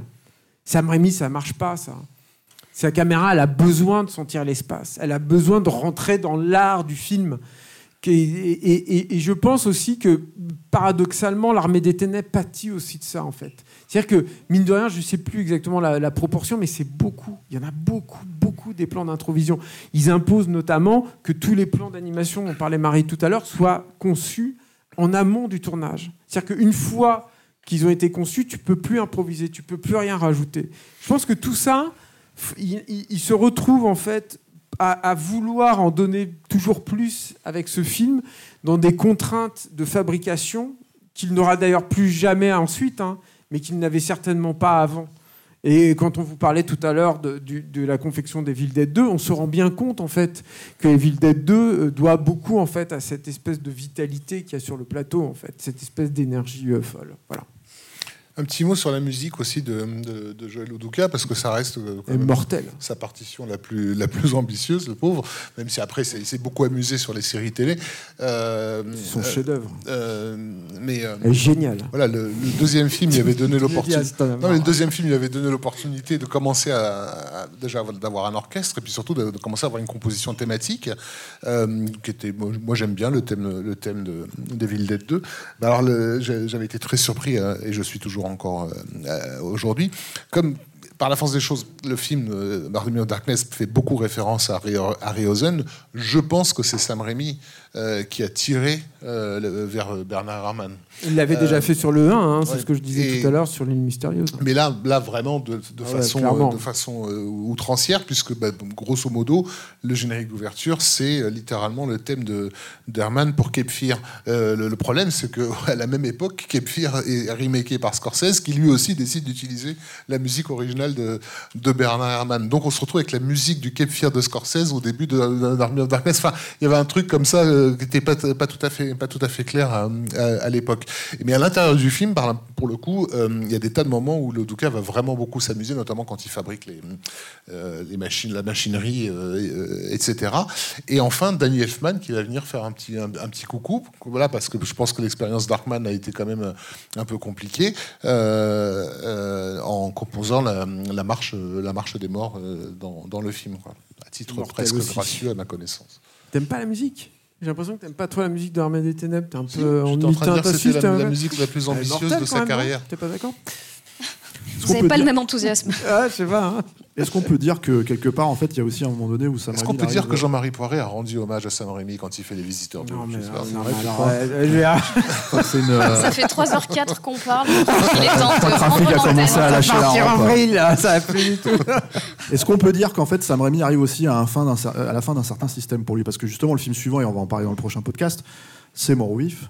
Et en gros, Morwif, c'est l'idée en fait d'aller ailleurs, en dans un autre univers, dans un truc qui lui ressemble pas du tout, et, euh, et dans lequel justement il va devoir adapter son style. Mais là, en fait, je pense que les, problématiques techniques dont parlait Julien, euh, tout ce genre de choses-là, peut-être on en arrivait aussi à, la fin de, de ce que lui en fait est capable de faire dans ce précaré, quoi. Oui, c'est vrai qu'Introvision arrive au moment en plus où le numérique est en train de s'imposer, notamment sur les incrustations. Donc tout, tout ce qu'Introvision a mis en place ne sert plus quasiment plus à rien en fait. Quand ils, quand ils, ils- espèrent exploser en fait avec l'armée des ténèbres, ils sont coproducteurs hein, sur le film, ils ont mis beaucoup d'argent quoi. Euh, oui, euh, moi je voudrais quand même insister sur le fait que c'est un film. euh, L'armée des ténèbres, moi je trouve que c'est un des films les plus festifs que j'ai jamais vu. Tu l'as passé à Panique euh, déjà, Marie Non, on aurait passé le 2, mais jamais le 3. parce que moi, nous, on l'avait passé, je me rappelle, dans une soirée de cinéma là, qu'on faisait avec des, des copains et tout. C'était l'ambiance était incroyable. Mais en fait, il est hyper généreux parce que c'est toujours plus le film. Et euh, même s'il y a moins de gore et tout, mais tout le, tout le reste, on t'en donne euh, trois fois plus que pour ton argent, je trouve. euh. Et puis l'appel, l'interaction du public, je trouve comme rarement, mais pas comme dans les autres. D'un point de vue générique, c'est presque en fait quand il prend ses pauses, quand il réussit certains trucs. C'est presque. euh, En fait, pour moi, ça avait été quand même une révélation. Ce truc, c'est comme s'il avait laissé le temps au public d'applaudir. Vous, vous applaudissez pas, vous, euh, les spectateurs de capture, vous êtes tous très sages et tout machin. Mais je veux dire, quand t'es avec des gens euh, qui sont un peu excités, tout nerveux et tout, mais c'est génial parce que moi, ça avait pété en fait dans tous les coins et c'était une vraie découverte en fait de la. C'est pas étonnant en fait que ce film-là il soit resté aussi. euh, je, pense l'armée des. Déjà, ce mélange des genres est quand même incroyable. Parce que oui, le côté horrifique est quasiment totalement gommé, mais il est encore un tout petit peu là. Et d'ailleurs, à la sortie, ils vont avoir des gros problèmes encore avec la MPA qui va les faire, euh, leur faire payer, euh, je pense, tout ce Les- qui s'est deux passé premiers, avec ouais. les deux premiers Evil Dead. Le, le sang, en fait, il y, a un- il y a un jet de sang au début dans le. En fait, dans il y a- le- dans- mais c'est le seul, C'est le seul. c'est le seul Et- effet gore, en fait, le geyser de et sang. chez euh. nous, On l'avait- on l'avait rouge. On l'avait pas, on l'avait pas notifié sur le 2 que euh, De Laurentiis avait dû créer une structure spécifique pour sortir le film en fait. Oui, ils Parce ont que inventé la- Rosebud Pictures ou je sais pas Ouais, quoi. c'est ça, là. Rosebud Pictures. Parce qu'ils voulaient pas que- sortir de film. Parce que la MPA voulait Xer le, voulait Xer le film et, et donc du coup il ne pouvait pas lui sortir un film qui, euh, sans, sans visa d'exploitation euh, officialisé quoi et du coup il a créé cette structure pour pouvoir sortir. Et- Et du coup, en fait, aux États-Unis, ce, ce- ce- ce- ce jet de sang, il est, il est, il est rose. En fait, il est même pas, il est plus, il est plus rouge comme chez nous, en fait. Donc c'était très bizarre. C'est aussi un film qui a mis énormément de temps à sortir, c'est-à-dire que ça a été tourné en 91. Aux États-Unis, c'est sorti en 93. Ouais, parce qu'ils ont eu un différent en fait. euh, Dino De va- il y a deux Euh, choses. Il y a Ouais. Pollock, notre ami de Darkman, qui est là. Et en fait, ils sont pas vraiment coproducteurs euh, Universal. Enfin, ils sont coproducteurs, ils mettent de l'argent, mais ils sont distributeurs. Ça veut dire quoi? Ça veut dire qu'ils n'ont pas de leur mot à dire sur le film, sur le casting, sur l'écriture, mais ils peuvent commencer à en avoir un peu sur le montage. Et ils vont pas se priver et sur la sortie. Et il y a deux trucs conjointement qui travaillent, c'est que De Laurentiis, il est en train de leur faire une affaire pas possible parce que sur les droits de- des, romans de hum, Thomas Harris, euh, suite après en plus au succès incroyable du Silence des agneaux et donc l'adaptation d'Hannibal et tout. Donc il y a un bisbille là et Sam Raimi va en payer le prix. Et puis Pollock, il se dit, lui, il m'a- fait un drôle de coup là sur Darkman, je vais pas le louper quoi.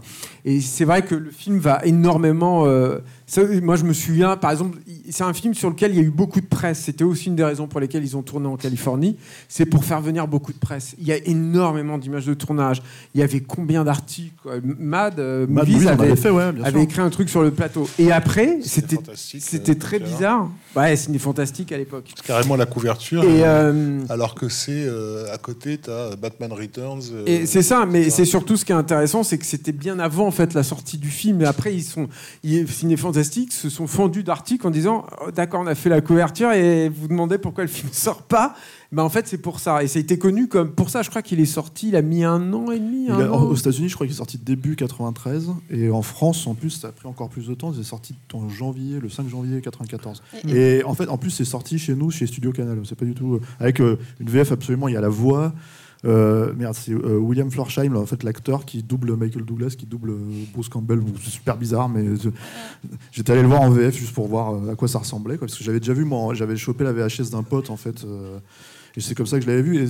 Et, c'est vrai que peut-être moi, en tout c'est possible que ce soit teinté en fait par les premières versions. J'attendais tellement le film que je voulais vraiment le voir. Et du coup, en fait, on l'avait vu en VHS comme ça. Et, euh, et du coup, c'est un film qui est très bizarre pour ça, en fait, parce que c'est un film qui se révèle aujourd'hui avec le temps, en fait, avec tous les director's cut, les voir propres et tout. Et euh, quelque part, ton, ton, ton- ton- mon regard, il est déjà teinté depuis le début. Tu peux euh. pas t'empêcher de revenir moi sur mes thèmes. Enfin moi c'est mon cas quoi. J'y reviens tout le temps en fait à ce film-là. J'ai trop hâte de le montrer à mes enfants. Pourquoi Eh, Mais bon, eh, mais j'ai trop hâte. Non mais c'est c'est quand même un truc à part. Déjà c'est un vrai trip euh, que tu vois pas beaucoup quoi. Des chevaliers en armure qui se battent avec des morts vivants. Trop bien quoi. Et puis euh, et puis les petits haches et puis euh, l'œil sur l'épaule et puis le- les deux haches qui se battent et tout comme ça. Et puis la double harpie. tête, ouais. Mais ouais, mais c'est trop bien. Euh, et- et- et je pense qu'il y a ça aussi, en fait, finalement, où le film, il a gagné aussi sur la durée. Et puis, il y a Bruce Campbell. C'est-à-dire qu'il y a aussi ce personnage qu'on voyait se créer aussi dans la Ville Dead 2 et qui devient euh, une icône incroyable de la culture pop, en fait. C'est c'est un personnage que tu revois, qui a été surexploité euh, dans les affiches, dans les t-shirts, dans les machins. Enfin, c'est Et incroyable. grâce à la vidéo, parce que c'est pas un très gros succès aux États-Unis hein, quand il Oui. sort en salle. Mm. C'est vraiment grâce à la vidéo aussi que le, le- le- le film, le laserdisc. En il y a c'est plusieurs un- étapes, comme un tu l'as rappelé tout à l'heure. C'est-à-dire Ouais. qu'il y avait eu la vidéo d'abord, avec la sortie en fin alternative, et puis après avec les différents montages. Voilà. Voilà. Est-ce qu'on a fait le tour d'Evil Dead 3 Tu l'as vu regardez, ça, ça marais Non, bah non. Bah, bien sûr que non, j'étais bien trop petite. J'avais pas l'âge. Mais j'ai une très belle affiche de Evil Dead 3 au-dessus de ma télé. Ah, elles sont cool les affiches. Il y a une affiche italienne, il est encore C'est plus musculeux. c'est l'affiche italienne que j'ai avec cette Comment musculature incroyable. Ah, m'étonne pas de toi ça. Euh, comment on finit du coup Bah, on finit sur ça, non Puisqu'on va On passer finit au- comme ça, voilà, on finit sur comme. Dead. Bah non, mais c'est-à-dire, bah, c'est vrai qu'on a un petit peu, euh, avec un bang. on a un petit peu saboté le film, qui effectivement, je pense, est un des films les plus cultes de, de cette époque-là. En tout cas, c'est un film qui est super apprécié. C'est pas tant pour le, le- le- comment dire, euh, forcément le. le- Il y a une belle musique, je sais pas si je l'ai dit. Si, si, tu l'as dit, ouais. C'est pas tant forcément pour, pour amoindrir en fait le, culte autour du film, hein, mais c'est vrai que c'est un film qui a eu énormément de problèmes et, et quelque part, moi, je trouve que ça ressort un petit peu, quoi. Euh, non, moi, je Il y a pense une que. logique aussi visuelle, je l'ai pas fini ça tout à l'heure, mais le fait que ce soit tourné en Californie avec ce décor-là et tout, je trouve qu'il y a un truc. Effectivement, ça rappelle un peu les, les, Aerosène qui étaient tournés tu vois, dans le sud de l'Espagne avec ces décors tout pelés euh, qui- n'étaient pas du tout raccord avec les environnements qu'ils étaient censés dépeindre. Et, euh, mais même aussi, je pense que y a, ça te rappelait tout un tas de séries américaines, euh, de, de films de KPP, de américains. Enfin, je sais pas, il y avait un, a un truc quand même assez, pareil, assez, comment dire, anachronique, extrêmement plaisant aussi dans le film là-dessus. Un peu trivial aussi. Parce qu'il y a un côté, euh, comment dire, euh, les Templiers, en fait, c'est la saga des films espagnols. Ouais, ouais, 70, ouais, en fait, un peu crasseuse, là. Ah, je pensais Et que tu parlais par rapport au personnage dans Bev Davis. Ah. Ouais. Non, non, pas forcément. Bah, en Bette Davis qui allait finir dans la, la liste de Schindler, quand même, mine de rien. Enfin, dans lesquels- bah, moi, je la connais pour ça et pour, euh, pour, pour la liste de Schindler. Et mine de rien, c'est quand même deux films complètement différents. Je pense qu'on peut. Qui est très embarrassée quand elle parle du film aujourd'hui. Je sais pas Ouais, si vous l'avez déjà pas, vu. bah. J'ai vu une interview, elle en parle en 2010. Et, oh oui, bon, j'étais jeune. Mais il a fait les Spider-Man, heureusement. Le mot de la fin sur Evil Dead 3, non? Parce que lui, il. Tu vois, j'ai oublié de dire ça. Je reviens, tiens, regarde. Il a piqué la copine à personne sur Evil Dead 3, tout va bien? On peut, bon, bah, on peut. On peut Non, mais j'ai une anecdote. Il y a ah, bah, Ah, voilà. il voyait des mecs, ils ont chopé, ça est arrivé deux fois, des couples en train de faire l'amour dans, les, dans, les, dans le décor du château dans le désert. Ça leur est arrivé deux fois sur le tournage. Pas très drôle en fait cette anecdote. Formidable. Merci, Ouais, je vais Julien. raconter ça. L'annonce était mieux que l'anecdote. C'est vrai, hein Merde. Bon, bah, on va sortir de scène. hein. Je pense que c'est bon. On peut y aller. Ça Merci. va, vous avez tenu le coup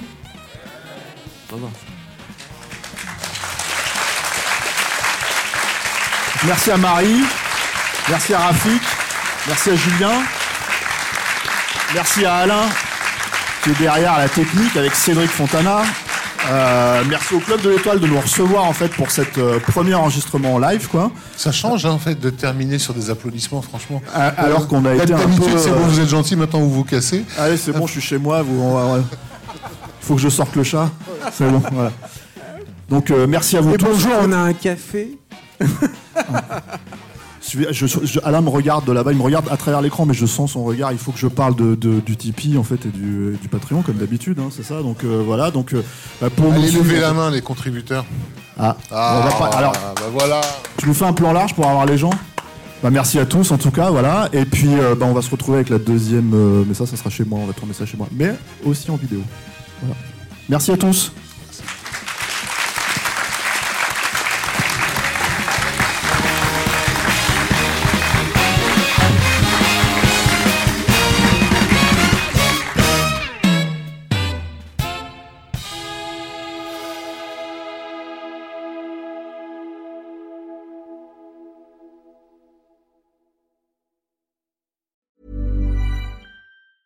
Planning for your next trip? Elevate your travel style with Quince. Quince has all the jet setting essentials you'll want for your next getaway, like European linen, premium luggage options, buttery soft Italian leather bags, and so much more. And is all priced at 50 to 80% less than similar brands. Plus, Quince only works with factories that use safe and ethical manufacturing practices. Pack your bags with high-quality essentials you'll be wearing for vacations to come with Quince. Go to quince.com slash pack for free shipping and 365-day returns.